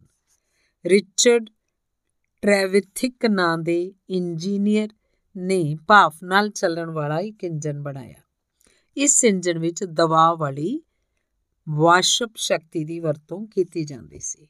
1804 ਦੇ ਵਰੇ ਰਿਚਰਡ ਟ੍ਰੇਵਿਥਿਕ ਨੇ ਉਸ ਇੰਜਨ ਵਿੱਚ ਕੁਝ ਸੋਧਾਂ ਕੀਤੀਆਂ। ਉਸ ਇੰਜਨ ਨੂੰ ਟ੍ਰੇਵਿਥਿਕ ਨੇ ਇੱਕ ਇਹੋ ਜਿਹੇ ਇੰਜਨ ਦਾ ਰੂਪ ਦੇ ਦਿੱਤਾ, ਜਿਹੜਾ ਵਧੇਰੇ ਤਾਕਤ ਵਾਲਾ ਸੀ। ਉਹ ਇੰਜਨ ਲੋਹੇ ਦੀਆਂ ਪਲੇਟਾਂ ਨਾਲ ਬਣੇ ਰੇਲ ਮਾਰਗ ਉਤੇ 55 ਮੀਟਰਿੰਗ, ਮੀਟ੍ਰਿਕ ਟਨ ਤੱਕ ਭਾਰ ਸੌਖੀ ਤਰ੍ਹਾਂ ਹੀ ਖਿੱਚ ਸਕਦਾ ਸੀ। ਵਿਸ਼ਵ ਦੀ ਭਾਫ ਨਾਲ ਚੱਲਣ ਵਾਲੀ ਪਹਿਲੀ ਗੱਡੀ ਸਨ 1825 ਵਿੱਚ ਇੰਗਲੈਂਡ ਦੇ ਸਟਾਕਟਨ ਐਂਡ ਡਾਲਿੰਗਟਨ ਰੇਲਵੇ ਨੇ ਸ਼ੁਰੂ ਕੀਤੀ ਸੀ। ਉਸ ਵੇਲੇ ਇੱਕ ਪ੍ਰਤਿਭਾਸ਼ਾਲੀ ਇੰਜੀਨੀਅਰ ਜਾਰਜ ਸਟੀਫਨਸਨ ਨੇ ਆਪਣਾ ਲੋਕੋਮੋਸ਼ਨ ਇੰਜਨ 24 ਕਿਲੋਮੀਟਰ ਪ੍ਰਤੀ ਘੰਟੇ ਦੀ ਰਫ਼ਤਾਰ ਨਾਲ ਭਜਾਇਆ ਸੀ। ਉਸ ਗੱਡੀ ਨਾਲ ਯਾਤਰੀਆਂ ਦੇ ਭਰੇ ਹੋਏ ਡੱਬੇ ਵੀ ਜੁੜੇ ਹੋਏ ਸਨ। ਸਾਲ 1829 ਵਿੱਚ ਸਟੀਫਨਸਨ ਨੇ ਆਪਣੇ ਪੁੱਤਰ ਰਾਬਰਟ ਨਾਲ ਮਿਲ ਕੇ ਰਾਕਟ ਨਾਂ ਦਾ ਇੰਜਨ ਬਣਾਇਆ। ਉਹ ਭਾਫ ਨਾਲ ਚੱਲਦਾ ਸੀ। ਉਸ ਇੰਜਨ ਨੂੰ ਉਹਨਾਂ 20 ਮੀਟ੍ਰਿਕ ਟਨ ਭਾਰ ਨਾਲ ਨਸਾਇਆ ਸੀ। ਉਸ ਇੰਜਨ ਦੀ ਰਫ਼ਤਾਰ 38 ਕਿਲੋਮੀਟਰ ਪ੍ਰਤੀ ਘੰਟਾ ਸੀ। ਉਸ ਵੇਲੇ ਲੋਕ ਵਹਿਮੀ ਭਰਮੀ ਵੀ ਸਨ। ਉਹਨਾਂ ਭਾਣੇ ਇਹੋ ਜਿਹਾ ਕਾਰਾ ਭੂਤ ਪ੍ਰੇਤ ਹੀ ਕਰ ਸਕਦੇ ਸਨ। ਪਰ ਸਟੀਫਨਸਨ ਨੇ ਛੇਤੀ ਲੋਕਾਂ ਦੇ ਸਾਰੇ ਸ਼ੰਕੇ ਦੂਰ ਕਰ ਦਿੱਤੇ। ਕੁਝ ਸਮੇਂ ਪਿੱਛੋਂ ਹੀ ਕਈ ਹੋਰ ਅਗਾਵਧੂ ਦੇਸ਼ ਵੀ ਆਪਣੀ ਧਰਤੀ ਉੱਤੇ ਰੇਲ ਮਾਰਗ ਬਣਾਉਣ ਤੇ ਉਸ ਉੱਤੇ ਆਵਾਜਾਈ ਲਈ ਸਟੀਫਨਸਨ ਦੀ ਸਹਾਇਤਾ ਤੇ ਉਹਦੇ ਬਣਾਏ ਇੰਜਨ ਦੀ ਮੰਗ ਕਰਨ ਲੱਗੇ। ਰੇਲ ਪਟੜੀਆਂ ਵਿਛਾਉਣ ਲਈ ਕਾਮਿਆਂ ਦੀ ਵੱਡੀ ਗਿਣਤੀ ਵਿੱਚ ਲੋੜ ਹੁੰਦੀ ਸੀ। ਇਸ ਵਿੱਚ ਸ਼ਿਲਪ ਦੀ ਜਾਣਕਾਰੀ ਵੀ ਚਾਹੀਦੀ ਸੀ। ਮਜ਼ਦੂਰ ਇਸ ਕੰਮ ਲਈ ਗਿਣਤੀ, ਬੇਲਚੇ ਕਈਆਂ ਤੇ ਹੋਰ ਕਈ ਪ੍ਰਕਾਰ ਦੇ ਸੰਦਾਂ ਦੀ ਵਰਤੋਂ ਕਰਦੇ ਸਨ। ਉਸ ਸਮੇਂ ਰੇਲ ਮਾਰਗ ਬਣਾਉਣ ਤੇ ਲੋਹੇ ਦੀਆਂ ਪਟੜੀਆਂ ਵਿਛਾਉਣ ਦੇ ਕੰਮ ਵਿੱਚ ਥਾਮਸ ਬ੍ਰਾਸੀ ਨਾਂ ਦਾ ਠੇਕੇਦਾਰ ਬਹੁਤ ਮਾਹਰ ਸੀ। ਥਾਮਸ ਬ੍ਰਾਸੀ ਕੋਲ ਵੱਡੀ ਗਿਣਤੀ ਵਿੱਚ ਕੁਸ਼ਲ ਕਾਮੇ ਸਨ। ਉਹਨਾਂ ਕਾਮਿਆਂ ਦੀ ਸਹਾਇਤਾ ਨਾਲ ਬ੍ਰਾਸੀ ਨੇ 10000 ਕਿਲੋਮੀਟਰ ਤੋਂ ਵੀ ਵੱਧ ਦੂਰੀ ਤੱਕ ਰੇਲ ਮਾਰਗ ਦਾ ਨਿਰਮਾਣ ਕਰਵਾਇਆ ਸੀ। ਥਾਮਸ ਬ੍ਰਾਸੀ ਨੇ ਫਰਾਂਸ, ਕੈਨੇਡਾ, ਆਸਟ੍ਰੇਲੀਆ, ਭਾਰਤ ਅਤੇ ਅਰਜਨਟੀਨਾ ਸਮੇਤ ਕਈ ਦੇਸ਼ਾਂ ਵਿੱਚ ਰੇਲ ਮਾਰਗਾਂ ਦਾ ਜਾਲ ਵਿਛਾ ਦਿੱਤਾ ਸੀ। ਇੰਗਲੈਂਡ ਦੀ ਪਹਿਲੀ ਲੋਕਲ ਗੱਡੀ 1836 ਵਿੱਚ ਸ਼ੁਰੂ ਹੋਈ ਸੀ ਉਹ ਗੱਡੀ ਲੰਡਨ ਬ੍ਰਿਜ ਤੋਂ ਡੈਪਟਫੋਰਡ ਤੱਕ ਜਾਂਦੀ ਸੀ। ਫਿਰ 1841 ਵਿੱਚ ਲੰਡਨ ਤੋਂ ਬ੍ਰਿਸਟਲ ਤੱਕ ਰੇਲ ਸੇਵਾ ਸ਼ੁਰੂ ਹੋਈ। ਗ੍ਰੇਟ ਵੈਸਟਰਨ ਰੇਲਵੇ ਦਾ ਮੁੱਖ ਇੰਜੀਨੀਅਰ ਬਰੂਨੇਲ ਸੀ। ਉਹਨੇ ਪਹਿਲੀ ਵਾਰੀ ਹੋਰ ਰੇਲਵੇ ਕੰਪਨੀਆਂ ਰਾਹੀਂ ਵਰਤੇ ਗਏ 4 ਫੁੱਟ 8.12 ਇੰਚ, ਮਤਲਬ 1435 ਮੀਟਰ ਗੇਜ ਦੀ ਥਾਂ 7 ਫੁੱਟ, ਮਤਲਬ 2.140 ਮੀਟਰ ਦਾ ਬ੍ਰਾਡ ਗੇਜ ਅਪਣਾਇਆ। 1850 ਤੱਕ ਇੰਗਲੈਂਡ ਵਿੱਚ 9600 ਕਿਲੋਮੀਟਰ ਤੋਂ ਵੀ ਵੱਧ ਲੰਮੀਆਂ ਰੇਲ ਲਾਈਨਾਂ ਵਿਛਾਈਆਂ ਗਈਆਂ ਸਨ। ਉਸ ਵੇਲੇ ਜ਼ਿਆਦਾਤਰ ਰੇਲ ਸੇਵਾਵਾਂ ਨਿੱਜੀ ਕੰਪਨੀਆਂ ਹੀ ਨਿਭਾਉਂਦੀਆਂ ਸਨ। ਰੇਲਵੇ ਦੇ ਵਿਕਾਸ ਦੀ ਕਹਾਣੀ ਵਿੱਚ ਬੋਝਲ ਵੇਰਵੇ ਸਨ। ਕਈ ਨਾਮ ਸਨ, ਕਈ ਪ੍ਰਕਾਰ ਦੇ ਅੰਕੜੇ ਸਨ। ਮਾਸਟਰ ਦੀਵਾਨ ਚੰਦ ਆਪਣੇ ਵਿਦਿਆਰਥੀਆਂ ਉੱਤੇ ਬਹੁਤਾ ਬੋਝ ਨਹੀਂ ਸੀ ਪਾਉਣਾ ਚਾਹੁੰਦਾ। ਉਹ ਨਾਲੋਂ ਨਾਲ ਵੇਰਵਿਆਂ ਨੂੰ ਸੰਖੇਪ ਵੀ ਕਰਦਾ ਜਾ ਰਿਹਾ ਸੀ। ਭਾਗ 7 ਵਿਦਿਅਕ ਮਹਿਕਮੇ ਦੀ ਇੱਕ ਚਿੱਠੀ ਸਕੂਲ ਵਿੱਚ ਆਈ। ਵਿਕਾਸਸ਼ੀਲ ਦੇਸ਼ ਆਵਾਜਾਈ ਲਈ ਰੇਲ ਪ੍ਰਣਾਲੀ ਨੂੰ ਅਪਣਾ ਰਹੇ ਸਨ। ਉਸ ਚਿੱਠੀ 'ਚ ਹਦਾਇਤ ਕੀਤੀ ਗਈ ਸੀ ਕਿ ਵਿਦਿਆਰਥੀਆਂ ਨੂੰ ਰੇਲਾਂ ਬਾਰੇ ਵੱਧ ਤੋਂ ਵੱਧ ਜਾਣਕਾਰੀ ਦਿੱਤੀ ਜਾਵੇ। ਅਜਿਹਾ ਕਦਮ ਵਿਦਿਆਰਥੀਆਂ ਨੂੰ ਸਮੇਂ ਦੇ ਬਰਾਬਰ ਤੋਰਨ ਲਈ ਸੀ। ਮਾਸਟਰ ਦੀਵਾਨ ਚੰਦ ਦੇ ਸਕੂਲ ਵਿੱਚ ਤਾਂ ਉਹ ਚਿੱਠੀ ਪਹੁੰਚਣ ਤੋਂ ਪਹਿਲਾਂ ਹੀ ਅਮਲ 'ਚ ਆ ਚੁੱਕੀ ਸੀ। ਅਜਿਹੀ ਸੂਚਨਾ ਸਕੂਲ ਦੀ ਪ੍ਰਬੰਧਕ ਕਮੇਟੀ ਤੱਕ ਵੀ ਪਹੁੰਚੀ ਸੀ। ਕਮੇਟੀ ਦੇ ਮੋਤਬਰ ਮੈਂਬਰਾਂ ਨੂੰ ਪਤਾ ਸੀ ਕਿ ਸਤੰਬਰ ਦੇ ਮਹੀਨੇ ਤਰਨਤਾਰਨ ਤੱਕ ਰੇਲ ਗੱਡੀ ਦੀ ਆਵਾਜਾਈ ਸ਼ੁਰੂ ਹੋ ਜਾਣੀ ਸੀ। ਉਹ ਵੀ ਚਾਹੁੰਦੇ ਸਨ ਕਿ ਰੇਲਾਂ ਬਾਰੇ ਭਰਵਾਂ ਗਿਆਨ ਹੋਵੇ। ਇੱਕ ਸਵੇਰ ਉਹ ਸਾਰੇ ਜਣੇ ਸਕੂਲ 'ਚ ਪਹੁੰਚ ਗਏ। ਉਸ ਸਮੇਂ ਰੇਲਾਂ ਬਾਰੇ ਹੀ ਮਾਸਟਰ ਦੀਵਾਨ ਚੰਦ ਦਾ ਵਿਖਿਆਨ ਚੱਲ ਰਿਹਾ ਸੀ। ਉਸ ਦਾ ਖਿਆਲ ਸੀ ਸਕੂਲ ਦੀ ਪ੍ਰਬੰਧਕ ਕਮੇਟੀ ਵਾਲੇ ਉਸ ਉੱਤੇ ਨਾਰਾਜ਼ ਹੋਣਗੇ, ਪਰ ਕਮੇਟੀ ਵਾਲੇ ਖੁਸ਼ ਹੋ ਗਏ। ਕਮੇਟੀ ਦੇ ਪ੍ਰਧਾਨ ਨੇ ਕਿਹਾ, ਅਸੀਂ ਆਪਣੀ ਇਹੋ ਲੋੜ ਲੈ ਕੇ ਸਕੂਲ ਵਿੱਚ ਆਏ ਸਾਂ। ਅਸੀਂ ਵੀ ਹਰ ਰੋਜ਼ ਬੈਠ ਕੇ ਰੇਲਾਂ ਬਾਰੇ ਜਾਣਾਂਗੇ। ਉਹ ਸਾਰੇ ਜਮਾਤ ਦੇ ਪਿਛਲੇ ਪਾਸੇ ਖਾਲੀ ਬੈਂਚਾਂ ਉੱਤੇ ਬੈਠ ਗਏ। ਮਾਸਟਰ ਦੀਵਾਨ ਚੰਦ ਨੇ ਪਤਵੰਤਿਆਂ ਨੂੰ ਜੀ ਆਇਆਂ ਆਖਿਆ ਤੇ ਰੇਲਾਂ ਦੇ ਵਿਕਾਸ ਦੀ ਗੱਲ ਅਗਾਂਹ ਤੋਰੀ। 19ਵੀਂ ਸਦੀ ਦੇ ਪਹਿਲੇ ਅੱਧ ਵੇਲੇ ਯੂਰਪੀ ਦੇਸ਼ਾਂ ਨੇ ਆਪਣੇ ਖੇਤਰਾਂ ਵਿੱਚ ਰੇਲ ਲਾਈਨਾਂ ਵਿਛਾ ਦਿੱਤੀ, ਵਿਛਾ ਲਈਆਂ ਸਨ। ਸਪੇਨ ਨੇ 1837 ਵਿੱਚ ਕਿਊਬਾ ਵਿੱਚ ਪਹਿਲਾ ਰੇਲ ਮਾਰਗ ਬਣਾਇਆ ਸੀ। ਉਸਨੇ ਜਾਵਾ ਵਿੱਚ, ਫਰਾਂਸ ਤੇ ਜਰਮਨੀ ਨੇ ਅਫਰੀਕਾ ਦੇ ਕੁਝ ਹਿੱਸਿਆਂ ਵਿੱਚ ਤੇ ਦੱਖਣ ਪੂਰਬ ਏਸ਼ੀਆ ਵਿੱਚ ਰੇਲ ਮਾਰਗ ਬਣਾਏ ਸਨ। ਅੰਗਰੇਜ਼ਾਂ ਨੇ 19ਵੀਂ ਸਦੀ ਦੇ ਸ਼ੁਰੂ ਵੇਲੇ ਭਾਰਤ ਵਿੱਚ ਰੇਲਵੇ ਦੇ ਵਿਕਾਸ ਲਈ ਗੋਲਣਯੋਗ ਕੰਮ ਕੀਤਾ ਸੀ। ਭਾਰਤ ਵਿੱਚ ਰੇਲਵੇ ਦਾ ਵਿਕਾਸ ਨਿਰੰਤਰ ਹੁੰਦਾ ਰਿਹਾ ਸੀ। ਪਹਿਲੀ ਵਾਰੀ ਗੱਡੀ ਸਨ 1893 53 ਵਿੱਚ 16 ਅਪ੍ਰੈਲ ਦੇ ਦਿਨ ਮੁੰਬਈ ਤੋਂ ਥਾਣੇ ਤੱਕ ਚੱਲੀ ਸੀ। ਉਸ, ਉਹ ਰੇਲ ਮਾਰਗ 34 ਕਿਲੋਮੀਟਰ ਲੰਮਾ ਸੀ। ਉਸ ਵੇਲੇ ਭਾਰਤ ਦਾ ਗਵਰਨਰ ਜਨਰਲ ਡਲਹੌਜ਼ੀ ਸੀ। ਉਹਨੇ ਬੰਬਈ, ਕਲਕੱਤਾ ਤੇ ਮਦਰਾਸ ਦੀਆਂ ਬੰਦਰਗਾਹਾਂ ਨੂੰ ਇੱਕ ਦੂਜੇ ਨਾਲ ਜੋੜਨ ਵਿੱਚ ਡਾਢੀ ਰੁਚੀ ਵਿਖਾਈ ਸੀ। ਉਹਨੇ ਜ਼ੋਰ ਦੇ ਕੇ ਸਿੰਗਲ ਗੇਜ ਯਾਨੀ 5 ਫੁੱਟ 6 ਇੰਚ ਮਤਲਬ 1.676 ਮੀਟਰ ਦਾ ਰੇਲ ਮਾਰਗ ਬਣਾਉਣ ਦਾ ਮੁੱਢ ਬੰਨਿਆ। ਉੱਤਰ ਪੱਛਮੀ ਸੀਮਾ ਦੇ ਖੇਤਰਾਂ ਤੱਕ ਸੈਨਾ ਦੀ ਪਹੁੰਚ ਸੌਖੀ ਕਰਨ ਲਈ ਰੇਲ ਮਾਰਗ ਨਾਲ ਜੋੜਿਆ ਗਿਆ ਸੀ। ਉਸ ਵੇਲੇ ਦੂਰ ਦਰਾਡੇ ਦੇ ਪਿੰਡਾਂ ਵਿੱਚ ਕੁਦਰਤ ਦੀ ਵਿਪਤਾ ਪੈਣ ਵੇਲੇ ਜਦ ਭੁੱਖ ਮੇਰੀ ਵੇਲੇ, ਸਮੇਂ ਸਿਰ ਸਹਾਇਤਾ ਨਹੀਂ ਸੀ ਪਹੁੰਚਦੀ। ਅਜੇ ਵੇਲੇ ਉਹਨਾਂ ਪਿੰਡਾਂ ਦੀ ਸਹਾਇਤਾ ਲਈ ਫੀਡਰ ਲਾਈਨਾਂ ਦਾ ਵੀ ਜਾਲ ਵਿਛਾਇਆ ਗਿਆ। ਰੇਲ ਮਾਰਗ ਬਣਾਉਣ ਦੇ ਖਰਚੇ ਬਹੁਤ ਵੱਡੇ ਸਨ। ਲਾਗਤ ਨੂੰ ਘੱਟ ਰੱਖਣ ਲਈ ਤੰਗ ਭਾਂਤ ਦੀ ਮੀਟਰ ਗੇਜ ਬਣਾਈ ਗਈ। ਇਹੋ ਕਾਰਨ ਸੀ ਕਿ ਭਾਰਤ ਵਿੱਚ ਦੋ ਪ੍ਰਕਾਰ ਦੀਆਂ ਗੇਜ ਪ੍ਰਣਾਲੀਆਂ ਅਪਣਾਈਆਂ ਗਈਆਂ ਸਨ। ਤੰਗ ਗੇਜ ਦੀ ਥਾਂ ਹੌਲੀ-ਹੌਲੀ ਬ੍ਰਾਡ, ਬ੍ਰੌਡ ਮਤਲਬ ਚੌੜੇ ਗੇਜ ਦੇ ਰੇਲ ਮਾਰਗ ਬਣਨ ਲੱਗ ਪਏ ਸਨ। ਦੇਸ਼ ਦੇ ਕੁਝ ਹਿੱਸਿਆਂ ਵਿੱਚ ਅਜੇ ਵੀ ਦੋਹਾਂ ਤਰ੍ਹਾਂ ਦੀ ਪ੍ਰਣਾਲੀ ਪ੍ਰਚਲਿਤ ਹੈ। ਰੇਲਾਂ ਵਿੱਚ ਇੰਜੀਨੀਅਰਿੰਗ ਪੱਖ ਦਾ ਵੀ ਬਹੁਤ ਵਿਕਾਸ ਹੋਇਆ ਹੈ।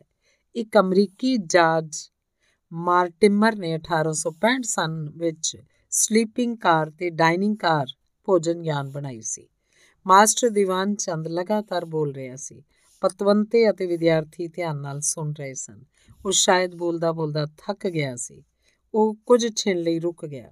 ਉਹਨੇ ਮੇਜ਼ ਉੱਤੇ ਪਏ ਗਲਾਸ 'ਚੋਂ ਪਾਣੀ ਦਾ ਘੁੱਟ ਭਰਿਆ। ਗਲਾਸ ਮੇਜ਼ ਉੱਤੇ ਰੱਖਦਿਆਂ ਉਸ ਦੱਸਿਆ, ਫਿਰ ਡੱਬੇ ਹੋਰ ਵੀ ਵੱਡੇ ਬਣਨ ਲੱਗ ਪਏ। ਉਹਨਾਂ ਡੱਬਿਆਂ ਦਾ ਨਿਰਮਾਣ ਵੀ ਸਹੂਲਤਾਂ ਵਾਲਾ ਤੇ ਆਰਾਮਦੇਹ ਬਣਾਇਆ ਜਾਣ ਲੱਗ ਪਿਆ ਸੀ।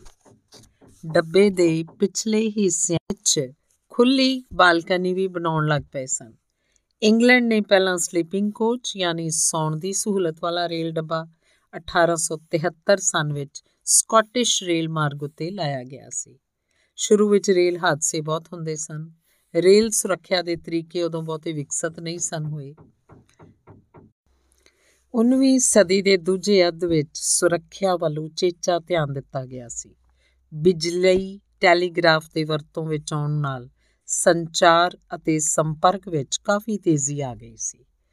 1872 ਦੇ ਵਰੇ ਜਾਰਜ ਵੇਸਿੰਟਿੰਗ ਹਾਊਸ ਨਾਂ ਦੇ ਅਮਰੀਕੀ ਨੇ 에ਅਰ ਬ੍ਰੇਕ ਦੀ ਕਾਢ ਕੱਢੀ। ਇਹ ਵੀ ਰੇਲ ਸੁਰੱਖਿਆ ਵੱਲ ਵੱਡਾ ਕਦਮ ਸੀ। 1899 ਵਿੱਚ ਇੰਗਲੈਂਡ ਦੇ ਅਮਗ ਨਾਂ ਦੇ ਸਥਾਨ ਉੱਤੇ ਇੱਕ ਭਿਆਨਕ ਰੇਲ ਦੁਰਘਟਨਾ ਵਾਪਰੀ। ਉਸ ਹਾਦਸੇ ਵਿੱਚ 78 ਲੋਕ ਮਾਰੇ ਗਏ। ਇਸ ਦੁਰਘਟਨਾ ਤੋਂ ਪਿੱਛੋਂ ਕਈ ਕਰੜੇ ਨੇਮ ਅਪਣਾਏ ਗਏ। ਬਲੌਕ ਸਿਗਨਲ ਪ੍ਰਣਾਲੀ ਤੇ ਗੱਡੀਆਂ ਵਿੱਚ ਬ੍ਰੇਕ ਦਾ ਹੋਣਾ ਜ਼ਰੂਰੀ ਕਰ ਦਿੱਤਾ ਗਿਆ। 1870 ਤੱਕ ਯੂਰਪ ਦੇ ਜ਼ਿਆਦਾਤਰ ਖੇਤਰ ਰੇਲਾਂ ਨਾਲ ਜੁੜ ਗਏ ਸਨ। ਐਲਪਸ ਪਰਬਤ ਉੱਤੇ ਤਾਂ ਸੁਰੰਗਾਂ ਵੀ ਬਣਾਈਆਂ ਗਈਆਂ ਸਨ। ਇਸ ਤਰ੍ਹਾਂ ਕਰਨ ਨਾਲ ਫਰਾਂਸ, ਸਵਿਟਜ਼ਰਲੈਂਡ ਤੇ ਇਟਲੀ ਰੇਲ ਮਾਰਗ ਇੱਕ ਦੂਜੇ ਨਾਲ ਜੁੜ ਗਏ ਸਨ। 1896 ਤੋਂ ਲੱਕੜ ਦੇ ਬਣੇ ਯਾਤਰੀ ਡੱਬਿਆਂ ਕੋਚ ਦੀ ਥਾਂ ਇਸਪਾਤ ਦੇ ਡੱਬੇ ਬਣਨ ਲੱਗ ਪਏ। ਹੌਲੀ-ਹੌਲੀ ਲੱਕੜ ਦੇ ਡੱਬਿਆਂ ਦੀ ਥਾਂ ਲੋਹੇ ਦੇ ਡੱਬਿਆਂ ਨੇ ਲੈ ਲਈ, ਪਰ ਡੱਬਿਆਂ ਦੇ ਅੰਦਰ ਲੱਕੜ ਦੀ ਵਰਤੋਂ, ਲੱਕੜ ਹੀ ਵਰਤੀ ਜਾਂਦੀ ਸੀ। ਮਾਲ ਗੱਡੀ ਦੇ ਡੱਬੇ ਤਾਂ ਪੂਰੇ ਹੀ ਇਸਪਾਤ ਦੇ ਬਣਦੇ ਸਨ। 1870 ਤੱਕ 2 ਲੱਖ ਕਿਲੋਮੀਟਰ ਤੋਂ ਵੀ ਵੱਧ ਲੰਮੇ ਰੇਲ ਮਾਰਗ ਬਣ ਚੁੱਕੇ ਸਨ। ਇਸ ਸਮੇਂ ਤਾਂ ਰੇਲ ਗੱਡੀ ਦੇ ਲੰਘਣ ਲਈ ਪੁਲ ਵੀ ਬਣਾਏ ਜਾਣ ਲੱਗ ਪਏ ਸਨ। ਗੱਡੀਆਂ ਦੇ ਨਾਲ ਲਗਜ਼ਰੀ ਡੱਬੇ ਸਲੀਪਿੰਗ ਕੋਚ ਭੋਜਨ ਵਾਲੇ ਡੱਬੇ ਵੀ ਜੋੜੇ ਜਾਣ ਲੱਗ ਪਏ ਸਨ। ਵਿਦਿਆਰਥੀਆਂ ਨੂੰ ਅਤੇ ਕਸਬੇ ਦੇ ਪਤਵੰਤਿਆਂ ਨੂੰ ਮਾਸਟਰ ਦੀਵਾਨ ਚੰਦ ਦੀਆਂ ਗੱਲਾਂ ਜਾਦੂ ਭਰੀਆਂ ਲੱਗ ਰਹੀਆਂ ਸਨ। ਮਾਸਟਰ ਦੀਵਾਨ ਚੰਦ ਨੇ ਆਪਣੀ ਗੱਲਬਾਤ ਦੇ ਅੰਤ ਵਿੱਚ ਜ਼ੋਰ ਦੇ ਕੇ ਕਿਹਾ, ਹੁਣ ਇਸੇ ਸਾਲ ਸਤੰਬਰ ਦੇ ਮਹੀਨੇ ਤਰਨਤਾਰਨ 'ਚ ਪਹਿਲੀ ਗੱਡੀ ਆਉਣੀ ਹੈ। ਤੁਸੀਂ ਉਹ ਜਾਦੂ ਭਰਿਆ ਕ੍ਰਿਸ਼ਮਾ ਵੇਖਿਓ ਜ਼ਰੂਰ। ਇਸ ਤੋਂ ਅਗਾਂ ਤਾਂ ਪਤਾ ਨਹੀਂ ਹੋਰ ਕੀ ਕੁਝ ਹੋਊਗਾ। ਭਾਰਤ ਵਿੱਚ ਹੁਣ ਗੱਡੀਆਂ ਕੋਲੇ ਨਾਲ ਚੱਲਦੀਆਂ ਨੇ, ਫਿਰ ਬਿਜਲੀ ਨਾਲ ਵੀ ਚੱਲਣਗੀਆਂ। ਸਕੂਲ ਦੀ ਪ੍ਰਬੰਧਕ ਕਮੇਟੀ ਦਾ ਪ੍ਰਧਾਨ ਹੱਸ ਕੇ ਬੋਲ ਪਿਆ, ਮਾਸਟਰ ਜੀ, ਇਸ ਤੋਂ ਵੱਧ ਤਾਂ ਹੋਰ ਕੀ ਹੋਊ? ਸਗੋਂ ਹੋਊ ਇਹ ਕਿ ਜਿਹੜਾ ਭਾਪ ਬਣਾਉਣ ਲਈ ਕੋਲਾ ਬਲਦਾ ਹੈ, ਉਹ ਵੀ ਮੁੱਕ ਕੁਝ ਨਹੀਂ ਮੁੱਕਣਾ ਪ੍ਰਧਾਨ ਜੀ। ਕੋਲੇ ਦੇ ਭੰਡਾਰਾਂ ਦੇ ਹੁੰਦਿਆਂ ਹੀ ਗੱਡੀਆਂ ਬਿਜਲੀ ਨਾਲ ਚੱਲਣ ਲੱਗ ਪੈਣਗੀਆਂ।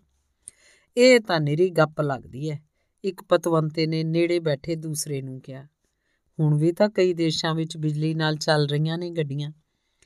ਇਹ ਕਿਸ ਤਰ੍ਹਾਂ ਹੋ ਸਕਦਾ ਹੈ ਸਾਰੇ ਹੈਰਾਨ ਸਨ। ਮਾਸਟਰ ਦੀਵਾਨ ਚੰਦ ਨੇ ਦੱਸਿਆ, ਸਨ 1879 ਵਿੱਚ ਜਰਮਨੀ ਦੇ ਵਰਨ ਹਰਵਾਨ ਸੀਮੇਨਸ ਨੇ ਪਹਿਲੀ ਵਾਰੀ ਬਿਜਲੀ ਨਾਲ ਚੱਲਣ ਵਾਲੀ ਰੇਲ ਗੱਡੀ ਦਾ ਤਜਰਬਾ ਕੀਤਾ ਸੀ। 1883 ਵਿੱਚ ਇੰਗਲੈਂਡ ਦੇ ਬ੍ਰਾਈਟਨ ਸ਼ਹਿਰ ਵਿੱਚ ਬਿਜਲੀ ਨਾਲ ਚੱਲਣ ਵਾਲੀ ਰੇਲ ਗੱਡੀ ਬਣਾਈ ਗਈ ਸੀ। 1890 ਵਿੱਚ ਤਾਂ ਧਰਤੀ ਦੇ ਅੰਦਰ ਚੱਲਣ ਵਾਲੀ ਤੇ ਬਿਜਲੀ ਨਾਲ ਚੱਲਣ ਵਾਲੀ ਗੱਡੀ ਤਾਂ ਦੱਖਣੀ ਲੰਡਨ ਵਿੱਚ ਸ਼ੁਰੂ ਵੀ ਹੋ ਗਈ ਸੀ। 1893 ਵਿੱਚ ਵਿਸ਼ਵ ਦੀ ਪਹਿਲੀ ਬਿਜਲੀ ਨਾਲ ਚੱਲਣ ਵਾਲੀ elevated city railway Liverpool overhead railway ਸ਼ੁਰੂ ਹੋਈ ਸੀ। 1900 ਤੋਂ ਬਾਅਦ ਕਈ ਯੂਰਪੀ ਦੇਸ਼ਾਂ ਨੇ ਆਪਣੀਆਂ ਮੁੱਖ ਰੇਲ ਲਾਈਨਾਂ ਨੂੰ ਬਿਜਲੀ ਨਾਲ ਚੱਲਣ ਵਾਲੀਆਂ ਗੱਡੀਆਂ ਦੇ ਯੋਗ ਬਣਾਉਣਾ ਸ਼ੁਰੂ ਕਰ ਦਿੱਤਾ ਸੀ। ਰੇਲਾਂ ਦੀ ਇਸ ਤਰੱਕੀ ਨੂੰ ਤੁਸੀਂ ਆਖਰੀ ਨਾ ਸਮਝ ਲਿਓ, ਅਜੇ ਹੋਰ ਪਤਾ ਨਹੀਂ ਕੀ ਕੁਝ ਹੋਣਾ ਹੈ। ਭਾਗ 8 1906 ਦਾ ਵਰਾ ਤਰਨ ਤਾਰਨ ਵਾਲਿਆਂ ਲਈ ਭਾਗਾਂ ਵਾਲਾ ਸੀ। ਪਹਿਲੋਂ ਰੇਲ ਮਾਰਗ ਬਣਿਆ ਤੇ ਫਿਰ ਰੇਲ ਗੱਡੀ ਦੇ ਖਲੋਣ ਲਈ ਸਟੇਸ਼ਨ ਵੀ ਬਣ ਗਿਆ। ਲੋਕਾਂ ਨੇ ਸੁਣਿਆ, ਅੰਮ੍ਰਿਤਸਰ ਤੋਂ ਰੇਲ ਗੱਡੀ ਆਇਆ ਕਰੂ, ਉਹ ਗੱਡੀ ਤਰਨ ਤਾਰਨ ਦੇ ਸਟੇਸ਼ਨ ਉੱਤੇ ਖਲੋਇਆ ਕਰੂ। ਵਾਂਡੇ ਜਾਣ ਲਈ ਲੋਕ ਟਿਕਟ ਖਰੀਦ ਕੇ ਉਸ ਗੱਡੀ 'ਚ ਬੈਠ ਜਾਇਆ ਕਰਨਗੇ। ਗੱਡੀ ਉਹਨਾਂ ਨੂੰ ਵਾਂਡੇ ਵਾਲੇ ਪਿੰਡ ਲੈ ਜਾਇਆ ਕਰੂ। ਲੋਕਾਂ ਨੂੰ ਇਹ ਗੱਲ ਜਾਦੂ ਭਰੀ ਲੱਗੀ। ਉਹ ਗੱਡੀ ਨੂੰ ਉਡੀਕਣ ਲੱਗ ਪਏ। ਫਿਰ ਲੋਕਾਂ ਸੁਣਿਆ ਕਾਲਾ ਦੈਂਤ ਨੁਮਾ ਇੰਜਨ ਛੁਕ ਛੁਕ ਕਰਦਾ ਉੱਥੇ ਆਇਆ ਸੀ ਤੇ ਫਿਰ ਵਾਪਸ ਚਲਾ ਗਿਆ ਸੀ। ਉਸ ਇੰਜਨ ਦੇ ਸਿਰ ਉੱਤੇ ਚਿਮਨੀ ਸੀ। ਉਸ ਚਿਮਨੀ ਵਿੱਚੋਂ ਧੂਆਂ ਨਿਕਲ ਰਿਹਾ ਸੀ। ਇੰਜਨ ਦੇ ਅੰਦਰ ਅੱਗ ਬਲ ਰਹੀ ਸੀ। ਫਿਰ ਲੋਕਾਂ ਸੁਣਿਆ, ਇੱਕ ਠੇਲਾ ਲੋਹੇ ਦੀਆਂ ਪਟੜੀਆਂ ਉੱਤੇ ਦੌੜਦਾ ਹੋਇਆ ਆਇਆ ਸੀ। ਠੇਲੇ ਉੱਤੇ ਬੈਠੇ ਇੱਕ ਬੰਦੇ ਕੋਲ ਲਾਲ ਤੇ ਹਰੇ ਰੰਗ ਦੀ ਇੱਕ ਇੱਕ ਝੰਡੀ ਵੀ ਸੀ। ਕਈ ਤਰ੍ਹਾਂ ਦੀਆਂ ਅਫਵਾਹਾਂ ਫੈਲੀਆਂ ਹੋਈਆਂ ਸਨ।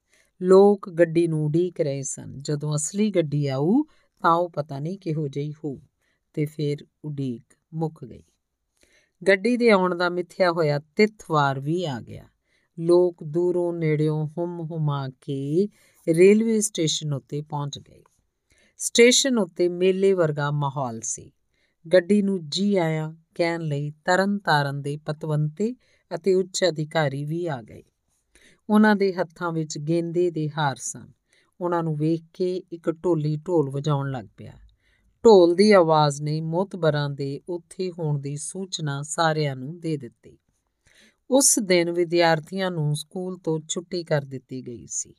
ਸਕੂਲ ਦੇ ਵਿਦਿਆਰਥੀ ਵੀ ਗੱਡੀ ਵੇਖਣ ਲਈ ਸਟੇਸ਼ਨ ਉੱਤੇ ਪਹੁੰਚੇ ਹੋਏ ਸਨ। ਰੇਲ ਗੱਡੀ ਆਉਣ ਦੇ ਚਾਹ ਵਿੱਚ ਥਾਂ-ਥਾਂ ਲੱਡੂ ਵੰਡੇ ਜਾ ਰਹੇ ਸਨ। ਚੰਨਾ, ਭਜਨਾ ਤੇ ਹੀਰਾ ਭੀੜ ਵਿੱਚੋਂ ਰਾਹ ਬਣਾਉਂਦੇ ਹੋਏ ਲੱਡੂਆਂ ਤੱਕ ਪਹੁੰਚੇ। ਉਹਨਾਂ ਆਪਣੇ ਹਿੱਸੇ ਦਾ ਲੱਡੂ ਲਿਆ ਤੇ ਪਾਸੇ ਖਲੋ ਕੇ ਖਾਣ ਲੱਗ ਪਏ। ਗੱਡੀ ਤਾਂ ਰੋਜ਼ ਹੀ ਆਇਆ ਕਰੂ। ਕੀ ਸਟੇਸ਼ਨ ਵਾਲੇ ਲੱਡੂ ਹੀ ਰੋਜ਼ ਹੀ ਦਿਆ ਕਰਨਗੇ?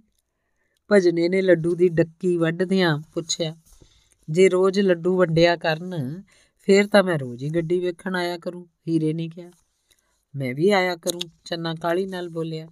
ਰੇਲ ਦੀ ਪਟੜੀ ਦੂਰ ਤੱਕ ਸੁੰਨੀ ਸੀ। ਅਚਾਨਕ ਛੁਕ ਛੁਕ ਦੀ ਮੱਧਮ ਜਿਹੀ ਆਵਾਜ਼ ਸੁਣੀ। ਫਿਰ ਉਹ ਆਵਾਜ਼ ਉੱਚੀ ਹੋ ਗਈ। ਗੱਡੀ ਆ ਰਹੀ ਸੀ, ਨੇੜੇ, ਹੋਰ ਨੇੜੇ। ਇੰਜਨ ਨੇ ਚੀਕਾਂ ਮਾਰੀਆਂ ਤੇ ਕਿੰਨਾ ਸਾਰਾ ਧੂਆਂ ਅਸਮਾਨ ਵੱਲ ਛੱਡਿਆ। ਸਟੇਸ਼ਨ ਦੀ ਭੀੜ ਵਿੱਚ ਹਿਲਜੁਲ ਸ਼ੁਰੂ ਹੋ ਗਈ। ਹਰ ਕੋਈ ਗੱਡੀ ਵੇਖਣ ਲਈ ਉਤਾਵਲਾ ਸੀ। ਇੰਜਨ ਨੇ ਸਿਗਨਲ ਟੱਪ ਲਿਆ ਸੀ। ਉਹਦੇ ਪਿੱਛੇ ਆ ਰਹੀ ਗੱਡੀ ਵੀ ਸਾਫ਼ ਦਿਸਣ ਲੱਗ ਪਈ ਸੀ। ਬਹੁਤੇ ਲੋਕਾਂ ਨੇ ਇਸ ਤੋਂ ਪਹਿਲਾਂ ਇਹੋ ਜਿਹਾ ਕੁਝ ਕਦੀ ਨਹੀਂ ਸੀ ਵੇਖਿਆ। ਇੰਜਨ ਤਾਂ ਸੱਚਮੁੱਚ ਹੀ ਦਿਓ ਵਾਂਗ ਸੀ। ਪੂਰੇ ਦਾ ਪੂਰਾ ਪਿੰਡ ਹੀ ਆਪਣੇ ਪਿੱਛੇ ਧੂਈ ਲਿਆ ਰਿਹਾ ਸੀ। ਪਲੇਟਫਾਰਮ ਤੱਕ ਆਉਂਦਿਆਂ ਗੱਡੀ ਨੇ ਕਈ ਵਾਰ ਚੀਕਾਂ ਮਾਰੀਆਂ ਤੇ ਹੌਲੀ ਹੋ ਗਈ ਤੇ ਫਿਰ ਗੱਡੀ ਸਟੇਸ਼ਨ ਉੱਤੇ ਰੁਕ ਗਈ। ਉਹ ਗੱਡੀ ਇੱਕ ਅਚੰਬੇ ਵਾਂਗੂ ਸੀ। ਲੱਕੜ ਦੇ ਬਣੇ ਹੋਏ ਲੰਮੇ ਲੰਮੇ ਕਮਰੇ, ਡੱਬੇ ਆਪਸ ਵਿੱਚ ਜੋੜੇ ਹੋਏ ਸਨ। ਉਹਨਾਂ ਡੱਬਿਆਂ ਦਾ ਰੰਗ ਨਸਵਾਰੀ ਸੀ। ਉਹ ਨਸਵਾਰੀ ਰੰਗ ਲਾਲ ਭਾ ਮਾਰ ਰਿਹਾ ਸੀ। ਉਹ ਡੱਬੇ ਲੋਹੇ ਦੇ ਭਾਰੇ ਭਾਰੇ ਪਈਆਂ ਉੱਪਰ ਟਿਕੇ ਹੋਏ ਸਨ। ਇੰਜਨ ਦਾ ਰੰਗ ਕਾਲਾ ਸੀ। ਉਸ ਵੇਲੇ ਉਹਦੇ ਮੂੰਹ ਵਿੱਚੋਂ ਵੀ ਕਾਲਾ ਧੂਆਂ ਨਿਕਲ ਰਿਹਾ ਸੀ। ਇੰਜਨ ਦੇ ਅੱਗੇ ਗੇਂਦੇ ਦੇ ਹਾਰ ਲਟਕ ਰਹੇ ਸਨ।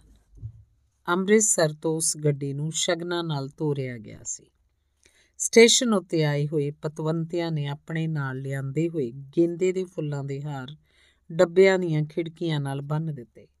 ਨਾਰੀਅਲ ਤੋੜਿਆ ਗਿਆ। ਗੱਡੀ ਦੀ ਲੰਮੀ ਉਮਰ ਤੇ ਮੁਸਾਫਰਾਂ ਦੀ ਸੁਰੱਖਿਆ ਲਈ ਅਰਦਾਸ ਕੀਤੀ ਗਈ। ਉਸ ਦਿਨ ਤੋਂ ਪਹਿਲਾਂ ਲੋਕਾਂ ਨੇ ਇੰਨੇ ਸੋਹਣੇ ਬਣੇ ਹੋਏ ਕਮਰੇ, ਮਤਲਬ ਡੱਬੇ, ਕਦੀ ਨਹੀਂ ਸਨ ਵੇਖੇ। ਉਹਨਾਂ ਨੂੰ ਗੱਡੀ ਦੇ ਡੱਬੇ ਕਿਸੇ ਪਵਿੱਤਰ ਸਥਾਨ ਵਾਂਗੂ ਲੱਗ ਰਹੇ ਸਨ। ਉਹ ਗੱਡੀ ਦੇ ਅੰਦਰ ਜਾਣ ਤੋਂ ਝਿਜਕ ਰਹੇ ਸਨ। ਉਹਨਾਂ ਨੂੰ ਇਹ ਵੀ ਲੱਗ ਰਿਹਾ ਸੀ ਕਿ ਡੱਬੇ ਅੰਦਰ ਪੈਰ ਧਰਨ ਨਾਲ ਗੱਡੀ ਕਿਧਰੇ ਮੈਲੀ ਹੀ ਨਾ ਹੋ ਜਾਵੇ। ਪਹਿਲੋਂ ਇੱਕ ਮੋਤਬਰ ਬੰਦਾ ਗਾਂ ਹੋਇਆ। ਉਹਨੇ ਜੁੱਤੀ ਉਤਾਰ ਕੇ ਹੱਥ 'ਚ ਫੜ ਲਈ। ਡੱਬੇ ਦੇ ਖੁੱਲੇ ਬੂਹੇ ਅੱਗੇ ਮੱਥਾ ਟੇਕਿਆ ਤੇ ਅੰਦਰ ਵੜ ਗਿਆ। ਉਸ ਤੋਂ ਪਿੱਛੋਂ ਭੀੜ ਬੇਝਿਜਕ ਡੱਬਿਆਂ 'ਚ ਵੜ ਗਈ। ਡੱਬੇ ਦੇ ਅੰਦਰ ਵੀ ਲੱਕੜ ਦੇ ਕੰਮ ਦੀ ਸ਼ਾਨਦਾਰ ਕਾਰੀਗਰੀ ਵਿਖਾਈ ਦੇ ਰਹੀ ਸੀ।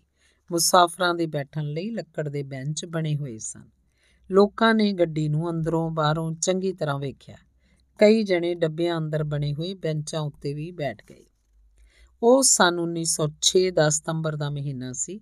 ਅਜੇ ਗੱਡੀ ਦਾ ਆਉਣ ਜਾਣ ਤਰਨ ਤਾਰਨ ਤੱਕ ਹੀ ਸ਼ੁਰੂ ਕੀਤਾ ਹੋਇਆ ਸੀ, ਕੀਤਾ ਗਿਆ ਸੀ। ਪੱਟੀ ਕਸਬੇ ਤੱਕ ਰੇਲ ਮਾਰਗ ਅਜੇ ਅਧੂਰਾ ਸੀ। ਦਸੰਬਰ ਦੇ ਮਹੀਨੇ ਗੱਡੀ ਅਗਾਂ ਪੱਟੀ ਤੱਕ ਜਾਇਆ ਕਰੂ। ਅੰਮ੍ਰਿਤਸਰ ਤੋਂ ਤਰਨਤਾਰਨ 15 ਮੀਲ ਸੀ ਤੇ ਤਰਨਤਾਰਨ ਤੋਂ ਪੱਟੀ 12 ਮੀਲ। ਤਰਨਤਾਰਨ ਦੇ ਲੋਕ ਅੰਮ੍ਰਿਤਸਰ ਤੇ ਪੱਟੀ ਦੇ ਵਿਚਕਾਰ ਸੌਖੇ ਹੀ ਆ ਜਾ ਸਕਣਗੇ। ਗੱਡੀ ਨੇ ਤਰਨਤਾਰਨ ਤੋਂ ਹੀ ਵਾਪਸ ਅੰਮ੍ਰਿਤਸਰ ਚਲਿਆ ਜਾਣਾ ਸੀ। ਗੱਡੀ ਨੂੰ ਤਰਨਤਾਰਨ ਦੇ ਸਟੇਸ਼ਨ ਉੱਤੇ ਖਲੋਤੀ ਨੂੰ ਬਥੇਰਾ ਵਕਤ ਹੋ ਗਿਆ ਸੀ। ਭਜਨਾ, ਚੰਨਾ ਤੇ ਹੀਰਾ ਗੱਡੀ ਦੇ ਅੰਦਰ ਬੈਂਚਾਂ ਉੱਤੇ ਪੱਥੱਲਾ ਮਾਰ ਕੇ ਬੈਠੇ ਹੋਏ ਸਨ। ਉਹ ਗੱਪਾਂ ਮਾਰ ਰਹੇ ਸਨ। ਉਹਨਾਂ ਦਾ ਉੱਥੋਂ ਉੱਠਣ ਤੇ ਜੀ ਨਹੀਂ ਸੀ ਕਰਦਾ। ਇੰਜਨ ਨੇ ਚੀਕ ਮਾਰ ਕੇ ਡੱਬਿਆਂ ਵਿੱਚ ਬੈਠਿਆਂ ਨੂੰ ਸੁਚੇਤ ਕੀਤਾ ਕਿ ਗੱਡੀ ਅੰਮ੍ਰਿਤਸਰ ਲਈ ਰਵਾਨਾ ਹੋਣ ਲੱਗੀ ਹੈ। ਤਿੰਨੇ ਜਣੇ ਬੈਂਚਾਂ ਤੋਂ ਉੱਠ ਕੇ ਅੱਗੜ ਪਿੱਛੜ ਦੌੜੇ ਤੇ ਗੱਡੀ ਵਿੱਚੋਂ ਬਾਹਰ ਆ ਗਏ। ਗੱਡੀ ਉਦੋਂ ਵੀ ਅਜੇ ਖਲੋਤੀ ਹੋਈ ਸੀ। ਸਿਗਨਲ ਦੀ ਬੱਤੀ ਲਾਲ ਸੀ।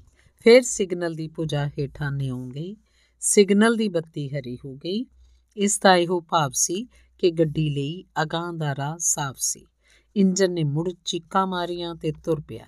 ਕੁਝ ਤਮਾਸ਼ਬੀਨ ਸਰਕਦੀ ਗੱਡੀ ਵਿੱਚੋਂ ਛਾਲਾ ਮਾਰ ਕੇ ਉਤਰ ਗਏ ਤੇ ਪਲੇਟਫਾਰਮ ਉੱਤੇ ਖਲੋ ਕੇ ਹੱਸੇ। ਗੱਡੀ ਹੌਲੀ-ਹੌਲੀ ਤੇਜ਼ ਹੋ ਗਈ। ਇੰਜਨ ਨੇ ਖੂਬ ਧੂਆਂ ਛੱਡਿਆ।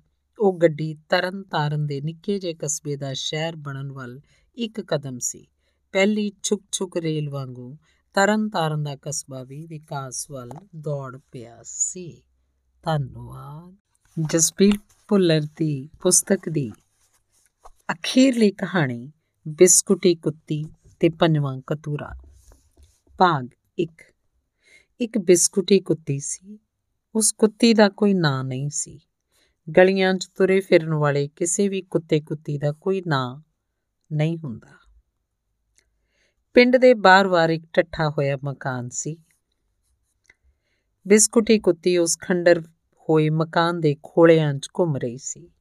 ਉਹ ਖੰਡਰ ਮਕਾਨ ਬਿਸਕੁਟੀ ਕੁੱਤੀ ਦਾ ਘਰ ਨਹੀਂ ਸੀ। ਉਸ ਪਿੰਡ ਵਿੱਚ ਕਿਧਰੇ ਵੀ ਉਹਦਾ ਕੋਈ ਘਰ ਨਹੀਂ ਸੀ। ਉਸ ਪਿੰਡ ਵਿੱਚ ਹੋਰ ਵੀ ਆਵਾਰਾ ਕੁੱਤੇ ਕੁੱਤੀਆਂ ਸਨ। ਉਹਨਾਂ ਦਾ ਵੀ ਕੋਈ ਘਰ ਨਹੀਂ ਸੀ। ਗਲੀਆਂ ਵਿੱਚ ਤੁਰੇ ਫਿਰਦੇ ਕੁੱਤੇ ਕੁੱਤੀਆਂ ਦਾ ਕੋਈ ਘਰ ਨਹੀਂ ਹੁੰਦਾ। ਟੱਠੇ ਮਕਾਨ ਦੇ ਖੰਡਰਾਂ ਵਿੱਚ ਬਿਸਕੁਟੀ ਕੁੱਤੀ ਨੂੰ ਕੰਧਾਂ ਦਾ ਉੱਲਾ ਲੱਭ ਪਿਆ। ਖੋਲੇ ਦੇ ਇੱਕ ਖੂੰਜੇ ਵਿੱਚ ਉਹ ਅਗਲੇ ਪੰਜਿਆਂ ਨਾਲ ਮਿੱਟੀ ਪੁੱਟਣ ਲੱਗ ਪਈ। ਪੁੱਟੀ ਹੋਈ ਮਿੱਟੀ ਕੁਝ ਸਿੱਲੀ ਸੀ। ਉਹ ਠੰਡੀ ਮਿੱਟੀ ਉੱਤੇ ਬੈਠ ਗਈ ਤੇ ਅੱਖਾਂ ਮੀਟ ਲਈਆਂ। ਬਿਸਕੁਟੀ ਕੁੱਤੀ ਥੱਕ ਗਈ ਸੀ। ਉਹ ਚਿਰ ਤੱਕ ਸਿੱਲੀ ਮਿੱਟੀ ਉੱਤੇ ਬੈਠੀ ਰਹੀ। ਉੱਥੇ ਬੈਠੀ ਬੈਠੀ ਨੂੰ ਭੁੱਖ ਲੱਗ ਗਈ। ਉਹ ਉੱਠ ਕੇ ਪਿੰਡ ਵੱਲ ਤੁਰ ਪਈ। ਇੱਕ ਘਰ ਦਾ ਬੂਹਾ ਖੁੱਲਾ ਹੋਇਆ ਸੀ। ਉਹ ਖੁੱਲੇ ਬੂਹੇ ਦੇ ਸਾਹਮਣੇ ਜਾ ਕੇ ਖਲੋ ਗਈ। ਘਰ ਦੀ ਸੁਆਣੀ ਨੇ ਉਹਨੂੰ ਛਿਚਕਾਰ ਕੇ ਉੱਥੋਂ ਨਸਾ ਦਿੱਤਾ। ਬਿਸਕੁਟੀ ਕੁੱਤੀ ਨੇ ਇੱਕ ਹੋਰ ਖੁੱਲਾ ਬੂਹਾ ਲੱਭ ਲਿਆ। ਉੱਥੋਂ ਵੀ ਉਹਨੂੰ ਰੋਟੀ ਨਹੀਂ ਮਿਲੀ। ਉਹ ਅਗਲੀ ਗਲੀ ਵੱਲ ਤੁਰ ਪਈ। ਇੱਕ ਇੱਕ ਕਰਕੇ ਉਹ ਕਈ ਬੂਹਿਆਂ ਤੱਕ ਗਈ। ਆਖਰਕਾਰ ਇੱਕ ਘਰ ਨੇ ਉਹਦੇ ਅੱਗੇ ਬੇਹੀ ਰੋਟੀ ਰੱਖ ਦਿੱਤੀ। ਉਹਨੇ ਚਿੱਥ ਚਿੱਥ ਕੇ ਰੋਟੀ ਨਿਗਲੀ। ਉਹਦੀ ਭੁੱਖ ਪੂਰੀ ਨਹੀਂ ਸੀ ਹੋਈ। ਖਾਣ ਲਈ ਉਹਨੂੰ ਇੱਕ ਰੋਟੀ ਹੋਰ ਚਾਹੀਦੀ ਸੀ। ਪਰ ਉਸ ਇੱਕ ਰੋਟੀ ਲਈ ਉਹਨੂੰ ਕਈ ਘਰ ਗਾਉਣੇ ਪੈਣੇ ਸਨ। ਬਿਸਕੁਟੀ ਕੁੱਤੀ ਦੇ ਮਨ ਵਿੱਚ ਪਤਾ ਨਹੀਂ ਕੀ ਆਈ। ਉਹ ਉੱਥੇ ਹੀ ਆਪਣੇ ਖੰਡਰਾਂ ਵੱਲ ਮੁੜ ਪਈ। ਭਾਗ 2 ਟੱਠੇ ਹੋਏ ਮਕਾਨ ਦੇ ਉਸ ਖੋਲੇ ਵਿੱਚ ਬਿਸਕੁਟੀ ਕੁੱਤੀ ਨੇ ਕਤੂਰਿਆਂ ਨੂੰ ਜਨਮ ਦਿੱਤਾ। ਕਤੂਰੇ ਪੰਜ ਸਨ। ਉਹ ਸਾਰਾ ਦਿਨ ਅੱਖਾਂ ਮੀਟੀ ਕੁਰਕੁਰ ਚੂੰ ਚੂੰ ਦੀਆਂ ਆਵਾਜ਼ਾਂ ਕੱਢਦੇ ਰਹਿੰਦੇ ਸਨ।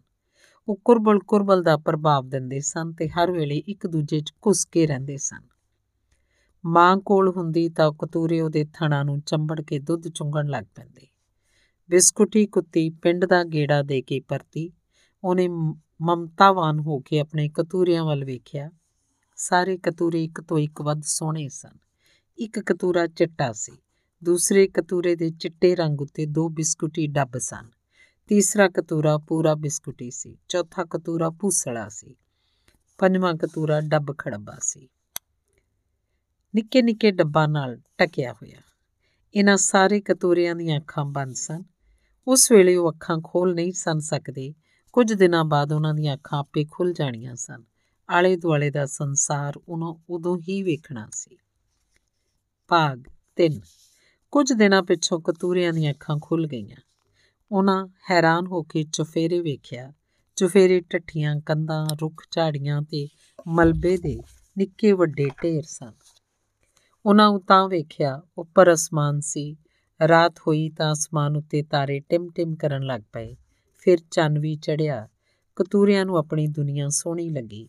ਕਤੂਰੇ ਰੱਜੇ ਹੋਏ ਸਨ। ਉਹ ਛੇਤੀ ਹੀ ਸੌਂ ਗਏ। ਬਿਸਕੁਟੀ ਕੁੱਤੀ ਭੁੱਖੀ ਸੀ। ਉਸ ਦਿਨ ਉਹਨੂੰ ਕਿਸੇ ਬੂਹੇ ਤੋਂ ਵੀ ਖੈਰ ਨਹੀਂ ਸੀ ਮਿਲੀ। ਉਹਦੇ ਨਾਲ ਇਸ ਤਰ੍ਹਾਂ ਪਹਿਲਾਂ ਵੀ ਕਈ ਵਾਰ ਹੋਇਆ ਸੀ। ਉਹਨੇ ਸੁੱਤੇ ਪਈ ਲਾਡਲੀਆਂ ਵੱਲ ਵੇਖਿਆ ਤੇ ਫਿਰ ਚੰਨ ਵੱਲ। ਬਿਸਕੁਟੀ ਕੁੱਤੀ ਨੂੰ ਚੰਨ ਰੋਟੀ ਵਰਗਾ ਲੱਗਾ। ਪੂਰਾ ਗੋਲ। ਫਿਰ ਉਹਨੂੰ ਜਾਪਿਆ, ਚੰਨ ਦੁੱਧ ਦਾ ਭਰਿਆ ਹੋਇਆ ਛੰਨਾ ਹੈ। ਦੁੱਧ ਦਾ ਭਰਿਆ ਹੋਇਆ ਉਹ ਛੰਨਾ ਬਿਸਕੁਟੀ ਕੁੱਤੀ ਪੀ ਨਹੀਂ ਸੀ ਸਕਦੀ। ਉਹ ਛੰਨਾ ਉਹਦੀ ਪਹੁੰਚ ਤੋਂ ਬਹੁਤ ਦੂਰ ਸੀ। ਉਹਨੇ ਆਪਣੇ ਕਤੂਰਿਆਂ ਵੱਲ ਵੇਖਿਆ। ਉਹਨੂੰ ਆਪਣੇ ਕਤੂਰਿਆਂ ਉੱਤੇ ਪਿਆਰ ਆਇਆ। ਜਦੋਂ ਤੱਕ ਬਿਸਕੁਟੀ ਕੁੱਤੀ ਸੀ, ਉਹਦੇ ਕਤੂਰੇ ਭੁੱਖੇ ਨਹੀਂ ਰਹਿਣਗੇ। ਉਸ ਨੂੰ ਇਸ ਗੱਲ ਦੀ ਤਸੱਲੀ ਸੀ। ਉਹਨੇ ਅੱਖਾਂ ਮੀਟ ਲਈਆਂ ਤੇ ਸੌਣ ਦਾ ਯਤਨ ਕੀਤਾ। ਭਾਗ 4 ਉਹਨਾਂ ਦੀਆਂ ਅੱਖਾਂ ਭਾਵੇਂ ਖੁੱਲ ਚੁੱਕੀਆਂ ਸਨ, ਪਰ ਕਤੂਰੇ ਬਹੁਤ ਨਿੱਕੇ ਸਨ ਅਜੇ। ਉਹ ਚੰਗੀ ਤਰ੍ਹਾਂ ਤੁਰ ਨਹੀਂ ਸਨ ਸਕਦੇ। ਉਹ ਕੁਝ ਦੂਰ ਤੱਕ ਤੁਰਦੇ ਸਨ ਤੇ ਡਿੱਗ ਪੈਂਦੇ ਸਨ।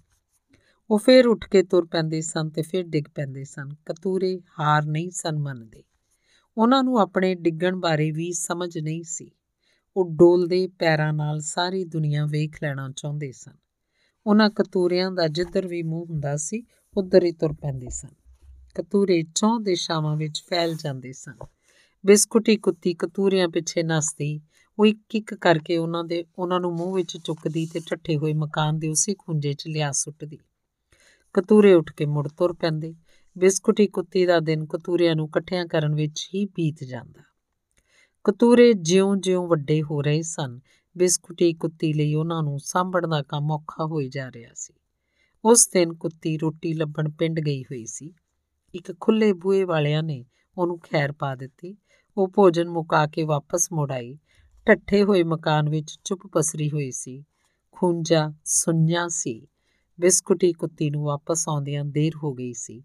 ਕਤੂਰਿਆਂ ਨੂੰ ਇੱਧਰ ਉੱਧਰ ਜਾਣ ਤੋਂ ਰੋਕਣ ਵਾਲਾ ਕੋਈ ਨਹੀਂ ਸੀ। ਉਹ ਆਪ ਮੁਹਾਰੇ ਹੋ ਕੇ ਤੁਰ ਗਏ ਸਨ।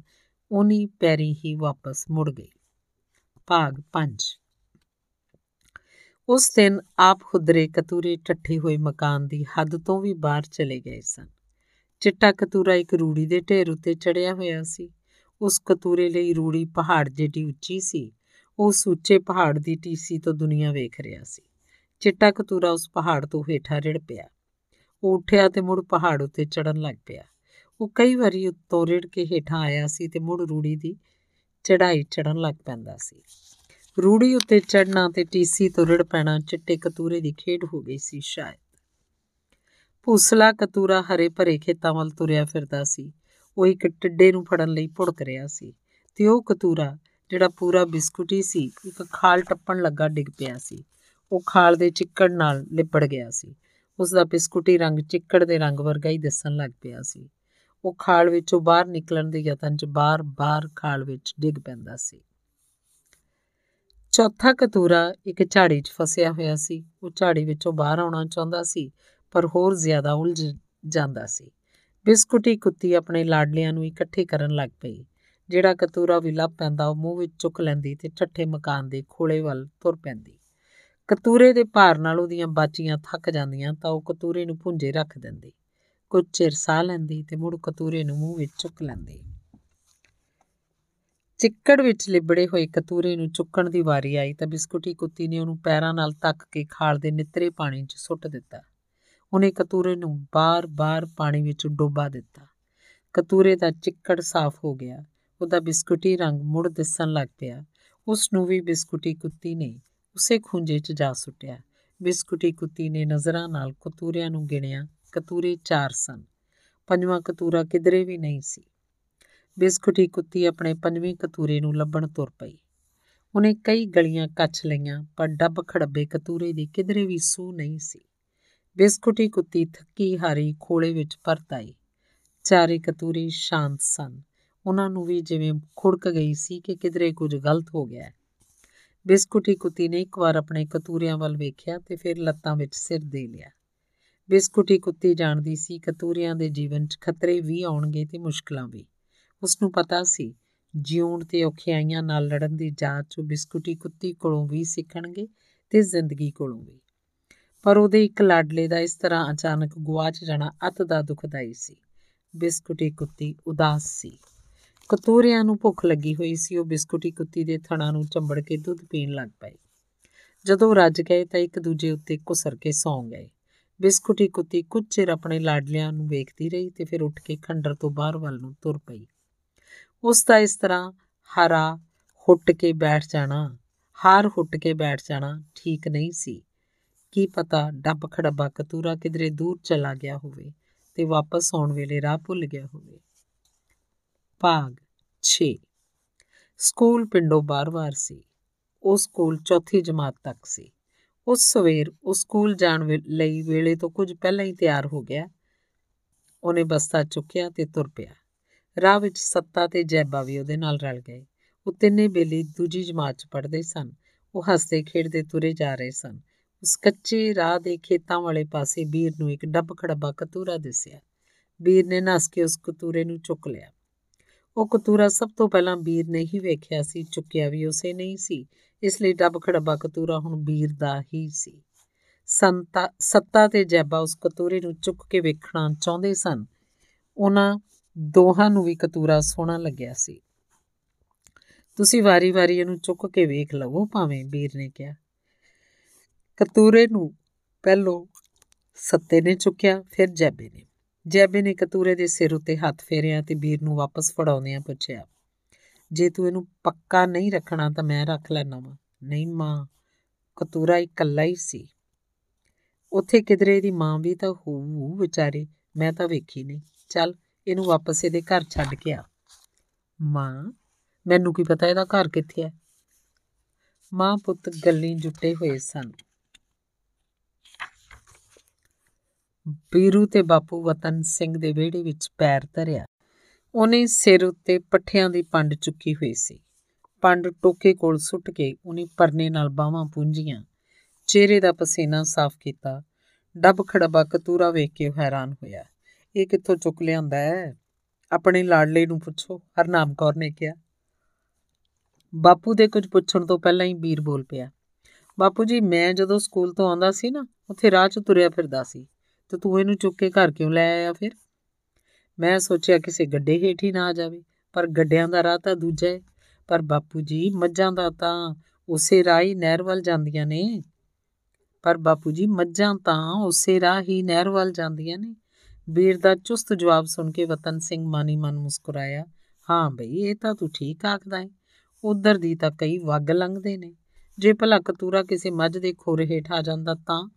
ਹਾਂ ਬਈ ਇਹ ਤਾਂ ਮੈਂ ਸੋਚਿਆ ਹੀ ਨਹੀਂ ਸੀ। ਵਤਨ ਸਿੰਘ ਨੇ ਹੈਰਾਨ ਹੋਣ ਦਾ ਵਿਖਾਵਾ ਕੀਤਾ। ਫਿਰ ਬੋਲਿਆ, ਕਤੂਰਾ ਭੁੱਖਾ ਹੋ, ਇਹਨੂੰ ਦੁੱਧ ਪਿਆ ਪਹਿਲੋਂ। ਵਤਨ ਸਿੰਘ ਉੱਥੋਂ ਉੱਠ ਕੇ ਮੱਝ ਨੂੰ ਛਾਵੇਂ ਬੰਨਣ ਚਲਾ ਗਿਆ। ਵੀਰ ਨੇ ਬਾਟੀ 'ਚ ਦੁੱਧ ਪਾ ਕੇ ਕਤੂਰੇ ਅੱਗੇ ਰੱਖਿਆ। ਕਤੂਰੇ ਨੂੰ ਬਾਟੀ ਵਿੱਚ ਪਏ ਦੁੱਧ ਨੂੰ ਪੀਣ ਦੀ ਜਾਚ ਨਹੀਂ ਸੀ। ਹਾਲੇ ਬਹੁਤ ਨਿੱਕਾ ਸੀ ਉਹ। ਹਰਨਾਮ ਕੌਰ ਅੰਦਰੋਂ ਰੂਹ ਦਾ ਰੂਹ ਦਾ ਫੰਬਾ ਲੈ ਆਈ। ਉਹਨੇ ਫੰਬਾ ਦੁੱਧ ਵਿੱਚ ਭਿਉਂ ਕੇ ਕਤੂਰੇ ਦੇ ਮੂੰਹ ਨੂੰ ਲਾਇਆ। ਕਤੂਰਾ ਪੁੱਛ-ਪੁੱਛ ਦੀ ਆਵਾਜ਼ ਕਰਦਿਆਂ ਫੰਬੇ ਨੂੰ ਚੁੰਗਣ ਲੱਗ ਪਿਆ। ਵੀਰ ਨੇ ਵੀ ਕਤੂਰੇ ਨੂੰ ਦੁੱਧ ਪਿਉਣ ਦੀ ਜਾਚ ਸਿੱਖ ਲਈ। ਭਾਗ 7 ਵੇੜੇ ਵਾਲੀ ਤਰੇਕ ਦੀ ਛਾਂ ਠੰਡੀ ਸੀ। ਮੱਠੀ ਮੱਠੀ ਹਵਾ ਰੁਮਕਣ ਲੱਗ ਪਈ। ਵੀਰ ਤਰੇਕ ਹੇਠ ਬਹਿ ਕੇ ਕਤੂਰੇ ਨਾਲ ਖੇਡਣ ਲੱਗ ਪਿਆ। ਹਰਨਾਮ ਕੌਰ ਨੇ ਫਿਕਰਮੰਦ ਹੋ ਕੇ ਵਤਨ ਸਿੰਘ ਨਾਲ ਗੱਲ ਕੀਤੀ। ਵੀਰ ਦੇ ਬਾਪੂ, ਦੁੱਧ ਚੁੰਗਦਾ ਕਤੂਰਾ ਮਾਂ ਤੋਂ ਬਿਨਾ ਕਿਤਰਾ ਪਲੂ? ਐਵੇਂ ਮਾਸੂਮ ਜੀਵ ਦਾ ਪਾਪ ਨਾ ਸਿਰ ਉੱਤੇ ਲੱਗੀ ਕਤੂਰੇ ਦਾ ਕੁਝ ਕਰੋ। ਜੇ ਭਲਾ ਮੈਂ ਇਹਨੂੰ ਵਾਪਸ ਉੱਥੇ ਹੀ ਛੱਡ ਆਵਾਂ ਤਾਂ ਵੀਰ ਰੋ ਰੋ ਪਾਵਾ ਹੋ ਜੂ, ਕਲੇਸ਼ ਕਰੂ। ਫੇਰ ਭਲਕੇ ਜਦੋਂ ਵੀਰ ਸਕੂਲ ਗਿਆ ਹੋ, ਉਦੋਂ ਕਤੂਰੇ ਨੂੰ ਛੱਡ ਆਇਓ, ਪਰ ਵਤਨ ਸਿੰਘ ਨੇ ਪਤਨੀ ਦੀ ਗੱਲ ਟੋਕ ਦਿੱਤੀ। ਬਸ ਇਹੋ ਠੀਕ ਰਹੂ। ਮੈਨੂੰ ਪਤਾ ਹੈ ਕੁੱਤੀ ਨੇ ਕਿਹੜੇ ਕੋਲੇ ਵਿੱਚ ਕਤੂਰੇ ਜੰਮੇ ਨੇ। ਅਗਲੀ ਸਵੇਰ ਵਤਨ ਸਿੰਘ ਡੱਬ ਖੜਬੇ ਕਤੂਰੇ ਨੂੰ ਟੱਠੇ ਮਕਾਨ ਦੇ ਬਾਹਰ ਛੱਡ ਆਇਆ। ਦੁਪਹਿਰੇ ਵੀਰ ਸਕੂਲੋਂ ਪਰਤਿਆ ਬਸਤਾ ਰੱਖ ਕੇ ਉਹਨੇ ਹਰਨਾਮ ਕੌਰ ਨੂੰ ਪੁੱਛਿਆ, ਕਤੂਰਾ ਕਿੱਥੇ ਆ ਮਾਂ? ਪਤਾ ਹੈ, ਕਤੂਰੇ ਦੀ ਮਾਂ ਬਹੁਤ ਰੋ ਰਹੀ ਸੀ। ਉਹਨੂੰ ਲੱਭ ਲੱਭ ਫਾਵੀ ਹੋ ਗਈ ਸੀ। ਕਿਸੇ ਮਾਂ ਕੋਲੋਂ ਉਹਦਾ ਬੱਚਾ ਖੋ ਲੈਣਾ ਚੰਗੀ ਗੱਲ ਤੇ ਨਹੀਂ ਨਾ। ਕਤੂਰਾ ਕਿੱਥੇ ਆ ਮਾਂ? ਵੀਰ ਬੇਸਬਰਾ ਹੋ ਗਿਆ। ਤੇਰੇ ਬਾਪੂ ਜੀ ਕਤੂਰਾ ਵਾਪਸ ਕੁੱਤੀ ਕੋਲ ਛੱਡ ਆਏ ਨੇ। ਭੂਮਿਕਾ ਵਿਚਾਲੇ ਛੱਡ ਕੇ ਹਰਨਾਮ ਕੌਰ ਨੇ ਸਾਫ਼ ਗੱਲ ਕਰ ਦਿੱਤੀ। ਵੀਰ ਰੋਣ ਲੱਗ ਪਿਆ। ਹਰਨਾਮ ਕੌਰ ਨੇ ਉਹਨੂੰ ਆਪਣੇ ਨਾਲ ਘੁੱਟਿਆ, ਦਿਲਾਸਾ ਦਿੱਤਾ, ਪੁੱਤ ਤੂੰ ਰੋ ਨਾ। ਜਦੋਂ ਕਤੂਰਾ ਕੁਝ ਵੱਡਾ ਹੋ ਗਿਆ ਤਾਂ ਆਪਾਂ ਉਹਨੂੰ ਲੈ ਆਵਾਂਗੇ। ਉਦੋਂ ਕੁੱਤੀ ਨੇ ਕੁਝ ਨਹੀਂ ਕਹਿਣਾ। ਉਹਨੇ ਵੀ ਚਾਹਣਾ ਹੈ ਕਿ ਉਹਦਾ ਕਤੂਰਾ ਆਪਣੇ ਲਈ ਰਹਿਣ ਦਾ ਟਿਕਾਣਾ ਲੱਭੇ। ਉਦੋਂ ਆਪਾਂ ਡੱਬ ਖੜਬੇ ਕਤੂਰੇ ਨੂੰ ਹੀ ਲੈ ਕੇ ਆਵਾਂਗੇ। ਵੀਰ ਨੇ ਅਥਰੂ ਪੂੰਝ ਲਏ। ਹਾਂ, ਉਹ ਕਤੂਰਾ ਬਹੁਤ ਸੋਹਣਾ ਹੈ। ਵੀਰ ਉਸ ਵੱਲ ਪਰ, ਵਰਚ ਗਿਆ। ਉਸ ਪੁੱਛਿਆ, ਉਦੋਂ ਕੁੱਤੀ ਕੁਝ ਨਹੀਂ ਕਹੂਗੀ? ਨਹੀਂ, ਉਹ ਸਗੋਂ ਖੁਸ਼ ਹੋਊਗੀ ਕਿ ਉਹਦੇ ਕਤੂਰੇ ਨੂੰ ਰਹਿਣ ਲਈ ਘਰ ਲੱਭ ਪਿਆ ਆਪਾਂ ਉਹਨੂੰ ਬਹੁਤ ਚੰਗੀ ਤਰ੍ਹਾਂ ਰੱਖਾਂਗੇ। ਹਾਂ, ਬਹੁਤ ਚੰਗੀ ਤਰ੍ਹਾਂ। ਉਹਦੇ ਰਹਿਣ ਲਈ ਵੀ ਆਪਾਂ ਵੱਖਰਾ ਘਰ ਬਣਾ ਦੇਾਂਗੇ ਜਿਵੇਂ ਕੁਕੜੀਆਂ ਲਈ ਖੁੱਡਾ ਬਣਾਇਆ ਹੋਇਆ ਹਾਂ। ਇਹ ਵਧੀਆ ਰਹੂ। ਹਰਨਾਮ ਕੌਰ ਨੇ ਵੀਰ ਦੇ ਸੁਝਾਅ ਦੀ ਹਾਮੀ ਭਰੀ ਤੇ ਤਸੱਲੀ ਦਾ ਲੰਮਾ ਸਾਹ ਭਰਿਆ। ਭਾਗ 8 ਡੱਬ ਖੜਬਾ ਕਤੂਰਾ ਵੀਰ ਦਾ ਖਡਾਉਣਾ ਵੀ ਸੀ ਤੇ ਉਹਦਾ ਖੇਡਣ ਮੱਲਣ ਦਾ ਸਾਥੀ ਵੀ। ਵੀਰ ਉਦਾਸ ਸੀ। ਵਤਨ ਸਿੰਘ ਪੁੱਤਰ ਦੇ ਮਨ ਦੀ ਹਾਲਤ ਸਮਝ ਰਿਹਾ ਸੀ। ਵੀਰ ਦੇ ਸਕੂਲ ਦੀ ਛੁੱਟੀ ਦਾ ਦਿਨ ਆਇਆ। ਵਤਨ ਸਿੰਘ ਨੇ ਸੁਝਾਅ ਦਿੱਤਾ, ਪੁੱਤਰ, ਅੱਜ ਆਪਾਂ ਖੇਤਾਂ ਵਿੱਚੋਂ ਖਰਬੂਜੇ ਤੋੜਨ ਚੱਲਦੇ ਆਂ। ਉੱਥੇ ਆਪਾਂ ਖੂਹ ਤੇ ਬੈਠ ਕੇ ਰੱਜ ਕੇ ਖਰਬੂਜੇ ਖਾਵਾਂਗੇ। ਵੀਰ ਉਤਸ਼ਾਹਿਤ ਹੋ ਗਿਆ, ਹਾਂ ਬਾਪੂ ਜੀ, ਆਉਂਦੀ ਵਾਰੀ ਆਪਾਂ ਮਾਂ ਲਈ ਵੀ ਕਿੰਨੇ ਸਾਰੇ ਖਰਬੂਜੇ ਲੈ ਕੇ ਆਵਾਂਗੇ। ਹਾਂ, ਉਹ ਵੀ ਭਾਵੇਂ ਜਿੰਨੇ ਮਰਜ਼ੀ ਖਰਬੂਜੇ ਖਾ ਲਵੇ, ਵਤਨ ਸਿੰਘ ਪੂਰੇ ਜੋਸ਼ 'ਚ ਬੋਲਿਆ। ਪਰ ਆਪਣੇ ਖੇਤ ਤਾਂ ਬਹੁਤ ਦੂਰ ਨੇ। ਮੈਂ ਇੰਨਾ ਕਿਤਰਾ ਤੁਰੂ? ਵੀਰ ਦਾ ਉਤਸ਼ਾਹ ਠੰਡਾ ਪੈਂਦਾ ਜਾ ਪਿਆ ਓਏ ਵੀਰਿਆ, ਆਪਾਂ ਨੂੰ ਕਾਦੀ ਪਰਵਾਹ ਹੈ? ਆਪਾਂ ਸਾਈਕਲ ਉੱਤੇ ਚਲੇ ਜਾਵਾਂਗੇ। ਵਤਨ ਸਿੰਘ ਨੇ ਹਾਣੀਆਂ ਵਾਂਗੂ ਵੀਰ ਦੇ ਮੋਢੇ ਉੱਤੇ ਹੱਥ ਮਾਰ ਕੇ ਗੱਲ ਕੀਤੀ। ਵਤਨ ਸਿੰਘ ਨੇ ਵੀਰ ਦੇ ਬੈਠਣ ਲਈ ਸਾਈਕਲ ਦੇ ਡੰਡੇ ਉੱਤੇ ਕੱਪੜਾ ਵਲੇਟਿਆ। ਆਰਾਮ ਦੇ ਗੱਦੀ ਤਿਆਰ ਹੋ ਗਈ ਤਾਂ ਉਹ ਘਰੋਂ ਚੱਲ ਪਏ। ਉਹ ਟੱਠੇ ਹੋਏ ਮਕਾਨ ਦੇ ਖੰਡਰਾਂ ਕੋਲੋਂ ਲੰਘਣ ਲੱਗੇ ਤਾਂ ਵਤਨ ਸਿੰਘ ਨੇ ਸਹਿਜ ਭਾ ਦੱਸਿਆ ਇੱਥੇ ਰਹਿੰਦਾ ਹੈ ਉਹ ਡੱਬਾ ਕਤੂਰਾ ਜਿਹੜਾ ਤੂੰ ਚੁੱਕ ਲਿਆਇਆ ਸੈਂ। ਮੈਂ ਕਤੂਰਾ ਵੇਖਣਾ ਹੈ ਬਾਪੂ ਜੀ, ਵੀਰ ਨੇ ਰਿਆੜ ਕੀਤੀ। ਕਤੂਰਾ? ਵਤਨ ਸਿੰਘ ਨੂੰ ਅਚਾਨਕ ਆਪਣੀ ਗਲਤੀ ਦਾ ਅਹਿਸਾਸ ਹੋਇਆ। ਗੱਲ ਮੂੰਹੋਂ ਨਿਕਲ ਚੁੱਕੀ ਸੀ। ਉਸ ਟਾਲਣ ਦਾ ਯਤਨ ਕੀਤਾ, ਵੀਰ ਪੁੱਤਰ, ਆਪਾਂ ਪਹਿਲਾਂ ਜਾ ਕੇ ਆਪਣਾ, ਆਪਣੇ ਖੇਤ ਵਿੱਚੋਂ ਮਿੱਠੇ ਮਿੱਠੇ ਖਰਬੂਜੇ ਲੱਭ ਕੇ ਖਾਈਏ। ਆਉਂਦੀ ਵਾਰੀ ਆਪਾਂ ਤੇਰੇ ਵਾਲਾ ਕਤੂਰਾ ਵੇਖ ਲਵਾਂਗੇ। ਨਹੀਂ, ਮੈਂ ਹੁਣੇ ਵੇਖਣਾ ਹੈ। ਵੀਰ ਆਪਣੀ ਜ਼ਿੱਦ ਉੱਤੇ ਅੜਿਆ ਰਿਹਾ। ਪੰਜਾਂ ਕਤੂਰਿਆਂ ਦੀ ਮਾਂ ਬਹੁਤ ਕੌੜ ਸੀ। ਉਹ ਕਿਸੇ ਨੂੰ ਵੀ ਆਪਣੇ ਕਤੂਰਿਆਂ ਦੇ ਲਾਗੇ ਨਹੀਂ ਸੀ ਜਾਣ ਦਿੰਦੀ। ਜਿਹੜਾ ਵੀ ਕਤੂਰਿਆਂ ਨੇੜੇ ਜਾਣ ਦਾ ਯਤਨ ਕਰਦਾ ਸੀ, ਕੁੱਤੀ ਉਹਦੇ ਉੱਤੇ ਭੌਂਕਦੀ ਸੀ, ਵੱਢਣ ਨੂੰ ਪੈਂਦੀ ਸੀ। ਕਈਆਂ ਨੂੰ ਤਾਂ ਉਹਨੇ ਵੱਢਿਆ ਵੀ ਸੀ। ਲੋਕ ਮਕਾਨ ਦੇ ਕੋਲਿਓਂ ਦੇ ਨੇੜਿਓਂ ਲੰਘਣ ਲੱਗੇ, ਝਿਜਕਦੇ ਸਨ। ਵਤਨ ਸਿੰਘ ਨੇ ਸਾਈਕਲ ਅੱਧ ਟੱਠੀਆਂ ਕੰਧਾਂ ਵਾਲੇ ਪਾਸੇ ਮੋੜ ਲਿਆ। ਬੋਲਿਆ, ਵੀਰ ਪੁੱਤਰ, ਤੂੰ ਕੰਧ ਦੇ ਉੱਤੋਂ ਦੀ ਕਤੂਰੇ ਵੇਖ ਲਵੀਂ। ਜੇ ਆਪਾਂ ਨੇੜੇ ਜਾਵਾਂਗੇ ਤਾਂ ਕੁੱਤੀ ਆਪਾਂ ਨੂੰ ਵੱਢੂ। ਉਹ ਕੰਧਾਂ ਦੇ ਨੇੜੇ ਪਹੁੰਚ ਗਏ, ਪਰ ਕੋਈ ਆਵਾਜ਼ ਨਹੀਂ ਸੁਣੀ। ਆਮ ਤੌਰ ਉਤੇ ਕੰਧਾਂ ਨੇੜਿਓਂ ਲੰਘਦਿਆਂ ਕਤੂਰਿਆਂ ਦੀ ਚੂੰ ਚੂੰ ਤੇ ਘੁਰ-ਘੁਰ ਦੀ ਆਵਾਜ਼ ਸੁਣਦੀ ਸੀ, ਪਰ ਉਸ ਵੇਲੇ ਦੋਹਾਂ ਨੂੰ ਕੋਈ ਵੀ ਆਵਾਜ਼ ਨਹੀਂ ਸੁਣੀ। ਜ਼ਰਾ ਕੁ ਬਿੜਕ ਆਵੇ ਤਾਂ ਕੁੱਤੀ ਦੇ ਕੰਨ ਖੜੇ ਹੋ ਜਾਂਦੇ ਸਨ। ਉਹ ਆਪਣੀ ਥਾਵੇਂ ਬੈਠੀ-ਬੈਠੀ ਭੌਂਕਣ ਲੱਗ ਪੈਂਦੀ ਸੀ। ਵਤਨ ਸਿੰਘ ਨੇ ਆਖਿਆ, ਹੋ ਸਕਦਾ ਹੈ ਕੁੱਤੀ ਆਪਣੇ ਕਤੂਰਿਆਂ ਨੂੰ ਚੁੱਕ ਕੇ ਕਿਧਰੇ ਹੋਰ ਲੈ ਗਈ ਹੋਵੇ। ਜੇ ਕਿਸੇ ਕੁੱਤੀ ਨੂੰ ਕੋਈ ਥਾਂ ਆਪਣੇ ਕਤੂਰਿਆਂ ਲਈ ਖਤਰੇ ਵਾਲੀ ਜਾਪੇ ਤਾਂ ਉਹ ਨਵੀਂ ਥਾਂ ਲੱਭ ਲੈਂਦੀ ਸੀ। ਸ਼ਾਇਦ ਪੰਜਾਂ ਕਤੂਰਿਆਂ ਦੀ ਮਾਂ ਨੇ ਵੀ ਇਹੋ ਹੀ ਕੀਤਾ ਹੋਵੇ ਤੇ ਆਪਣੇ ਕਤੂਰਿਆਂ ਨੂੰ ਇੱਕ ਇੱਕ ਕਰਕੇ ਮੂੰਹ ਵਿੱਚ ਚੁੱਕ ਕੇ ਨਵੀਂ ਥਾਂ ਲੈ ਗਈ ਹੋਵੇ। ਫੇਰ ਵੀ ਉਹ ਥਾਂ ਵੇਖ ਲੈਣੀ ਚਾਹੀਦੀ ਸੀ। ਵਤਨ ਸਿੰਘ ਨੇ ਸਾਈਕਲ ਰੇੜ ਕੇ ਢੱਠੀ ਕੰਧ ਦੇ ਨਾਲ ਲਾ ਦਿੱਤਾ। ਉਹਨੇ ਦੋਹਾਂ ਹੱਥਾਂ ਨਾਲ ਵੀਰ ਨੂੰ ਕਾਠੀ ਤੋਂ ਤਾਂ ਚੁੱਕਿਆ ਤੇ ਮੋਢੇ ਉੱਤੇ ਬਿਠਾ ਲਿਆ। ਹੁਣ ਤੂੰ ਕਤੂਰੇ ਵੇਖ ਲੈ। ਕਤੂਰੇ ਬਿਸਕੁਟੀ ਕੁੱਤੀ ਦੇ ਥਣਾ ਨੂੰ ਚੰਬੜੇ ਹੋਏ ਦੁੱਧ ਪੀ ਰਹੇ ਸਨ। ਕੁੱਤੀ ਨੇ ਅੱਖਾਂ ਮਿਟੀਆਂ ਹੋਈਆਂ ਸਨ।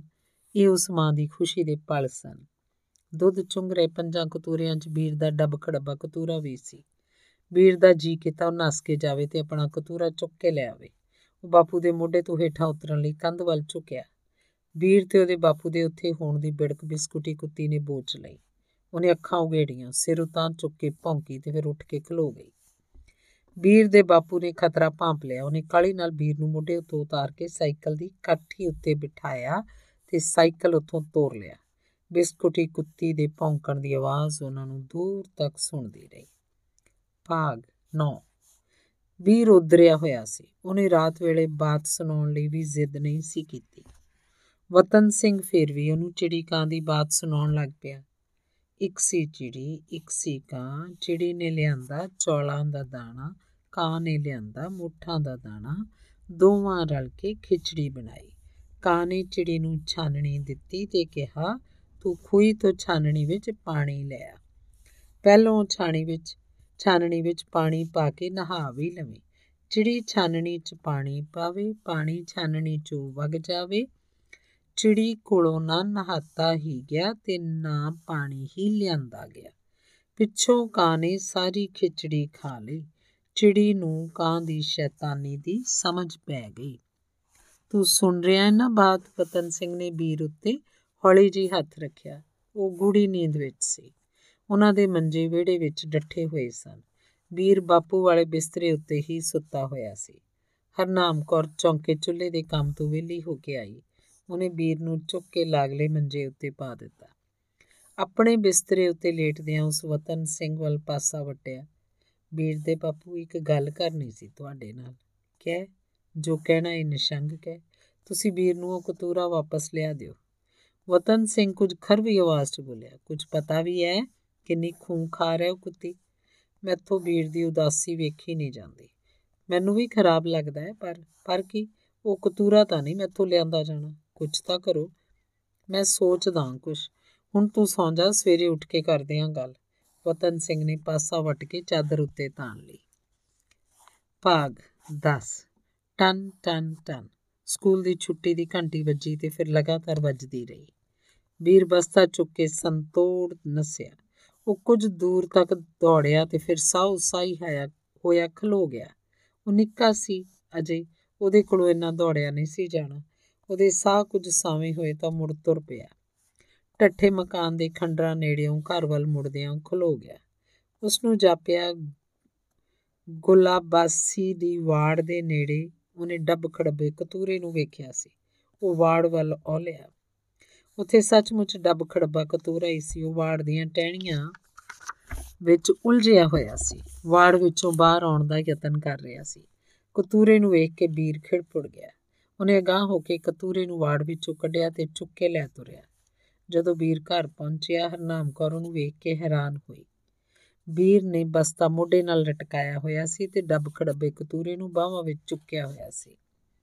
ਪੁੱਤਰ ਦੇ ਚਿਹਰੇ ਉੱਤੇ ਖੇੜਾ ਵੇਖ ਕੇ ਹਰਨਾਮ ਕੌਰ ਮਨੀ ਮਨ ਖੁਸ਼ ਹੋਈ, ਪਰ ਉੱਪਰੋਂ ਉੱਪਰੋਂ ਨੇ ਨਾਰਾਜ਼ਗੀ ਦਾ ਵਿਖਾਵਾ ਕੀਤਾ। ਤੂੰ ਫੇਰ ਚੁੱਕ ਲਿਆ ਐ ਕਤੂਰੇ ਨੂੰ? ਮਾਂ, ਤੂੰ ਜੋ ਆਖਿਆ ਸੀ ਵੀ ਜਦੋਂ ਕਤੂਰਾ ਵੱਡਾ ਹੋ ਜੂ ਆਪਾਂ ਉਹਨੂੰ ਰੱਖ ਲਵਾਂਗੇ। ਵੀਰ ਨੇ ਸਫ਼ਾਈ ਦਿੱਤੀ ਤਾਂ ਕਿ ਵੱਡਾ ਹੋ ਗਿਆ ਹੈ ਕਤੂਰਾ। ਹਾਂ ਮਾਂ, ਉਦੋਂ ਤਾਂ ਨਿੱਕਾ ਜਿਹਾ ਸੀ। ਹਾਂ 5 ਦਿਨ ਪਹਿਲਾਂ ਤਾਂ ਡੱਬ ਖੜਬਾ ਕਤੂਰਾ ਬਹੁਤ ਹੀ ਨਿੱਕਾ ਜਿਹਾ ਸੀ। ਫਿਰ ਹੁਣ ਕਿਸ ਤਰ੍ਹਾਂ ਕਰਨਾ ਹੈ? ਹਰਨਾਮ ਕੌਰ ਵੀਰ ਦਾ ਤਰਕ ਸੁਣ ਕੇ ਮਨ ਹੀ ਮਨ ਹੱਸੀ। ਆਪਾਂ ਹੁਣ ਇਹਨੂੰ ਰੱਖ ਲੈਨੇ ਆ ਹਾਂ, ਹੁਣ ਤਾਂ ਇਹ ਵੱਡਾ ਵੀ ਹੋ ਗਿਆ। ਆਪਾਂ ਇਹਨੂੰ ਰੱਖ ਹੀ ਲੈਨੇ ਆ ਉਸ ਕਿਹਾ ਤੇ ਮਮਤਾ ਮਈ ਨੇ ਵੀਰ ਨੂੰ ਆਪਣੇ ਨਾਲ ਘੁੱਟ ਲਿਆ। ਡੱਬ ਖੜਬਾ ਕਤੂਰਾ ਹੁਣ ਹਮੇਸ਼ਾ ਵੀਰ ਕੋਲ ਹੀ ਰਹੂ, ਇਹ ਕੋਈ ਨਿੱਕੀ ਗੱਲ ਨਹੀਂ ਸੀ। ਭਾਗ 11 ਵੀਰ ਦੀ ਸਕੂਲ ਦੀ ਕਿਤਾਬ ਵਿੱਚ ਇੱਕ ਕੁੱਤੇ ਦੀ ਕਹਾਣੀ ਸੀ। ਉਸ ਕਤੂਰੇ ਦਾ ਨਾਮ ਮੋਤੀ ਸੀ। ਉਹਨੇ ਆਪਣੇ ਕਤੂਰੇ ਦਾ ਨਾਮ ਵੀ ਮੋਤੀ ਰੱਖ ਲਿਆ। ਉਹਨੇ ਕਤੂਰੇ ਨੂੰ ਮੋਤੀ ਮੋਤੀ ਕਹਿ ਕੇ ਆਵਾਜ਼ ਦਿੱਤੀ। ਕਤੂਰਾ ਖਿੱਦੋ ਨਾਲ ਖੇਡ ਰਿਹਾ ਸੀ, ਉਹ ਖੇਡਦਾ ਹੀ ਰਿਹਾ। ਉਹਨੂੰ ਪਤਾ ਹੀ ਨਹੀਂ ਸੀ ਕਿ ਉਹਦਾ ਨਾਮ ਮੋਤੀ ਹੈ। ਹੌਲੀ-ਹੌਲੀ ਕਤੂਰੇ ਨੂੰ ਵੀ ਆਪਣੇ ਨਾਮ ਦਾ ਪਤਾ ਲੱਗ ਗਿਆ। ਕੋਈ ਕਤੂਰੇ ਨੂੰ ਮੋਤੀ ਕਹਿ ਕੇ ਆਵਾਜ਼ ਦਿੰਦਾ ਤਾਂ ਉਹਦੇ ਕੰਨ ਖੜੇ ਹੋ ਜਾਂਦੇ।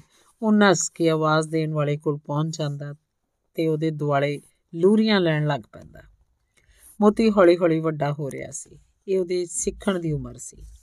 ਵੀਰ ਉਹਨੂੰ ਬਹੁਤ ਕੁਝ ਸਿਖਾਉਣਾ ਚਾਹੁੰਦਾ ਸੀ, ਪਰ ਮੋਤੀ ਆਪਣੀ ਮਨਮਰਜ਼ੀ ਕਰਦਾ ਸੀ। ਵੀਰ ਕੋਲੋਂ ਕੁਝ ਵੀ ਨਹੀਂ ਸੀ ਸਿੱਖ ਰਿਹਾ।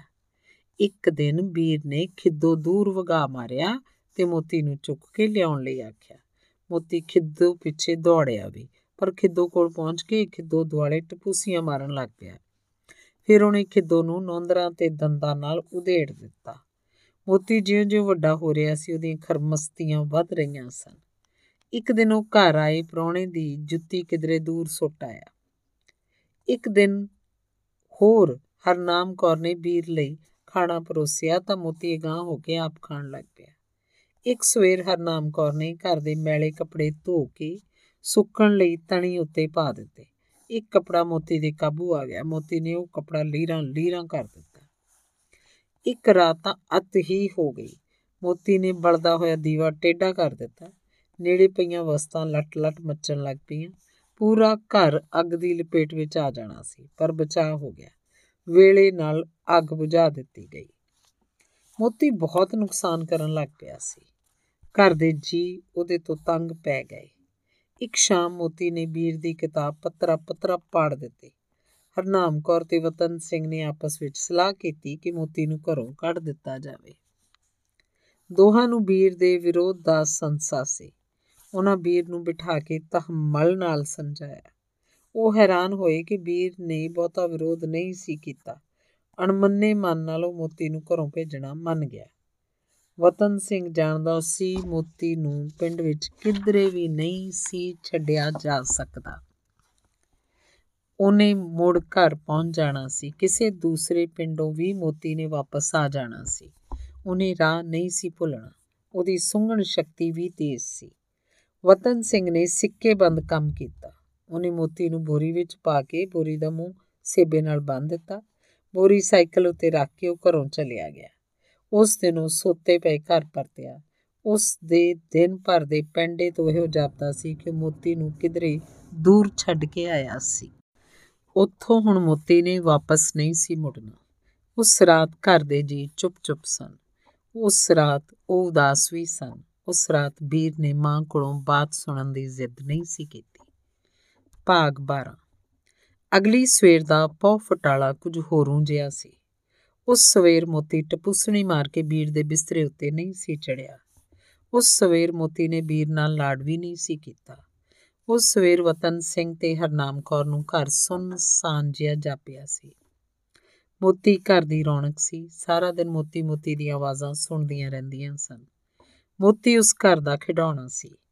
ਹੌਲੀ ਹੌਲੀ ਉਹ ਉਦਰੇਵੇਂ ਵਿੱਚ ਮੋਤੀ ਨੂੰ ਯਾਦ ਕਰਨ ਲੱਗ ਪਏ। ਮੋਤੀ ਮਾਸੂਮ ਸੀ, ਸ਼ਰਾਰਤਾਂ ਕਰਦਾ ਪਿਆਰਾ ਲੱਗਦਾ ਸੀ। ਮੋਤੀ ਲਈ ਵਸਤਾਂ ਦੀ ਭੰਨ ਤੋੜ ਵੀ ਖੇਡ ਵਾਂਗੂ ਸੀ। ਉਹਨੂੰ ਚੰਗੀ ਮਾੜੀ ਗੱਲ ਦਾ ਕੀ ਪਤਾ? ਵਤਨ ਸਿੰਘ ਤੇ ਹਰਨਾਮ ਕੌਰ ਨੇ ਇੱਕ ਦੂਜੇ ਨੂੰ ਬੋਲ ਕੇ ਨਹੀਂ ਸੀ ਦੱਸਿਆ, ਪਰ ਉਹ ਦੋਵੇਂ ਆਪਣੇ ਕੀਤੇ ਉੱਤੇ ਪਛਤਾ ਰਹੇ ਸਨ। ਉਹਨਾਂ ਨੂੰ ਇੱਕ ਹੋਰ ਫਿਕਰ ਵੀ ਖਾ ਰਿਹਾ ਸੀ। ਮੋਤੀ ਨੂੰ ਗਲੀਆਂ ਦੇ ਕੁੱਤਿਆਂ ਵਾਂਗੂ ਘਰ-ਘਰ ਜਾ ਕੇ ਰੋਟੀ ਮੰਗਣ ਦੀ ਜਾਂਚ ਨਹੀਂ ਸੀ। ਮੰਗਣ ਦੀ ਜਾਂਚ ਸਿੱਖਣ ਤੋਂ ਪਹਿਲਾਂ ਹੀ ਮੋਤੀ ਨੂੰ ਵੀਰ ਘਰ ਲੈ ਆਇਆ ਸੀ। ਕਿਧਰੇ ਭੁੱਖ ਮੋਤੀ ਦੀ ਜਾਨ ਹੀ ਨਾ ਲੈ ਲਵੇ। ਉਹਨਾਂ ਦਿਲੋਂ ਚਾਹਿਆ ਕਿ ਮੋਤੀ ਘਰ ਵਾਪਸ ਆ ਜਾਵੇ। ਉਹ ਮੋਤੀ ਦੇ ਮੁੜਨ ਦੀ ਆਸ ਲੈ ਕੇ ਉਹਨੂੰ ਉਡੀਕਣ ਲੱਗ ਪਏ। ਇੱਕ ਦਿਨ ਵੀਰ ਨੇ ਹਰਨਾਮ ਕੌਰ ਨਾਲ ਸੁਭੌਕੀ ਗੱਲ ਕੀਤੀ। ਮਾਂ, ਮੈਨੂੰ ਲੱਗਦਾ ਹੈ ਮੋਤੀ ਨੂੰ ਕਿਸੇ ਨੇ ਰੱਖ ਲਿਆ ਹੋ ਹਾਂ, ਸ਼ਾਇਦ ਵੀਰ ਦੀ ਇੰਨੀ ਕੁ ਗੱਲ ਵਿੱਚ ਮਾਂ ਨੂੰ ਟੀਸ ਲੁਕੀ ਹੋਈ ਜਾਪੀ। ਉਹਨੇ ਵਤਨ ਸਿੰਘ ਨਾਲ ਗੱਲ ਕੀਤੀ ਤਾਂ ਉਹ ਵੀ ਉਦਾਸ ਹਾਂ ਸ਼ਾਇਦ ਵੀਰ ਦੀ ਇੰਨੀ ਕੁ ਗੱਲ ਵਿੱਚ ਮਾਂ ਨੂੰ ਟੀਸ ਲੁਕੀ ਹੋਈ ਜਾਪੀ। ਉਹਨੇ ਵਤਨ ਸਿੰਘ ਨਾਲ ਗੱਲ ਕੀਤੀ ਤਾਂ ਉਹ ਵੀ ਉਦਾਸ ਹੋ ਗਿਆ। ਇੱਕ ਸਵੇਰ ਉਹ ਮੋਤੀ ਨੂੰ ਲੱਭਣ ਤੁਰ ਪਿਆ। ਦੂਰ ਦੇ ਜਿਸ ਪਿੰਡ ਵਤਨ ਸਿੰਘ ਮੋਤੀ ਨੂੰ ਛੱਡ ਕੇ ਆਇਆ ਸੀ, ਉੱਥੇ ਵਤਨ ਸਿੰਘ ਦਾ ਇੱਕ ਦੋਸਤ ਰਹਿੰਦਾ ਸੀ। ਉਹਨੇ ਜਾ ਕੇ ਸਾਰੀ ਗੱਲ ਉਹਨੂੰ ਦੱਸੀ। ਦੋਵੇਂ ਦੋਸਤ ਕਤੂਰੇ ਨੂੰ ਲੱਭਣ ਤੁਰ ਪਏ। ਉਹਨਾਂ ਉਸ ਪਿੰਡ ਦੀਆਂ ਗਲੀਆਂ ਕੱਚੀਆਂ ਕਈਆਂ ਲੋਕਾਂ ਨੂੰ ਪੁੱਛਿਆ, ਕਿਧਰੇ ਵੀ ਮੋਤੀ ਦਾ ਕੋਈ ਸੁਰਾਗ ਨਹੀਂ ਸੀ। ਭਾਗ 13 ਮੋਤੀ ਦੇ ਆਉਣ ਦੀ ਆਸ ਮੁੱਕੀ ਹੋਈ ਸੀ। ਬੋਰੀ ਵਿੱਚ ਬੰਦ ਕਤੂਰੇ ਨੂੰ ਕੀ ਪਤਾ ਕਿ ਉਹਦੇ ਘਰ ਦਾ ਰਾਹ ਕਿਹੜਾ ਸੀ। ਵੀਰ ਅਲਾਣੇ ਮੰਜੇ ਉੱਤੇ ਚੌਂਕੜੀ ਮਾਰ ਕੇ ਬੈਠਾ ਹੋਇਆ ਸੀ। ਉਹ ਫੱਟੀ ਉੱਤੇ ਖੁਸ਼ ਖਤ ਲਿਖਾਈ ਲਿਖ ਰਿਹਾ ਸੀ। ਹੁੱਜ ਨਾਲ ਟੁੱਕਾ ਹੋਇਆ ਬਾਹਰਲਾ ਬੂਹਾ ਖੁੱਲਿਆ ਮੋਤੀ ਨੇ ਬਰੂਹਾਂ ਅੰਦਰ ਪੈਰ ਧਰਿਆ। ਵੀਰ ਨੇ ਫੱਟੀ ਉੱਤੋਂ ਨਜ਼ਰਾਂ ਚੁੱਕ ਕੇ ਬਾਹਰਲੇ ਬੂਹੇ ਵੱਲ ਵੇਖਿਆ। ਉਹਨੂੰ ਆਪਣੀਆਂ ਅੱਖਾਂ ਉੱਤੇ ਯਕੀਨ ਹੀ ਨਾ ਆਇਆ ਕਿ ਅੰਦਰ ਆਉਣ ਵਾਲਾ ਕਤੂਰਾ ਮੋਤੀ ਸੀ। ਮੋਤੀ ਨੇ ਪਤਾ ਨਹੀਂ ਕਿੰਨੀਆਂ ਕੁ ਭੁੱਖਾਂ ਝੱਲੀਆਂ ਸਨ ਤੇ ਕਿੰਨੀਆਂ ਕੁ ਤੇਹਾਂ। ਉਹ ਡਿਗੂ ਡਿਗੂ ਕਰਦਾ ਤੁਰ ਰਿਹਾ ਸੀ। ਉਹਦੇ ਕਦਮ ਡੋਲ ਰਹੇ ਸਨ। ਉਹ ਡਿੱਗਿਆ ਤੇ ਉੱਠ ਕੇ ਫਿਰ ਤੁਰ ਪਿਆ। ਵੀਰ ਨੇ ਫੱਟੀ ਪਰਾਂ ਰੱਖੀ ਤੇ ਕਾਲੀ ਨਾਲ ਮੰਜੇ ਤੋਂ ਉਤਰਿਆ। ਵੀਰ ਨੂੰ ਵੇਖ ਕੇ ਮੋਤੀ ਨੂੰ ਪਿਛਲੇ ਦਿਨਾਂ ਦੀ ਭੁੱਖ ਤੇ ਭੁੱਲ ਗਈ। ਉਹਦੇ ਸਰੀਰ 'ਚ ਨਵੀਂ ਤਾਕਤ ਆ ਗਈ। ਉਹ ਵੀਰ ਵੱਲ ਨੱਸਿਆ। ਅਗਲੇ ਪੈਰ ਚੁੱਕ ਕੇ ਉਹ ਵੀਰ ਨਾਲ ਚੰਬੜ ਗਿਆ। ਮੋਤੀ ਨੂੰ ਨਰਵਾ ਹੁੰਦਿਆਂ ਕੁਝ ਦਿਨ ਲੱਗ ਗਏ। ਘਰ ਵਿੱਚ ਰੌਣਕ ਪਰਤ ਆਈ। ਮੋਤੀ ਪਹਿਲਾਂ ਵਾਂਗੂ ਹੀ ਸ਼ਰਾਰਤੀ ਹੋ ਗਿਆ। ਉਹ ਪਹਿਲਾਂ ਵਾਂਗੂ ਹੀ ਵਸਤਾਂ ਦੀ ਭੰਨ ਤੋੜ ਕਰਨ ਲੱਗ ਪਿਆ। ਇੱਕ ਦਿਨ ਹਰਨਾਮ ਕੌਰ ਦਾ ਛੋਟਾ ਭਰਾ ਗੁਰਨਾਮ ਸਿੰਘ ਭੈਣ ਨੂੰ ਮਿਲਣ ਆ ਗਿਆ। ਉਹ ਫੌਜ ਵਿੱਚ ਸੀ ਤੇ ਕੁਝ ਦਿਨਾਂ ਲਈ ਛੁੱਟੀ ਆਇਆ ਹੋਇਆ ਸੀ। ਵਤਨ ਸਿੰਘ ਨੇ ਗੁਰਨਾਮ ਸਿੰਘ ਨੂੰ ਮੋਤੀ ਦੀਆਂ ਖਰਮਸਤੀਆਂ ਦੀ ਪੂਰੀ ਕਹਾਣੀ ਸੁਣਾਈ। ਉਹਨੇ ਇਹ ਵੀ ਦੱਸਿਆ ਕਿ ਉਹ ਹੁਣ ਮੋਤੀ ਨੂੰ ਘਰੋਂ ਨਹੀਂ ਕੱਢਣਾ ਚਾਹੁੰਦੇ, ਪਰ ਉਹਦੇ ਤੋਂ ਔਖੇ ਵੀ ਬਹੁਤ ਸਨ। ਉਹ ਬੇਜ਼ੁਬਾਨ ਤੁਹਾਨੂੰ ਪਿਆਰ ਕਰਦਾ ਹੈ, ਤਾਂ ਹੀ ਰਾਹ ਖੜਾ ਲੱਭ ਕੇ ਵਾਪਸ ਤੁਹਾਡੇ ਕੋਲ ਪਹੁੰਚਿਆ ਹੈ। ਸਾਨੂੰ ਪਤਾ ਹੈ, ਅਸੀਂ ਵੀ ਤਿੰਨੇ ਜੀ ਬਹੁਤ ਪਿਆਰ ਕਰਦੇ ਹਾਂ ਮੋਤੀ ਨੂੰ, ਪਰ ਉਹ ਸਿੱਖਦਾ ਕੁਝ ਨਹੀਂ, ਬਹੁਤ ਨੁਕਸਾਨ ਕਰਦਾ ਹੈ। ਸਾਨੂੰ ਤਾਂ ਕੁਝ ਪਤਾ ਨਹੀਂ ਲੱਗਦਾ ਕਿ ਕੀ ਕਰੀਏ ਉਹਦਾ। ਵਤਨ ਸਿੰਘ ਪਰੇਸ਼ਾਨ ਸੀ। ਭਾਉ ਜੀ, ਐਵੇਂ ਪਰੇਸ਼ਾਨ ਨਾ ਹੋਵੋ, ਤੁਸੀਂ ਵੇਖ ਲਿਓ ਭਾਵੇਂ। ਕੁਝ ਦਿਨਾਂ ਵਿੱਚ ਹੀ ਮੋਤੀ ਚੰਗਾ ਕੁੱਤਾ ਬਣ ਜੂ। ਗੁਰਨਾਮ ਸਿੰਘ ਨੇ ਵਤਨ ਸਿੰਘ ਨੂੰ ਤਰਵਾਸ ਦੇ ਬੋਲ ਕਹੇ। ਵਤਨ ਸਿੰਘ ਫਿੱਕਾ ਜਿਹਾ ਹੱਸਿਆ ਕਿਤਰਾ ਕੋਈ ਜਾਦੂ ਆਉਂਦਾ ਏ ਤੈਨੂੰ? ਹਾਂ, ਜਾਦੂ ਆਉਂਦਾ ਏ, ਮੈਨੂੰ ਗੁਰਨਾਮ ਸਿੰਘ ਵੀ ਹੱਸਿਆ, ਮੈਂ ਸਮਝਿਆ ਨਹੀਂ। ਗੁਰਨਾਮ ਸਿੰਘ ਫੌਜ ਵਿੱਚ ਕੁੱਤਿਆਂ ਨੂੰ ਸਿਖਲਾਈ ਦੇਣ ਦਾ ਕੰਮ ਕਰਦਾ ਸੀ। ਫੌਜ ਨੇ ਕੁੱਤਿਆਂ ਕੋਲੋਂ ਕਈ ਤਰ੍ਹਾਂ ਦੇ ਕੰਮ ਲੈਣੇ ਹੁੰਦੇ ਨੇ। ਉਹ ਸਿਖਲਾਈ ਆਮ ਸਿਖਲਾਈ ਨਹੀਂ ਹੁੰਦੀ। ਮੋਤੀ ਨੂੰ ਤਾਂ ਬਸ ਕੁਝ ਕੁਝ ਚੰਗੀਆਂ ਗੱਲਾਂ ਦੀ ਸਿਖਲਾਈ ਹੀ ਦੇਣੀ ਸੀ ਉਹਨੇ। ਗੁਰਨਾਮ ਸਿੰਘ ਨੇ ਦੱਸਿਆ, ਵੇਖੋ ਭਾਉ ਜੀ ਫੌਜ ਦੇ ਕੁੱਤਿਆਂ ਨੂੰ ਸਿਖਲਾਈ ਦੇਣਾ ਮੇਰਾ ਕਿੱਤਾ ਹੈ ਮੈਂ ਭਲਕੇ ਆਪਣੇ ਪਿੰਡ ਵਾਪਸ ਜਾਣਾ ਸੀ, ਪਰ ਹੁਣ ਕੁਝ ਦਿਨ ਹੋਰ ਟਿਕ ਜਾਉਂ ਤੇ ਮੋਤੀ ਨੂੰ ਸੁਧਾਰ ਕੇ ਹੀ ਵਾਪਸ ਮੁੜੋ। ਗੁਰਨਾਮ ਸਿੰਘ ਨੇ ਉਸੇ ਦਿਨ ਤੋਂ ਮੋਤੀ ਦੀ ਸਿਖਲਾਈ ਸ਼ੁਰੂ ਕਰ ਦਿੱਤੀ। ਕੁਝ ਦਿਨਾਂ ਵਿੱਚ ਹੀ ਮੋਤੀ ਚੰਗਾ ਕੁੱਤਾ ਬਣ ਗਿਆ। ਭਾਗ 14 ਦਿਨ ਮਹੀਨੇ ਬੀਤਦੇ ਰਹੇ। ਰੁੱਤ ਵੀ ਬਦਲੀ ਤੇ ਮੌਸਮ ਵੀ। ਵੀਰ ਨੇ ਦੂਜੀ ਜਮਾਤ ਪਾਸ ਕਰ ਲਈ। ਉਹਦੀ ਤੀਜੀ ਜਮਾਤ ਦੀ ਪੜ੍ਹਾਈ ਵੀ ਸ਼ੁਰੂ ਹੋ ਗਈ। ਮੋਤੀ ਨਿੱਕੇ ਨਿੱਕੇ ਕਤੂਰੇ ਤੋਂ ਨਰਵਾ ਕੁੱਤਾ ਬਣ ਗਿਆ।